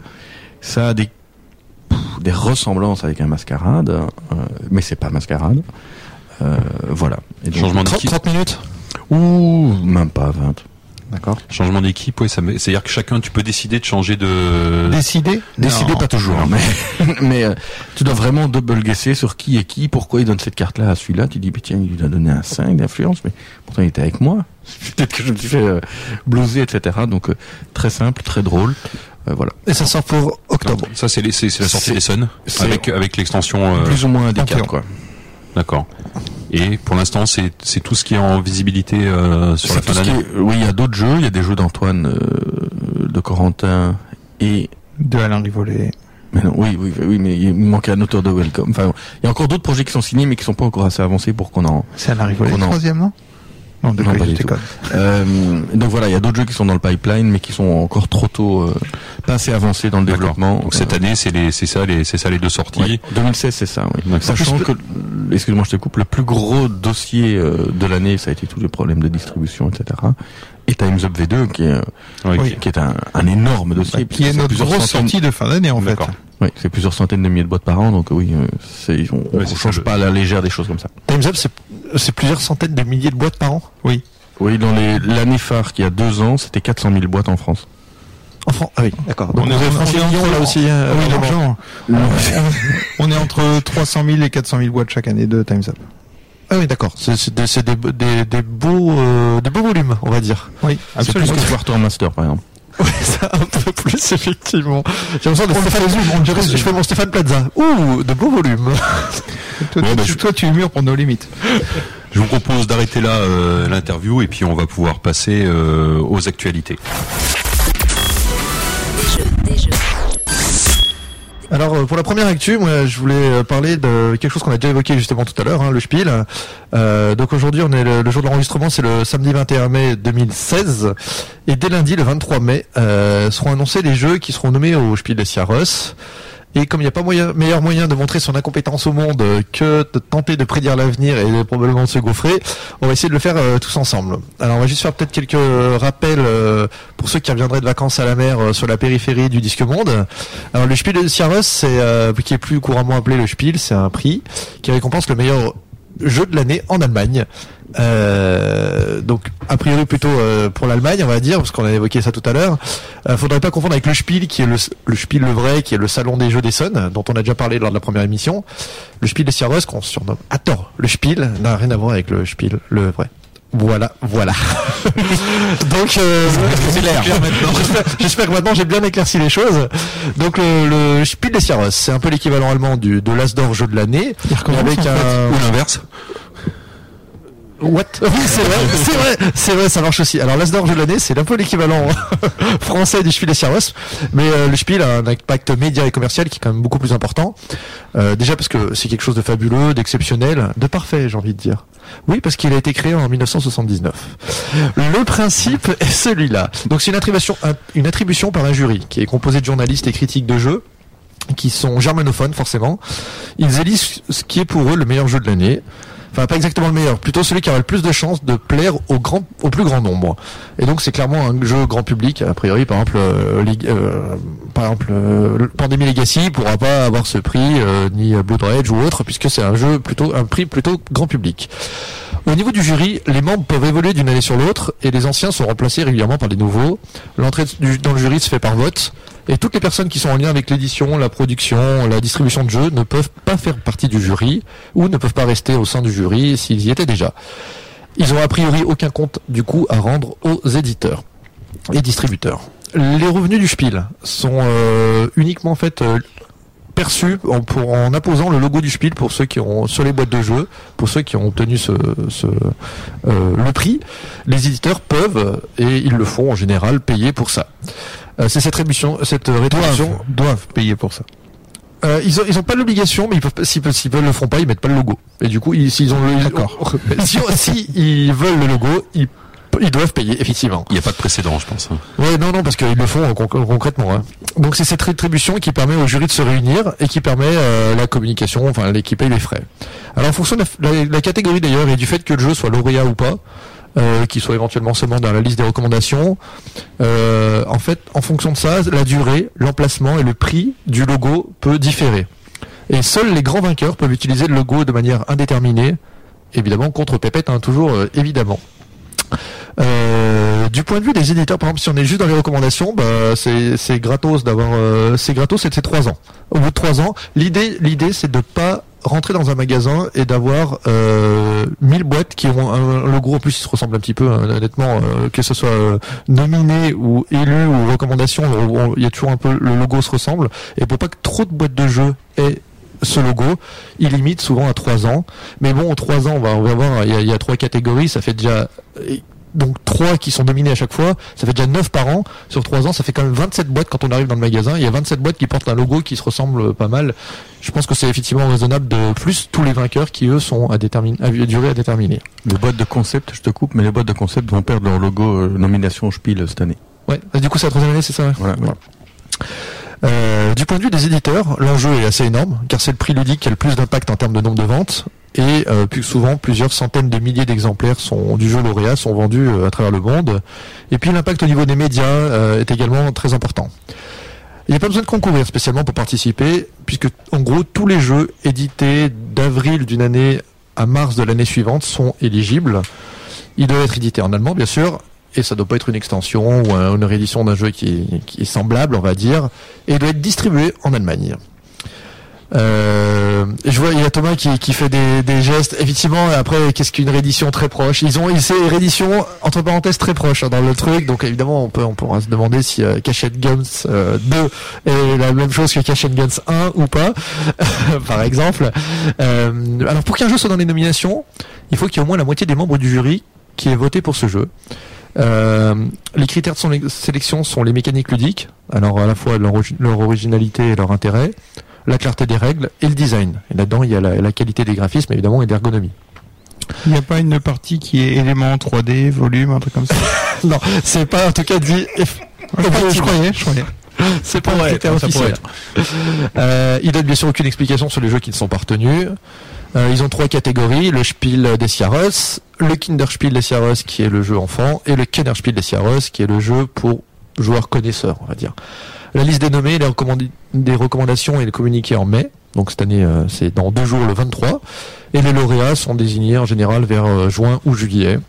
Et c'est à peu près le système qui a repris, on va dire, l'As d'or jeu de l'année depuis euh, cette année.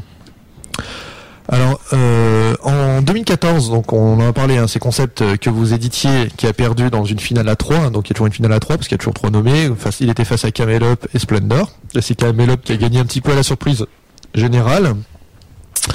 Euh, de la même façon, lors du tout premier Kennerspiel en 2011, euh, certains diront même qu'il a été créé euh, pour pour ça. C'est Seven Wonders par contre qui avait gagné, de d'Anton qui avait euh, qui avait gagné.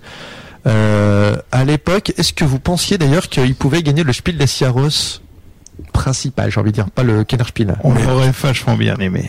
Mais en, en gros, tu l'as dit, moi je pense, mais on n'aura jamais la réponse, que Seven était tellement fort qu'ils ont créé la catégorie pour Seven.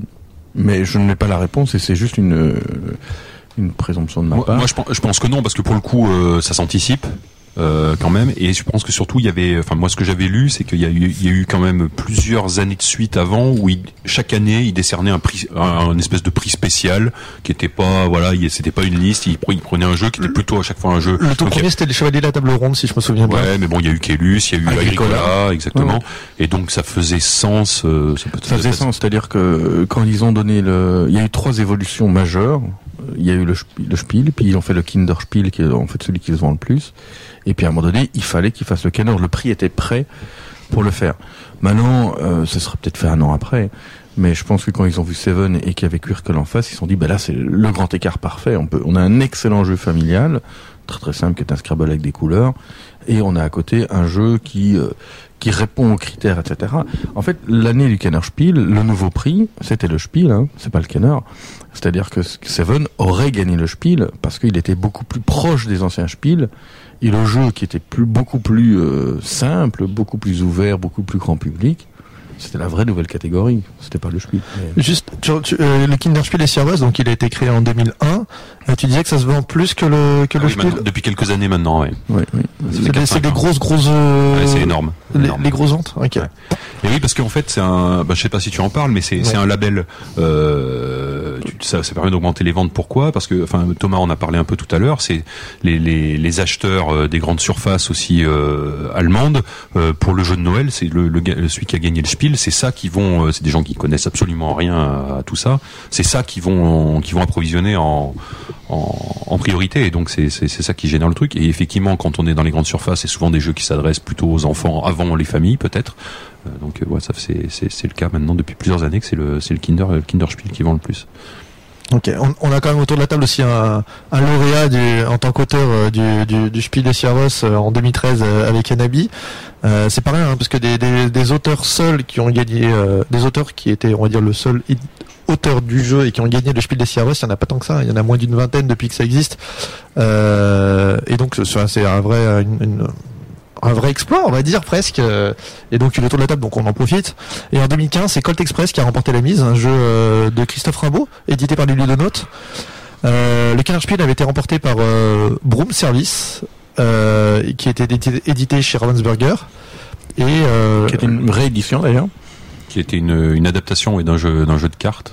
Malédiction. Malédiction, était chez, chez les mêmes. C'était une oui. C'est pour ça que- tu faisais un- C'était Shan Simgluk c'est d'abord. pour ça que tu faisais un petit peu la, la tête tout à l'heure quand je parlais de réédition et tout ça. Exactement. Et euh, le Kinderspiel est revenu à Gare à la toile, en français, euh, de Roberto Fraga, chez euh, Gigamic Xor. Et donc, du coup, ma question pour euh, vous tous, euh, chers experts, à votre avis, pour 2016, qui, quels sont les jeux qui ont des bonnes têtes de vainqueurs? On commence par la catégorie enfant. Alors, vas-y, parce que moi, j'y connais rien. Moi, j'en- j'en ai un seul que j'aimerais vraiment voir nominé. Dino. C'est un, truc qui s'appelle Zach Smith Junior. Ok. Que tu peux me donner un tout petit peu plus d'infos sur ce jeu? C'est c'est Time's Up enfant, Time's en Up Kids euh, enfant. Et on n'a aucune idée de s'il a été euh, vu ou par les membres du jury. Moi, je reste persuadé que Time's Up est un très bon jeu, que celui-là est vraiment super bon pour les mômes. Maintenant, euh, on aura la surprise. Parce que c'est sorti, c'est sorti ça l'année C'est dernière. sorti l'année dernière, Ah, ouais. d'accord. Bah, D'accord. Pourquoi pas? J'aimerais bien. Pourquoi Franchement, j'aimerais bien. Mais je pense que l'âge de pierre enfant, qui est très bien, a beaucoup de chance et ça serait original. C'est un petit memory, mais un petit peu de gestion de ressources. Donc c'est euh, c'est assez euh, carré pour le spiel. Et il y a Mom de notre bon vieux Rainer Knizia, qui est un stop pour encore avec des dés, euh, qui mériterait aussi euh, de le gagner, ou en tout cas d'être nominé, parce que ça, ça joue à partir de 4 ans, avec un adulte évidemment. De toute façon, les trois quarts des jeux enfants sont jouables avec des, doivent être joués avec des adultes. Mais euh, ça a une grande force, c'est que ça nous écarte des jeux de memory qui sont souvent euh, le truc que les que les jurys enfants prennent en premier parce que ça marche, on sait que ça fonctionne, etc. Mais euh, on, en, on en parlait, mais il y a clairement euh, Garoulou euh, de Freddy Moyersun qui aurait pu être un excellent spiel à l'époque. Je crois que pour les, pour les Kinderspiel, ils se basent beaucoup sur les, ils font énormément tourner dans les ludothèques et ils se basent beaucoup euh, là-dessus. Enfin, je sais pas si c'est. Tout à fait, oui, mais enfin bon, il peut- on, peut, on peut voir ce qu'on veut aussi Oui, euh, là-dedans. Mais, Bien sûr. euh, mais voilà, en tout cas, c'est les deux jeux pour les enfants, mais j'ai pas testé assez les jeux pour enfants, mais c'est deux jeux qui me semblent quand même assez forts et qui devraient revenir euh, cette année. Et alors après, dans les catégories, dans les catégories principales, En catégorie principale, moi j'ai un tiercé, mais je pense qu'on le partage avec, euh, avec Thomas. On vous écoute. Bon, alors on va, Cédric. com- on va commencer par euh, la Le gagnant en cœur, on peut tous le dire. Oui. Bon, le, le- le ga- le gagnant, c'est Codenames. On est bien d'accord. ouais, qui est archi, qui est archi. Enfin, on dit, on dit que c'est le gagnant. Pour, nous, c'est le gagnant. Sais rien, On n'en mais sait moi, rien, mais Moi, je euh, pense aussi qu'il est archi favori cette année. Donc, ce qui va se passer dans, dans deux jours, donc euh, quand on écoute l'émission, ce qui s'est déjà passé, c'est l'annonce des trois finalistes pour chacun des prix. Ouais. et, et on se revoit, on refait l'émission éventuellement, histoire de pas avoir l'air trop bête. Ouais, ça, on fera un coup on, on on la l'air vraiment con s'il y est pas, s'il est pas dedans. hein. Alors, je pense qu'on peut mettre aussi Quinto. On est bien d'accord, ouais, de NSV, donc ceux qui ont fait Quicks et de Game. Mais c'est pas le, même- c'est pas le même auteur, je crois. les hein. mêmes auteurs. Non, Ouais. mais c'est très très bien, c'est très simple. Il y a 3D, c'est déjà une pureté en game design puisqu'il y a que 3D. Euh, et c'est c'est juste parfaitement addictif, parfaitement simple, hyper simple, enfin hyper euh, agréable à jouer. Donc ouais. Et après, dans cette catégorie rouge, alors, je sais pas si tu partages, je sais pas si c'est tout à fait dans la catégorie rouge, mais je vois bien Mysterium. Bah, moi, je vois, moi jusqu'à jusqu'à Codenames, effectivement, ça me paraissait. euh, Enfin, moi, pour moi, Codenames et Mysterium, ils Ouais, que tous les deux. Je sais pas. Je sais- ouais. Mais bon, Mysterium, c'est le, seul problème qu'il peut avoir, c'est qu'effectivement, Dixit a déjà déjà gagné. On peut dire qu'il y a des relations. C'est pas du tout le même jeu, clairement. Mais euh, pour moi, Codenames et Mysterium, ils seront. Et puis après, ben le troisième, euh, voilà, ça peut être ça peut être plusieurs jeux, mais Ils ont, ils ont souvent l'air de nous trouver des jeux euh, inconnus, donc euh, on, on verra bien. C'est ça qui est bien aussi. Hein. Ouais, ils font un vrai boulot. Alors souvent peut-être pas forcément dans les finalistes. Quoique l'année dernière on avait eu The Game qui était un jeu complètement inconnu avant ça. Mais c'est vrai que dans les recommandations il y a souvent pas mal d'ailleurs. 5-6 jeux. Ils ont toujours un jeu abstrait euh, qui pas moi c'est des catégories que je connais pas très bien. Et souvent il y a des il y a des jeux euh, qui qui sont passés sous le radar et le jury se force à jouer quasiment à tout ce qui sort et donc ils, ils arrivent à sortir des pépites euh, Ils sont très, très régulièrement. forts, ouais, ouais, Ils sont très très forts. Il y avait peut-être euh, des jeux comme euh, Isle of Sky, 828, Isle of Sky, pour le. Seven Wonders Duel. Pour, pour les là, canards, là, c'est- t'es passé à la catégorie Kenner Spiel. Ah. Kenner, ouais. T'es passé au pion rouge. Ouais. Au pion, au pion noir, pardon. Non mais si si voilà c'était c'est Ah bah, c'est sûr. 828, c'est pas, c'est pas du. Mais euh, 8-28, Non, ça sera pas 8-28, dedans, je ça sera pas, pas ouais. dedans non plus, je pense pas non plus. Mais pour les Kenners, c'est sûr que pour en avoir parlé avec quelques membres du jury à Isle of Sky, le- ils aimaient bien personnellement. Moi, j'ai joué, je trouve que ça n'apporte pas grand grand chose, mais voilà, ça plaît aux gens. Euh, Pandemic Legacy, oui, mais ça reste en, en tout cas du, du jeu très très euh, très gamer avec un concept qui est quand même pas si simple à vendre. Euh, maintenant, moi j'aimerais bien Seven Wonders Duel. Et si on écoutait les ventes, euh, il devrait être nominé. Mais ça serait pas, ça serait pas déconnant. C'est carrément possible. c'est carrément possible. Et pour le reste, c'est- pas simple. Dans les- Là, Moi, c'est pareil. Moi, j'aurais bien, j'aurais tr- cru très fort à Time Stories, mais je crois que là, pareil, il y a eu vraiment eu des problèmes de règles euh, en France. En tout cas, c'était le cas, et je crois qu'en édition allemande, c'est, euh, également, c'est également le cas. Et j'ai peur que le, sp- le, le, le jury en général est super strict là-dessus. Donc j'ai, là, j'ai un peu peur que ça Ils soit. ont bien raison d'ailleurs, oui. Ouais. Et puis, euh, C'est pas facile hein, sur le sur la sur le canard spiel. Bah, surtout, surtout que c'est des catégories un peu flottantes, c'est-à-dire que t'as toujours, on sait jamais s'ils vont avoir des jeux très très euh, très très gamers. Il y a des, des jeux qui ont bien marché, genre Mombasa, euh, Ouais. qui pourraient être, mais c'est c'est compliqué quand même. Ils ont jamais, ils ont fait, ils, ils n'ont pas dépassé le familial plus en fait. hein. Et ben, Pour l'instant. si il y a eu des dans les nom- pas dans les gagnants, euh, dans les nominés, il y a quand même eu des choses. euh, alors, dans les, dans- euh, Ouais. dans la, la wishlist, oui, mais l'année, l'année Terra Mystica qui était clairement euh, le choix des, des Ouais. experts, des gamers, etc. Il n'a pas du tout, du Ouais, tout c'est vrai, été dans c'est les vrai. finalistes. Hein. Eu descendants dans le jeu le plus compliqué dans il y en a eu- de toute façon on peut C'est tous les citer hein, il y en a eu que 5 donc il y a eu Seven Wonders, Descendance, Andorre. euh, Istanbul et Broom Service qui est en fait euh, le plus le moins gamer de tous euh, Ouais, donc de c'est clairement très du familial plus. C'est du Donc, il y familial. a peut-être des jeux comme Steam Time qui peuvent euh, Quadropolis, bon c'est des trucs comme ça, on sait pas euh, qui pourraient Peut-être euh, Quadropolis, oui, une, une bonne tête. de- Il est très agréable à jouer, donc oui, pourquoi pas. Mais il est certainement bien calibré aussi pour, ces, pour cette catégorie-là, oui, je suis plutôt d'accord avec toi. Parce que l'année dernière, il y avait quand même Orléans, qui est pas un jeu euh, très simple. Hein, je veux dire, c'est quand même Non, un c'est jeu- quand même- c'est quand même un jeu, C'est plus. Je mettrais bien une pièce sur Steam Time dans les trois. Alors il y a aucune chance qu'il gagne, mais euh, Steam Time s'il était da- dans, dans le Kenner dans le Kenner Spiel, Je vois pas du tout ce que c'est. c'est un jeu, euh, c'est un jeu euh, dont je te parlerai plus tard. non, c'est un, jeu de, de placement en fait qui où on gère des euh, espèces de, c'est pas une montgolfière, mais c'est un objet volant. Il faut faire de la vapeur, mais l'idée c'est que c'est un jeu de placement, euh, de pose d'ouvrier, mais qui doit toujours, où on doit toujours poser son ouvrier euh, suivant au-dessus, sur une ligne au-dessus, il y a six lignes. Donc tu es obligé de commencer par des choses qui sont en bas et qui sont peut-être intéressantes, mais peut-être pas. Et tu aurais besoin tout de suite, tout de suite de quelque chose qui est peut-être plus haut. Mais du coup, tu veux pas y aller trop vite, sinon tu ne pourras pas placer tes autres bonhommes. Mais tu prends le risque si tu dis, mais pas tout de suite, qu'on va pouvoir te le piquer. C'est vraiment malin. C'est plus, c'est, euh, C'est très, c'est très classique allemand. Par contre, Ouais. c'est bien édité et c'est c'est un jeu de Rudiger Dorn. C'est le gars qui avait Ah, fait Goa. ouais. euh, Ouais. Et c'est en fait, euh, il aurait fait un, un jeu de, de placement d'ouvriers assez bon classique, mais beaucoup. bien foutu, un peu un peu costaud. Et en fait, le- le- l'édition fait que c'est finalement euh, relativement Et facile à jouer. C'est chez Cosmos. C'est facile à jouer. Enfin, c'est, on est vraiment dans le, enfin, c'est, un peu plus dur que Après, il y, a- mais y a un euh, thème, il y a un euh, thème complètement improbable. Ouais, c'est ça, ouais. euh, C'est- par contre, au niveau ça- du thème, on raconte- est loin. Ça raconte aucune histoire, hein, mais bon, le, le, le jeu est le jeu est, est, est sympa, quoi. Voilà. Ok. Bon, donc on sait pas trop sur le sur l'expert et plutôt euh, Ah, mais moi, sur Codenames, le- euh, euh, on l'expert, moi je crois que, enfin, je pense que ça finira comme en France avec Pandemic Legacy. Et euh, bon, de toute façon, c'est le sujet de mon actu, euh, mon actu suivante, mais à mon avis, c'est le, c'est quand même le. Enfin, ouais, on verra. Je sais pas s'ils le prendront. Je pense que c'est un jeu qui est même relativement abordable, euh, au moins au démarrage, et qui se complique au fur et à mesure. C'est un concept qui manifestement euh, euh, probablement sera repris. Et au Euh, début de sa vie surtout, c'est les premiers qui voilà. Donc euh, C'est moi, une j'y- très bonne transition. moi, j'y- moi, j'y crois assez. On y va. J'y crois assez. La radio des jeux, des jeux, des jeux, des jeux. Alors moi, dans mon actu, j'ai choisi de vous parler des, des jeux Legacy. Justement, on vient d'en parler. On en avait parlé déjà dans la dans la première émission de de cette euh, de cette saison. Alors. Les jeux Legacy, qu'est-ce que c'est? Euh, Aujourd'hui, euh, on en parle énormément. euh, pourquoi? Parce que euh, Pandémie Legacy, pour les gens qui sont dans le milieu et qui s'intéressent à ça, c'est Board Game Geek qui est le principal site américain.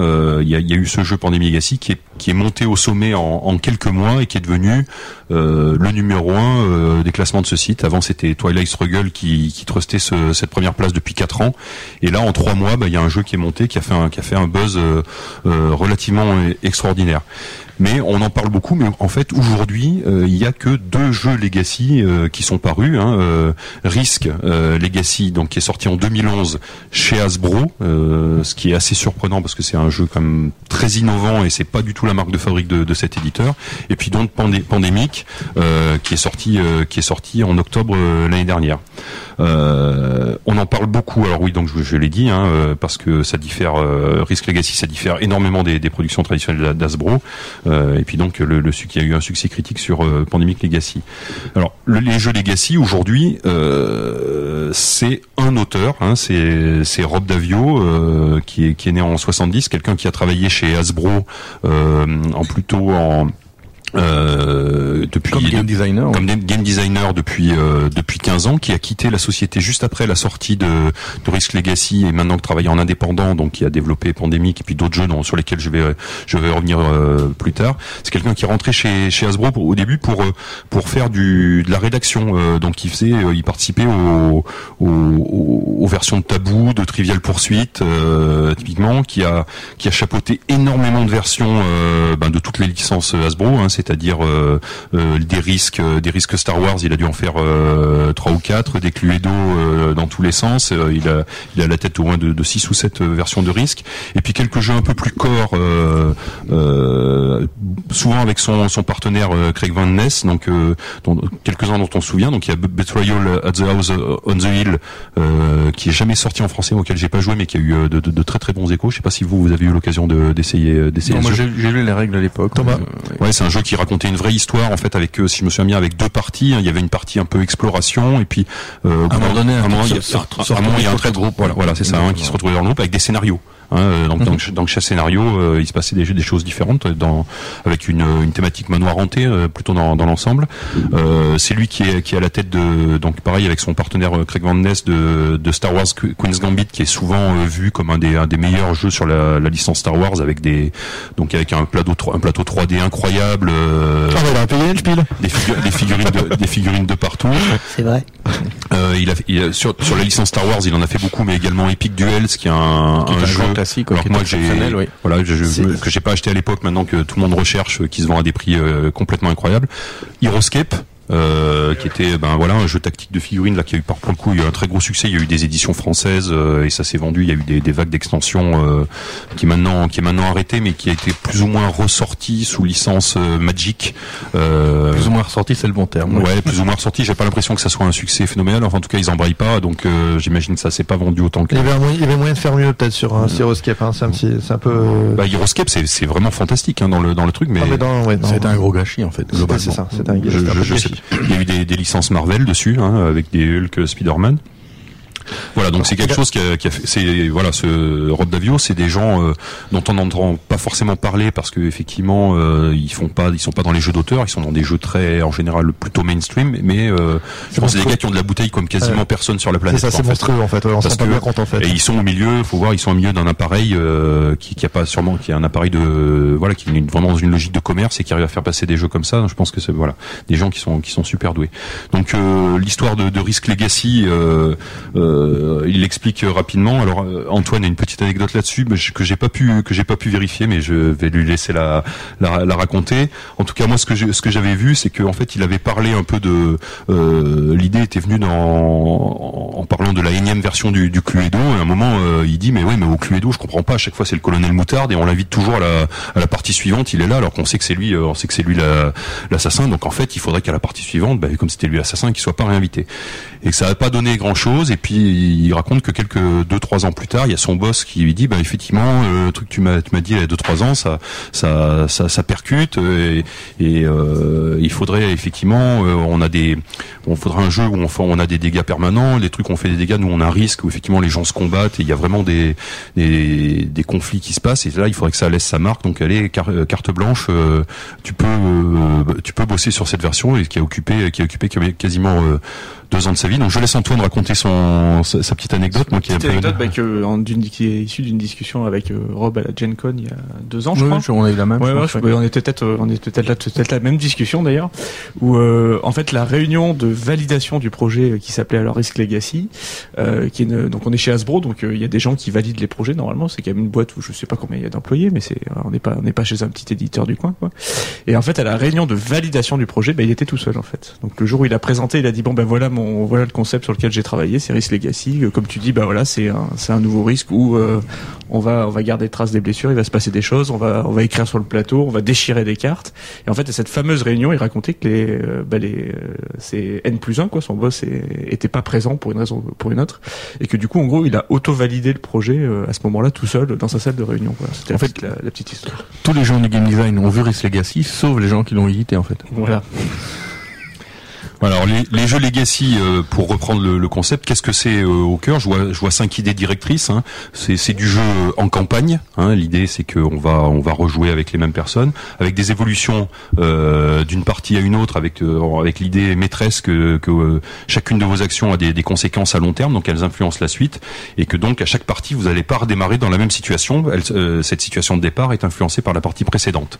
Donc il y a un il y a une évolution de l'environnement et du plateau. Aujourd'hui, sur les deux jeux qu'on a, on, déchire des cartes, on colle des autocollants. euh, euh, on a le principe de dire à chaque partie, bah, du coup, on intègre des en fait des, mini extensions au fur et à mesure avec des nouvelles règles qui se rajoutent. Et puis il y a quelque chose sûrement qui est, qui est très fort, qui est le fait que on a un arc narratif. hein, on raconte une histoire euh, entre la première et la dernière partie. Aujourd'hui, là, les, deux jeux sont calibrés pour jouer à peu près en une quinzaine de parties. Voilà, on a une quinzaine de parties sur laquelle on va on va raconter une histoire et la première partie est très différente de la dernière. Mais alors, est-ce que c'est un concept vraiment nouveau Euh, Parce que du coup, de la narration, euh, bon, euh, l'histoire de raconter des histoires, on a ça depuis très longtemps. Mais évidemment, dans le jeu de dans le jeu de rôle, hein, qui est qui est basé sur euh, sur ce principe avec avec des avec des scénarios. Et puis on a C'est vrai, c'est vrai qu'il regarde avec On des gros toujours, de rôle. On, on a également, on a également dans le jeu de société, plutôt classé jeu de société, des jeux à scénario qui existent. hein. On a bah, typiquement Sherlock Holmes, qui est un grand ancien, qui date des années des années 80. Le récent Time Stories de l'année dernière, c'est pareil, c'est un jeu qui qui marche avec avec des scénarios. Euh, on a les Parsley Games, par exemple, qui sont des espèces de mini jeux de rôle à la frontière du jeu de société, qui seront peut-être euh, d'ailleurs euh, réédités euh, l'année prochaine. Donc ça, le côté narration, effectivement, c'est nouveau, mais on l'a quand même déjà un petit peu vu. Space Hulk proposait une campagne à l'époque avec Voilà, des ben. C'est une question que j'allais y venir, euh, effectivement, mais oui, oui. Euh, dans le jeu, dans le jeu de rôle aussi, il y a l'histoire de, de dire on repart pas avec les mêmes trucs. Pourquoi? Parce que dans le jeu de rôle, on gagne de l'expérience, on gagne de l'équipement, euh, on gagne des pièces d'or qui permettent d'investir pour euh, le prochain scénario de la, campagne. Et du coup, on repart pas. euh, On a des personnages plus, puissants avec des nouveaux pouvoirs, et donc effectivement, on, a cette évolution. Le, le jeu en campagne, c'est pareil, c'est pas complètement nouveau. Le jeu de rôle le fait depuis très longtemps. On a des, campagnes légendaires euh, qui existent. hein. J'en cite quelques-unes. L'ennemi intérieur chez Warhammer, les masses de Nyarlathotep euh, chez Cthulhu, Dragonlance euh, entre autres chez, chez Donjons et Dragons. Et il y en a- eu d'autres. Et puis même en jeu de société, euh, en jeu de plateau, on en a eu euh, énormément qui sont- qui proposent du jeu en campagne, euh, majoritairement des jeux euh, coopératifs, mais pas mais pas que. Donc euh, tu as parlé euh, de Space Hulk. Hein, donc moi j'étais pas sûr. J'avais HeroQuest dans ma liste, mais je suis pas sûr aussi qu'HeroQuest proposait des, des campagnes. oui, donc ça c'est des, des, des grands anciens qui datent des années 80, fin des années 80, je pense, ou début 90. Euh, et puis depuis bah, depuis un peu moins d'une dizaine d'années, on en a eu un paquet qui sont sortis.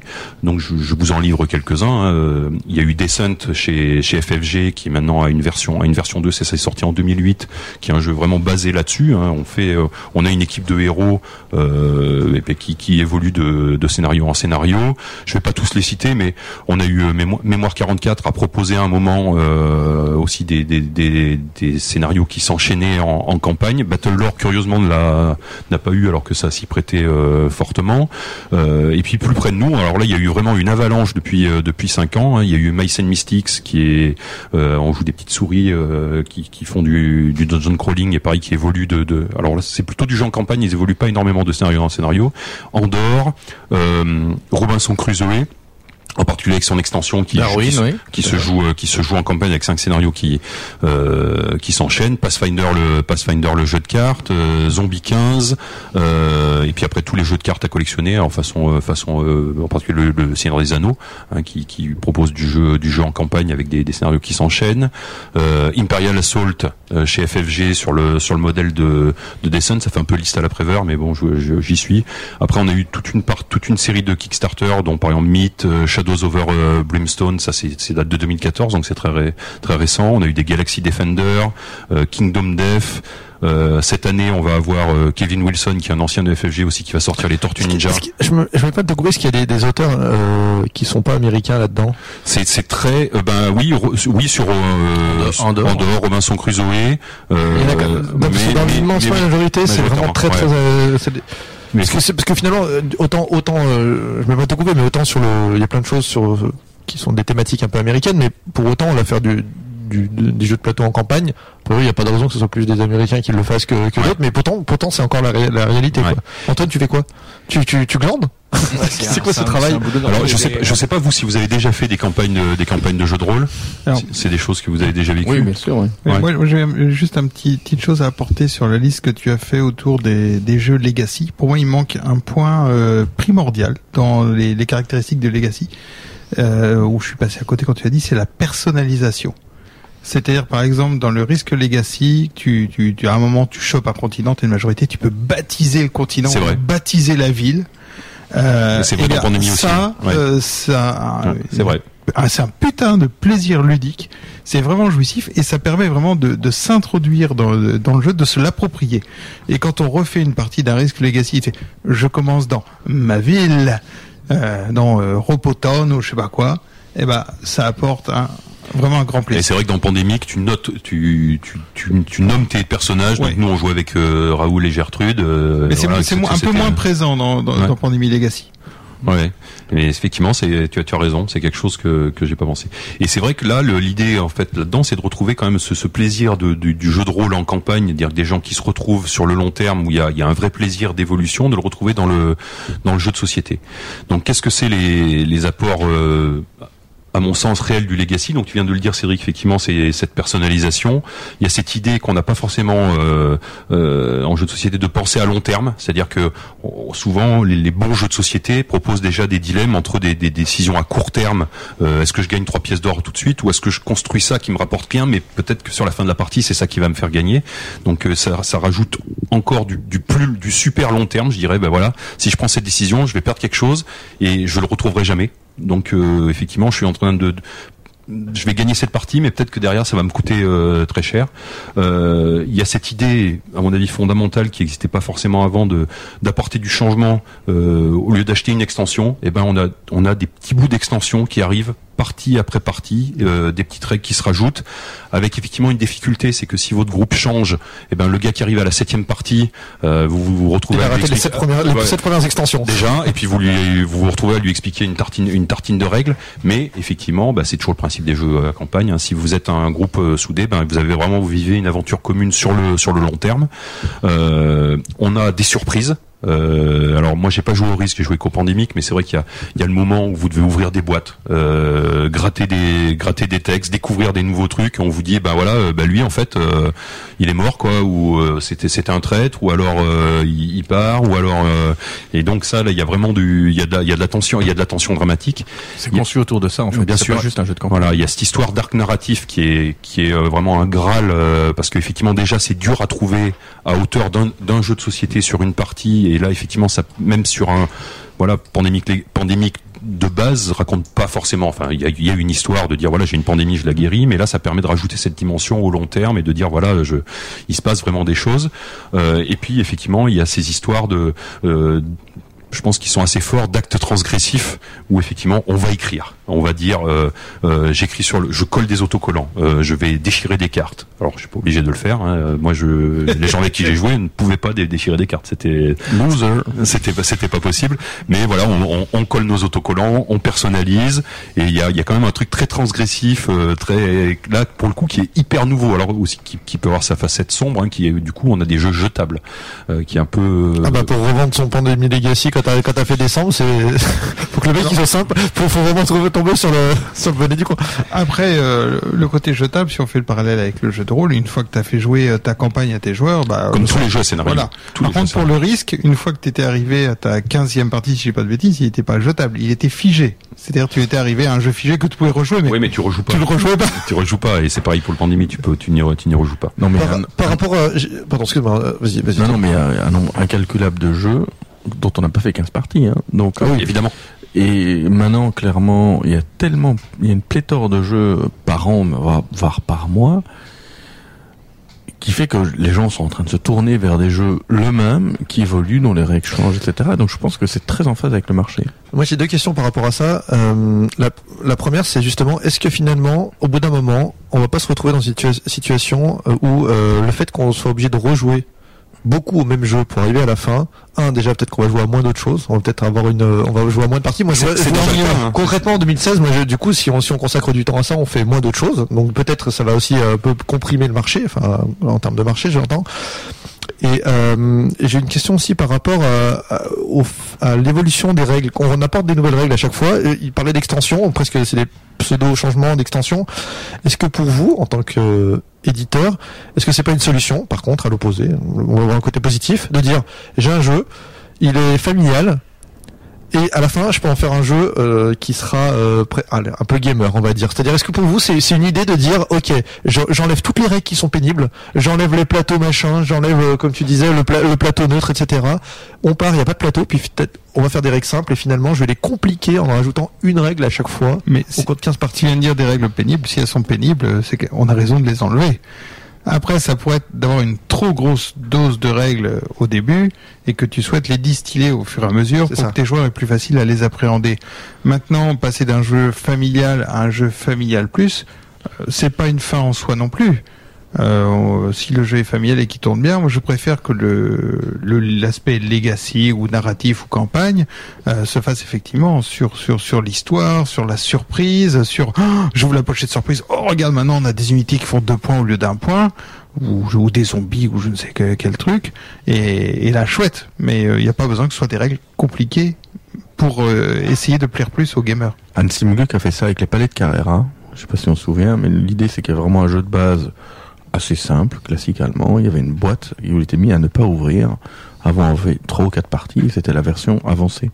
Ah, je savais pas. D'accord. ouais. D'accord. Alors, bah, pour pour euh, finir ce- cette petite euh, actu qui n'en est pas une, euh, une- je vais vous faire une petite liste des, des jeux Legacy. Donc sortis, je vous ai dit, il y en a deux. Donc 2011, Risk Legacy euh, par Rob Davio. Euh, ensuite, Pandemic Legacy, qui euh, qui est donc Pandemic, c'est Matt Leacock hein, à, à l'origine. Euh, Pour pour l'histoire, il a contacté Rob Davio. Il a, ah, j'ai une idée. Est-ce qu'on pourrait faire un, pandé, un, un Pandemic Legacy et qu'il lui, a- il lui a juste renvoyé un email yes en fonte 64 quoi et ils sont partis là-dessus. Alors le suivant, il est déjà annoncé, il est en précommande sur les sur les sites sur les sites sur la version américaine américaine et alors, je pense que je crois qu'on a la confirmation donc elle sera elle sera faite en VF par par euh, Philosophia donc c'est Seafall qui Mhm. est en développement depuis très très longtemps hein, depuis euh, 3-4 ans qui devait sortir en pandémique finalement qui s'est fait doubler. Donc Seafall c'est signé par Rob Davio hein, c'est son bébé euh, euh, tout seul. Donc c'est un jeu de 4x hein, exploration expansion exploitation exterminate euh, pour 3 à 5 joueurs. L'idée c'est qu'on est on joue des on joue des explorateurs euh, qui découvrent des civilisations euh, anciennes. On joue une province il faut et le, le but du jeu est euh, sur les 15 parties d'avoir le plus de gloire à la fin de à la fin des 15 parties donc euh, on est sur un objectif euh, à, très, à très très long terme pour devenir euh, pour devenir empereur euh, dans les autres jeux Legacy en préparation, on a Pandemic saison 2, puisque de- déjà sur la boîte 1, c'est bien marqué euh, saison 1 en énorme, à la fois sur la rouge et sur la bleue, qui sont le même jeu, je le rappelle, parce qu'il paraît que certains ont acheté les, les, les deux boîtes pensant que c'était Je des jeux pas de quoi différents. tu parles. Euh, euh, donc euh, là c'est voilà c'est c'est toujours ça et puis alors il y a y a un, un autre jeu qui est qui est annoncé alors là l'initiative exactement comme Pandemic Legacy c'est un jeu de Dirk euh, Knemeyer que je ne connais pas qui pareil qui a contacté euh, Rob Davio pour lui dire ben voilà j'ai j'ai prévu un certain euh, des, des jeux est-ce que tu veux travailler avec moi sur un concept Legacy? Alors lui il le, il le pousse au, au niveau supplémentaire. Il appelle ça le, le système Echo. Donc, euh, il bosse Rob Davio avec euh, Dirk Nemeyer là-dessus. L'idée, c'est de faire une série de jeux qui s'appelle Chronicles. Le premier s'appelle Chronicles One euh, Legacy. Euh, et l'idée, c'est que ce qu'on aura fait à l'issue de, de toutes les parties de Chronicles One, on va, le résultat va être éventuellement, on pourra acheter la, la boîte numéro 2 et on pourra reprendre le résultat déjà de la, de la première truc. Et l'idée, c'est de faire une, une histoire des civilisations. Euh, le Chronicles One, ça va être euh, l'âge de bronze, euh, l'âge de fer Et puis, ben après, on enchaînera euh, sur le 2 qui sera sur des sur euh, sur l'Antiquité. Enfin, c'est un projet euh, du coup pharaonesque. Euh, Il y a pharaonique, on dit, je crois. Ouais, je un, un des deux. On dit ce qu'on veut. Un- Faut demander à Antoine, il s'y connaît en merveille. un, un des deux, donc Gros euh, projet. voilà, ouais, c'est un, c'est un, c'est un très très gros projet. Donc là, l'idée, ouais, donc c'est de faire une histoire de la civilisation euh, occidentale. Oui, Fred? Non, je disais, vous êtes embêté pour rien. Seven Wonders, vous vendiez que les cartes de l'âge 1 dans la première boîte. À l'issue de ça, vous achèterez la deuxième boîte, achèterez la deuxième boîte qui sera l'âge 2. Une petite, une petite parenthèse, moi j'ai pu tester Seafall. Et euh, enfin, c'est il y a deux ans sur un proto, hein, mais je, je pense que c'est clairement un jeu pour toi parce que c'est un, un legacy qui est très très très gamer avec des mécanismes fabriqués de partout, euh, donc qui est relativement complexe. Euh, mais j'ai parcouru les règles, hein, ça, ça, me- ça- ça a touché tous mes Voilà. boutons, quoi. Ah ben. Toutes mes homérogènes étaient quoi. J'ai vu clair dans ton jeu. Euh, et euh, ce qui est ce qui est très chouette dans le dans le jeu où tu tu, tu conquiers le monde avec ton bateau pirate euh, en, en explorant, c'est que tu, tu tu baptises et là c'est moi où, ma fibre a été touchée, c'est que tu vas baptiser une île, tu vas baptiser la civilisation que tu trouves, enfin tu mets des noms partout et tu tu tu découvres la carte au fur et à mesure où le temps passe en fait. Donc là, oui, je, je reviens, euh, je reviens à, Chronicles. Donc là, on a déjà, on a un peu d'infos. Je sais pas s'il sortira cette année ou, ou- l'année prochaine. Il y a déjà un plateau. Ils ont pris des, des parties euh, graphiques euh, assez, assez forts. Moi, je trouve c'est, c'est assez intéressant ce qu'ils font.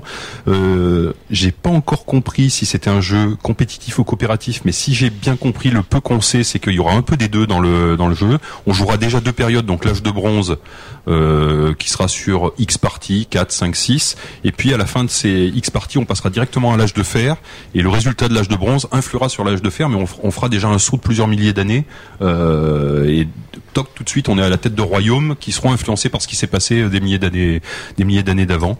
Et puis donc ce système euh, où il prévoit, bah, j'imagine si ça marche, énormément de boîtes, hein, a priori, a priori 5, mais éventuellement pourquoi pas, pourquoi pas plus, avec l'idée de faire l'Antiquité, le Moyen Âge, les temps modernes, et puis et puis jusqu'à aller jusqu'à la conquête spatiale. Donc là, pour le coup, c'est euh, s'ils arrivent à faire ça, chapeau les gars, quoi. On en reparle, ouais. Ouais, on en reparle. Bon après j'ai vu quelques quelques autres projets qui sont tagués Legacy alors sur euh, sur Board Game euh, sur Board Game Geek euh, un, Kickstarter qui s'appellerait Gloomhaven qui serait pour euh, pour pour cette année. C'est ce serait du, du combat tactique euh, euh, avec un thème fantasy un peu genre claustrophobia qui serait coopératif avec un monde persistant avec des scénarios et à l'issue des scénarios des choix façon un peu livre dont vous êtes le héros. Voilà vous avez fait ça et vous pouvez choisir où vous allez. Il y a le projet de J'allais dire, est-ce que, est-ce que Robe d'Avion intervient dessus? Non, alors sur cela non. Donc il y a des gens qui s'approprient le système Legacy Bah, en, là, en de- sauvage Dans tous les cas, euh, c'est ça va être ma, ça va être ma conclu- ça va être ma conclusion. Enfin, Pardon. euh, c'est sûr que euh, j'ai l'impression que euh, on a quand même un système qui qui apporte quelque chose qui me semble, on l'a vu dans la première émission, euh, Corentin nous en avait parlé énormément de, de cet aspect narratif et on, on en reparle aussi de dire voilà les jeux FFG maintenant ils ont progressé parce qu'il y a des mécanismes, dire de garder des jeux à mécanismes forts, mais on a besoin qu'ils nous racontent une histoire. Je pense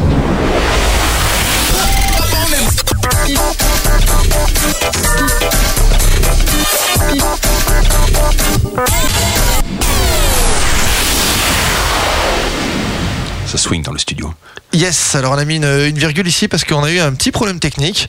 Euh, pour ne rien vous cacher, on vient de perdre un bon moment de l'émission qu'on avait malheureusement enregistré, qu'on va pas refaire. On a perdu notamment euh, le quiz, euh, la série de, de questions, le quiz proposé par Antoine, euh, que vous n'aurez pas du coup. Et on a également perdu le à côté de la boîte où Cédric, Thomas, Ericsson, et non Cédric et Thomas surtout nous avaient proposé des leur petit coup de cœur. C'est dommage, c'était vachement bien. hein. Ouais, on a, on a vraiment, nous, on a vraiment adoré. Vous, ça- ça- Et du coup, on va garder les conseils pour nous. on, le refait, on le refait, pas de problème. euh. Ah bah on va pas le refaire. tu, tu veux, le- tu veux, tu- ah, Non, moi, mais tu- on reviendra, on Alors, si, reviendra. si, si, on, peut, on peut peut-être renommer peut-être rapidement ce que vous nous avez conseillé sans peut-être euh, redétailler. Alors, Thomas, tu nous avais conseillé Le HTC Vive, il faut courir en acheter un, c'est juste de la balle. casque de réalité virtuelle. Et alors, Cédric nous avait conseillé quatre gadgets. Alors, le Anova Culinary, un circulateur pour cuisson à basse température, merci Tibi. un bon podcast. Euh, Juste, juste, je me permets de couper. Il nous avait vraiment conseillé ça.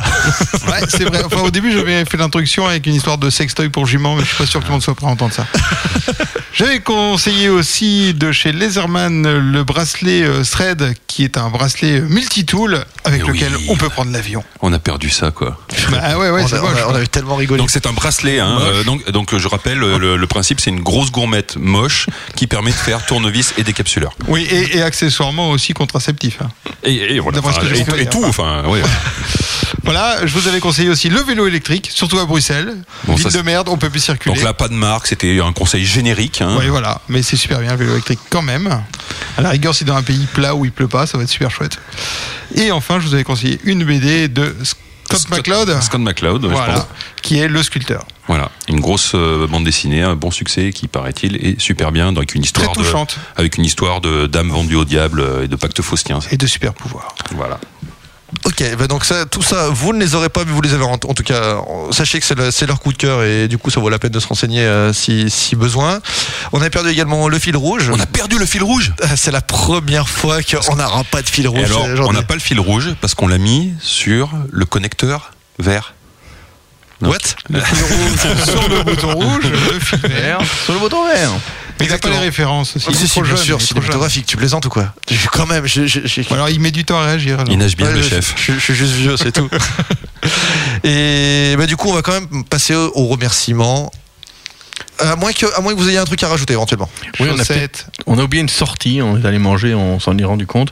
C'est qu'on on sort en août la deuxième extension de Cash and Guns. Quoi? Oui Ça s'appelle Team Spirit. euh, Ah, mais ça je croyais que ça serait Mort Cash, Mort Mort Cash, and More Morgans, Ça non? aurait pu. Ça sera peut-être la troisième. D'accord. Euh, en gros, ça apporte un neuvième joueur, ça apporte un principe pour de- une façon de jouer en équipe et une façon de recruter des mercenaires. Il y aura quatre mercenaires parmi 12 ou 10 ou 12, je ne sais plus. Ludo. C'est dommage si on avait l'auteur, on pourrait lui demander. On va se retourner vers Ludo qui va nous confirmer. Attends, faut lui envoyer un message, il est sur Hearthstone. Euh, il vous Et en gros, chaque partie sera différente puisqu'en fonction des mercenaires qu'on peut recruter, euh, bah, il y aura des actions de fin de partie qui vont, qui vont chambouler pas mal de choses. Donc si vous avez aimé Cash, courez-y. Si vous n'avez pas aimé Cash, courez-y. Ça sort en août. Et Ludovic, ouais, il nous avait vendu le, le jeu en équipe la, la dernière fois. Donc ça sort en août en France et partout euh, all over the world. All over the world euh, le- en août, puis, euh, puisque c'est une sortie US. Ah oui, d'accord, c'est calé sur le. C'est calé sur la Gen sur la Gen Ouais. Con. D'accord, ça marche. Bon, on va passer au- à la fin de l'émission, tout simplement.